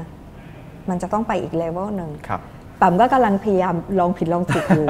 แต่ปั๊มคิดว่าเรื่องนี้เป็นเรื่องที่ท้าทายมากนะคะ เวลาเราจะทำอะไรก็ตาม จริง ๆ มันคือกลับไปที่เบสิกของคนครับค่ะ อย่างคุณเคนอยากจะ convince ใครสักคนให้ทำตามเราอะ คุณต้องทำไงคะอืม ก็ต้องพูดโน้มน้าว จูงใจทำให้ดู เอาข้อดีข้อเสียทุกอย่างเอา benefit อะไรมา พยายามสื่อสารให้เต็มที่ อืมแต่เราจะรู้ได้ไงว่าสิ่งที่เราพูดมัน work นั่นสิครับ นั่นไง มันก็ต้องกลับกันว่า ถ้าเราเป็นเขาอะเอาใจเขามาใส่ใจเราอะอืม ถ้าเราเป็นเขาอะเขาจะคิดอย่างเงี้ย ครับ ประมาณว่ามันอาจจะไม่ได้ถูกร้อยเปอร์เซ็นต์เขาอาจจะต้องการแบบนี้นะ เราก็ต้องพูดในสิ่งซึ่งเขาอยากฟัง เราก็ต้องทำให้เขาเห็นว่า what's in it for them ครับ เพราะฉะนั้นจริง ๆ การค้าขายทั้งหมดเนี่ยมันจะ back to fundamental ไม่กี่อย่าง ครับ ไม่ว่ามันจะมีเทคโนโลยีมาช่วยมี AI มีทุกอย่างอะไร นั่นคือมันมาเพื่อประหยัดต้นทุนอืมซึ่งสยามพิวัตรก็เตรียมพร้อมเรื่องนี้แล้วใช่ค่ะ ทำคือปั๊มบอกแล้วว่าปั๊มทำ transformation ของบริษัทมา 2 ปีนะคะ แล้วสิ่งที่ยากมากของการทำ change คือการเปลี่ยน mindset แต่ปั๊มต้องขอบคุณโควิด เพราะว่าโควิดเนี่ยมันมาทำให้คนเราเปลี่ยน mindset ได้เร็วขึ้น ลูกค้าแบบก็เปลี่ยน mindset เร็วมากนะครัคะบซึ่งอันนั้นก็เราก็เหนื่อยแต่ว่าเราก็ต้องเข้าใจเขานะครัคะบลูกน้องแปมเองก็ต้องเข้าใจแล้วว่าจากนี้ไปอะ skill ที่ทุกคนมีอยู่อะคิดไม่ออกแล้ว แต่ skill ที่เขาต้องเพิ่มขึ้นก็คือ adaptability เพราะฉะนั้น mindset ของคนเราก็คือว่าทำอย่างไรเราถึงจะสามารถปรับเปลี่ยน ตัวเอง ความคิดและความสามารถของเราเนี่ยให้สามารถจัดการได้สถานการณ์ได้รวดเร็วครับนั่นน่ะคือ value ของคนที่จะประสบความสำเร็จครับองค์กรก็เหมือนกัน ถ้าเป็นองค์กรที่จะยึดติดอยู่กับของเดิม หรือเป็นองค์กรที่มีมีชิป on the shoulder มากอะ่ะแล้วก็ไม่ฟังใครอะ่ะอันนั้นน่ะปาก็คิดว่าในอนาคตอาจจะลำบากครับค่ะแต่ว่าเนื่องจากว่าสยามพิวัตรเองเป็นองค์กรที่ เรา exist เพื่อแชร์ values ดังนั้นเราไม่มีคำว่าอายนะ ที่จะเดินไปถามคนอื่นว่าเราควรทำยังไง เราไม่อายที่จะเชิญอย่างเหมือนแป๋มเนี่ยก็อายุมากแล้วนะคะแป๋มก็ไม่อายที่จะถามเด็กอายุ 18 ว่า เอ้ยถ้าเราทำอย่างนี้มันจะ work ไหมครับเพราะฉะนั้นในวงจรของ retail กลับมาสรุปเลยอะทุกอย่างคือการเรียนรู้ที่ไม่มีการสิ้นสุดคุณเคนถามแบบเมื่อกี้ว่า retail ในโลกอนาคตอะไรคือสูตรสำเร็จแบบว่าถึงจะตอบว่ามันไม่มี แต่มันคือการ evolve ไปด้วยกัน มันคือการเรียนรู้สิ่งใหม่ ๆ ซึ่งกันและกันครับแล้วมันคือการ join hand กับคนที่มีเป้าหมายเดียวกันว่าเราอยากจะให้เกิดความสำเร็จในเรื่องอะไรครับเราก็ทำกับคนที่เขาเก่งในเรื่องนั้น เพราะฉะนั้นนั่นนะคะคือวิธีการทำธุรกิจครับซึ่งปั๊มคิดว่าอันเนี้ยมันยั่งยืน เพราะว่าเราไม่ได้คิดเองทำเอง แล้วท้ายสุดอะสิ่งที่เราทำอะถ้าคนอื่นได้ด้วยอะมันจะทำให้เรามีการเติบโตไปพร้อมกับเขาครับ แล้วก็ท้ายสุดนะคะ มันคือความภาคภูมิใจ ต้องคิดนะคะว่าคนเราอะทำงานอะบางคนอยากได้เงิน อยากได้ตำแหน่ง อยากได้อะไรอีกหลายประการ แต่ว่า fulfillment ของคนคือ pride หรือความภาคภูมิใจคือการที่ได้เราทำอะไรสักอย่างหนึ่ง ซึ่ง เราคิดว่าเออมันบรรลุอะคำว่าบรรลุในที่นี้คือไม่ใช่ว่ารวย หรือว่าฉันได้ขึ้นเป็นผู้จัดการเป็น CEO แล้วเพราะว่ามันมันยังไม่จบนะคะ มันสามารถต่อไปได้เรื่อย ๆ แต่สิ่งที่เราเห็นจากโควิดเนี่ยสิ่งที่ทำให้ประเทศไทยรอดเนี่ยคือใจคน ใช่ไหมคะ เราจะเห็นว่าในยามที่แบบ โอ้โห ประเทศอื่นก็ล็อกดาวน์ก็ไม่ยอมอยู่บ้านกัน แต่คนไทยซึ่งจริง ๆ เป็นคนที่สนุกสนานมากเนี่ย สามารถอยู่ได้ไม่ใช่เพราะไม่ใช่เพราะว่ากลัวรัฐบาลนะแต่มีความเข้าใจว่าถ้าเราไม่หยุดชาติจะเดือดร้อนมากกว่านี้ หมอกับพยาบาลจะเป็นยังไง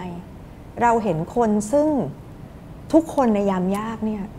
คนไทยอะออกมาช่วยกันใช่อะร่วมมือกันดีมากอะป๋อมบอกหน่อยทุกครั้งที่มีน้ำท่วมหรือมีเหตุการณ์อะไรก็ตาม ประเทศไทยเนี่ยจะเรสฟันไปช่วยประเทศอื่น ใช่ ในยุคเนี้ยที่แบบ เราเห็นว่าเออมีคนที่เขาตกงานอะเขาไม่ยอมแพ้อะลุกขึ้นมาทำทุกอย่างเพื่อครอบครัวเขาอะครับ คนไทยออกมาขอมีส่วนช่วย คนขายข้าวมันไก่ คนขายบะหมี่ ก็อุตสาห์ทำออกมาเอาไปให้หมอให้พยาบาล เอาไว้หน้าบ้านครับให้คนที่เขาลำบากกว่า เพราะฉะนั้นท้ายสุดอะสิ่งที่จะทำให้เราชนะอะ คือใจเรากับตัวเราครับและคือคนครับเพราะฉะนั้นเราต้องปรับตัวไปพร้อมกับพฤติกรรมของคนในขณะเดียวกันใจของเรานะครับมัน back มา to basic จริง ๆ ถ้าที่ผมฟัง Mindset มาทั้งหมดค่ะมันคือ mindset ของเราใช่นะครับค่ะทีนี้ผมถามในช่วงระยะสั้น ๆ บ้างเมื่อกี้เราคุยไปไกลมาก เห็นภาพ retail concept ใหม่ วิธีการปรับตัว skill ใหม่ๆนะครับกลับมาตรงช่วงระยะเวลาที่กำลังจะเปิด หรือว่าก่อนหน้านี้สักพักหนึ่งเนี่ยในแง่ของคู่ค้าผมยังไม่ได้คุยสักเท่าไหร่นะครับว่า เรามีการช่วยเหลือคู่ค้าเยียวยากับเขาอย่างไรบ้างนะครับ แล้วก็หลังจากนี้มาตรการที่จะกลับมาเปิดอีกครั้งหนึ่งเนี่ยเมื่อกี้แอบบอกไปนิดนึงผมไม่แน่ใจว่าจะบอกได้มากกว่านี้หรือเปล่านะครับว่าจะทำยังไงเนี่ยให้คนเนี่ยรู้สึกมี engage มากขึ้นต่างๆ นานาเนี่ยอาจจะลองแชร์ให้ฟังตั้งแต่ช่วงอะการเยียวยาคู่ค้าก่อนก็ได้ครับ แล้วก็หลังจากนี้สักท่านเอ่อกับคู่ค้าก่อนนะคะ คือร้านค้าเนี่ยในตลอดเวลาช่วงที่ที่ที่เราใกล้จะปิดในช่วงนั้นยอดขายก็แย่นะคะ เราก็ดูสถานการณ์รายวัน แล้วก็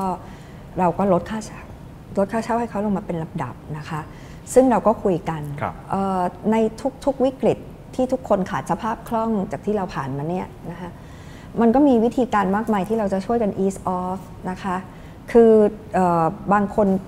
อาจจะไม่มีสตางค์เป็นผู้ประกอบการรายเล็กนะคะ เราก็บอกว่าไม่เป็นไรนะคะ ถ้ามีหนี้มีสินกันเนี่ยก็ตีตารางกันเลยแล้วกันนะคะ ว่าโอเค จะต้องผ่อนกันหรือจะต้องให้กันได้กี่เดือน หรือมันจะต้องเป็นอะไรยังไงคือทุกอย่างมีเหตุผลอ๋อเราผ่อนผันได้หมดทุกคนรายืดมีได้เหตุผลครับนะคะ คือถ้าเราดีลกันอย่างมีเหตุผลพูดกันได้เนี่ยมันจบครับนะคะแล้วก็อย่างที่พูดนะคะคือเราต้อง transparency คือทึ่งกันและกัน เราต้องพูดความจริงนะคะ ถ้าทุกคนพูดความจริงเนี่ยเราจัดการได้หมดครับนะคะ แต่เราก็ต้องยอมรับว่ามีหลายธุรกิจที่ยังไงก็ตามก็คือจะไปไม่ได้นะคะในในในโควิดที่มาเนี่ยมัน wipe out business ไปพอสมควรนะคะผู้ประกอบการรายเล็กที่เขามีสาขาไม่มาก หรือว่ามีเงินกู้กับธนาคารเยอะถึงแม้ว่าจะได้รับการผ่อนผัน เรื่องไม่ต้องผ่อนเงินต้น ลดดอกเบี้ยอะไรก็ตาม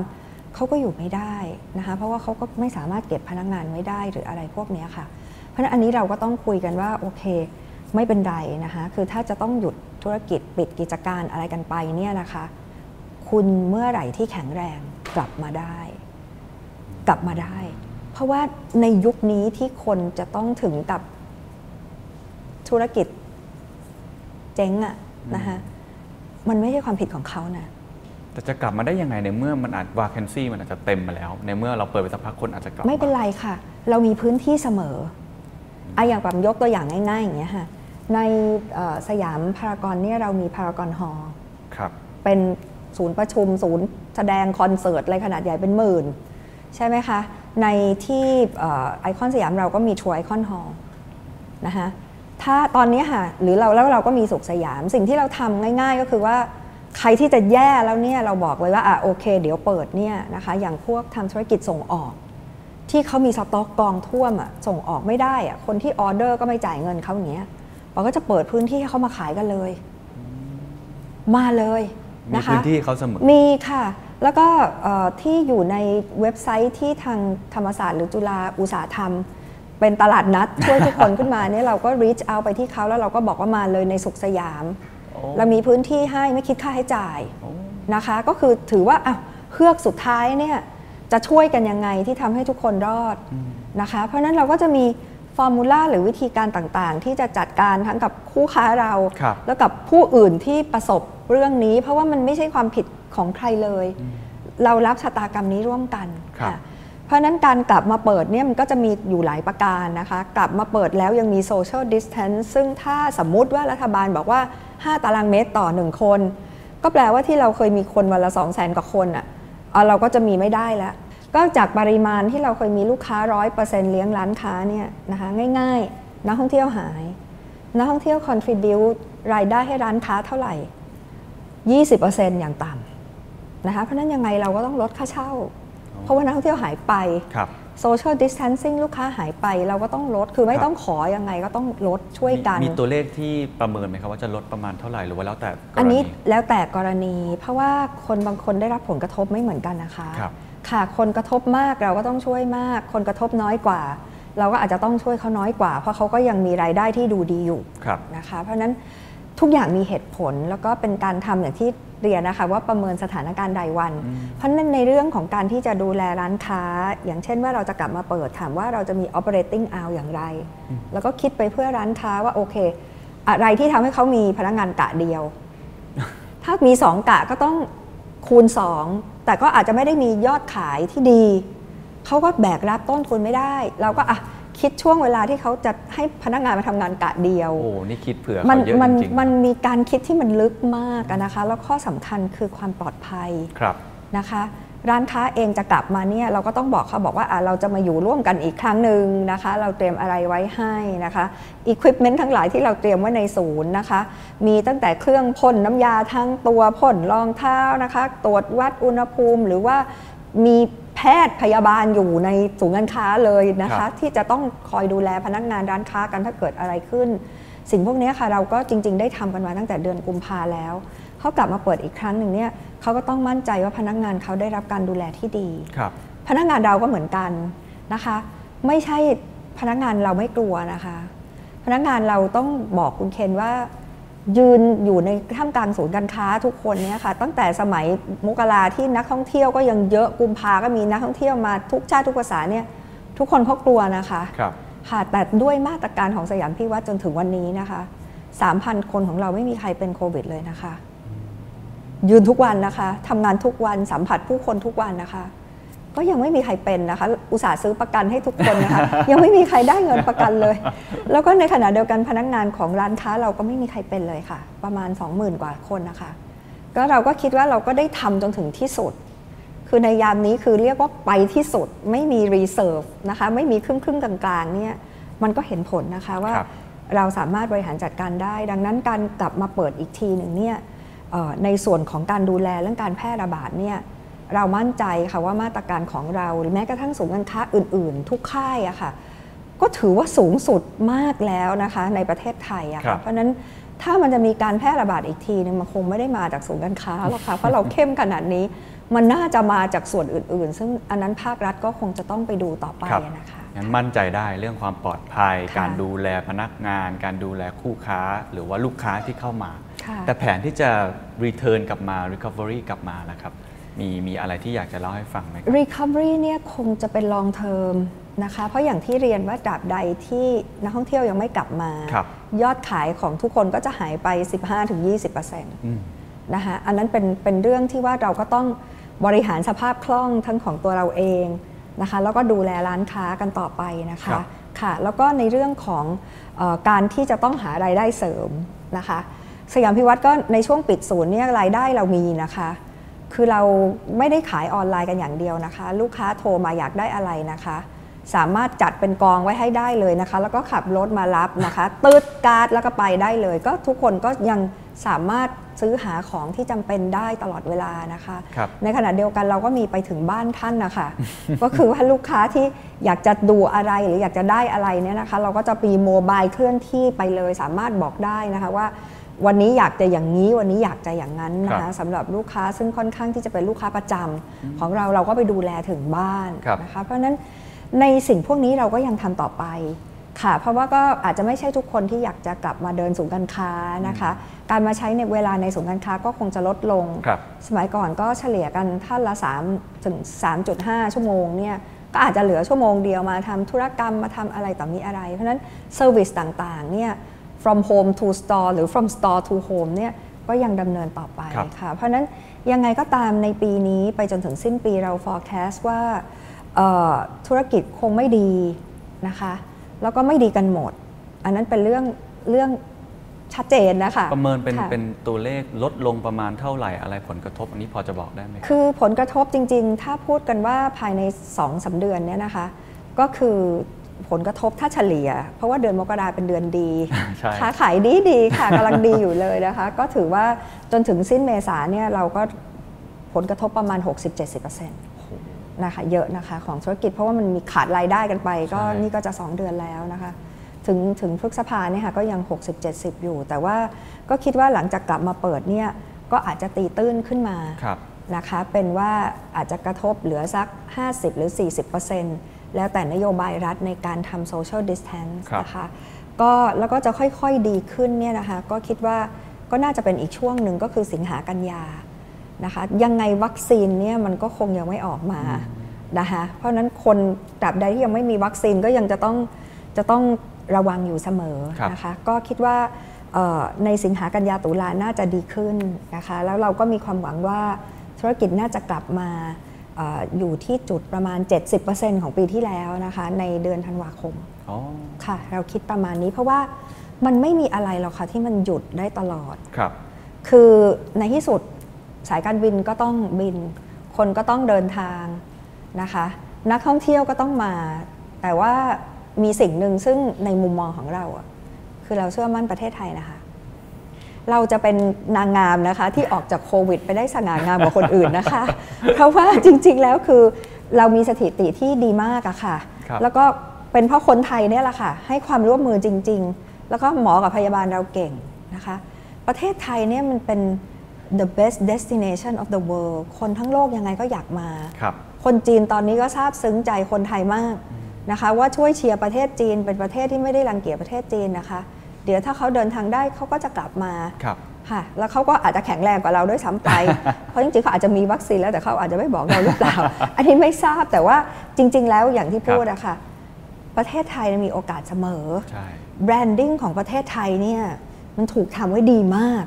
นะคะ ถ้าเราใช้โอกาสเนี้ย rebrand ประเทศไทยอีกสักนิดนึงครับแล้วทุกคนก็จับมือช่วยกันนะคะ ที่ทำให้ทั้งโลกรู้ว่า เอ้ย ประเทศไทยมีดี เป็นนางงามเราเป็นแล้วนะอาหารของโลกนะคะ ถ้ารักประเทศไทยนะคะ คุณก็จะได้อาหารดีๆเนี่ยไป supply คุณในช่วงที่คุณอาจจะไม่สามารถทำเกษตรกรรมได้หรือ import ของลำบากแต่ของเรามีตลอดครับนั่นก็อยู่ที่ว่านักธุรกิจเองก็ดี หรือรัฐบาลเองก็ดีเนี่ยจะสามารถพลิกเกมอันนี้ได้อย่างไรครับแต่เรามีต้นทุนที่ดีกว่าประเทศอื่นครัมากบก็คิดว่า เราเนี่ยค่ะ ชนะแน่ค่ะ จะโควิดไม่โควิดเนี่ยแต่อย่างไรก็ตามนะคะ ขอให้ทุกคนคิด positive ไว้ครับเพราะว่าทุกอย่างกลับมานะคะ ครับ อยู่ที่ตัวเราค่ะ ครับสำหรับของสยามพิวัตรเองแหละครับเดี๋ยวคงเดี๋ยวผมคงถามเรื่องประเทศไทยสักเล็กน้อยของสยามพิวัตรเอง ปีนี้น่าจะเป็นปีที่ที่หนักที่สุดเลยไหมครับเมื่อกี้เราที่ประเมินตัวเลขลดลงไป 60-70%ช่วงหลังจากนี้ก็ค่อยๆขึ้นมา แล้วไป return จริง ๆ ช่วงประมาณธันวาซึ่งก็ไม่ได้ร้อยด้วย ทั้งปีเนี่ย หนักที่สุดใช่ไหมครับ แล้วเรามีแผนการรองรับ worst case ตลอดเวลาใช่ไหมครับ ในแง่สภาพคล่องในแง่การจัดการต่างๆครับ คือจะเรียนว่าสยามพิวัตรนี่จริง ๆ เป็นบริษัทที่ conservativeในเรื่องของการลงทุน คุณจะเห็นว่าเราก็ไม่ได้มีศูนย์การค้ามากมายก็มีอยู่ 4 แห่งนะคะ แต่ว่าเราไม่ได้อยากจะไปเปิดทั่วนะคะ เพราะว่า speciality ของเราอะ่ะก็คือเราคิดว่าถ้าเราจะทำ product หรือศูนย์การค้าของเรา property ของเราเนี่ยเราต้องทำให้มันดีที่สุดคือเราต้องเป็นที่หนึ่งในใจคนอะนั่นสำคัญนะคะ เพราะว่าสยามพิวัตรเนี่ยเป็น global brand เราไม่ได้เป็นแบรนด์ในประเทศนะคะสยามพิวัตรนำชื่อเสียงกลับมาให้ประเทศไทย อย่างปีที่แล้วเองเนี่ยไอคอนสยามเนี่ยซึ่งเป็นศูนย์การค้าซึ่งมัน represent Thainess คือความเป็นไทยในทุกมิติอะ ได้รางวัลชนะเลิศของโลกนะคะครับเป็นศูนย์การค้า the best shopping mall in the world จากสมาคมศูนย์การค้าโลก เราแข่งขันกับโปรเจกต์เนี่ยตั้ง 500 กว่าโปรเจกต์แต่เราได้รางวัล the best of the best ในมุมของทาง retail คือ World Retail Congress ซึ่งเป็นสมาคมค้าปลีกโลก เขาก็ยกให้ไอคอนสยามเนี่ยเป็น the best prototype ครับของการค้าปลีกในยุคอนาคต ซึ่งมันสามารถผสมผสานสิ่งอื่น ซึ่งไม่เกี่ยวกับ ช้อปปิ้งเลยได้แก่ art culture เราได้รางวัลในการที่เป็นสถานที่ที่ support วิสาหกิจชุมชนนะคะจากสมาคมศูนย์การค้าโลกเหมือนกัน ว่าเราน่ะทำได้ดีที่สุดครับที่สุขสยาม เพราะฉะนั้นประเทศไทยเนี่ยยังไม่เคยมีองค์กรใดเลยที่ได้รับรางวัลที่หนึ่งของโลก เหมือนสยามพิวัตรปีที่แล้วไอคอนสยามคนเดียวเนี่ยกวาดทุกเวทีหมดเลยนะคะ ดังนั้น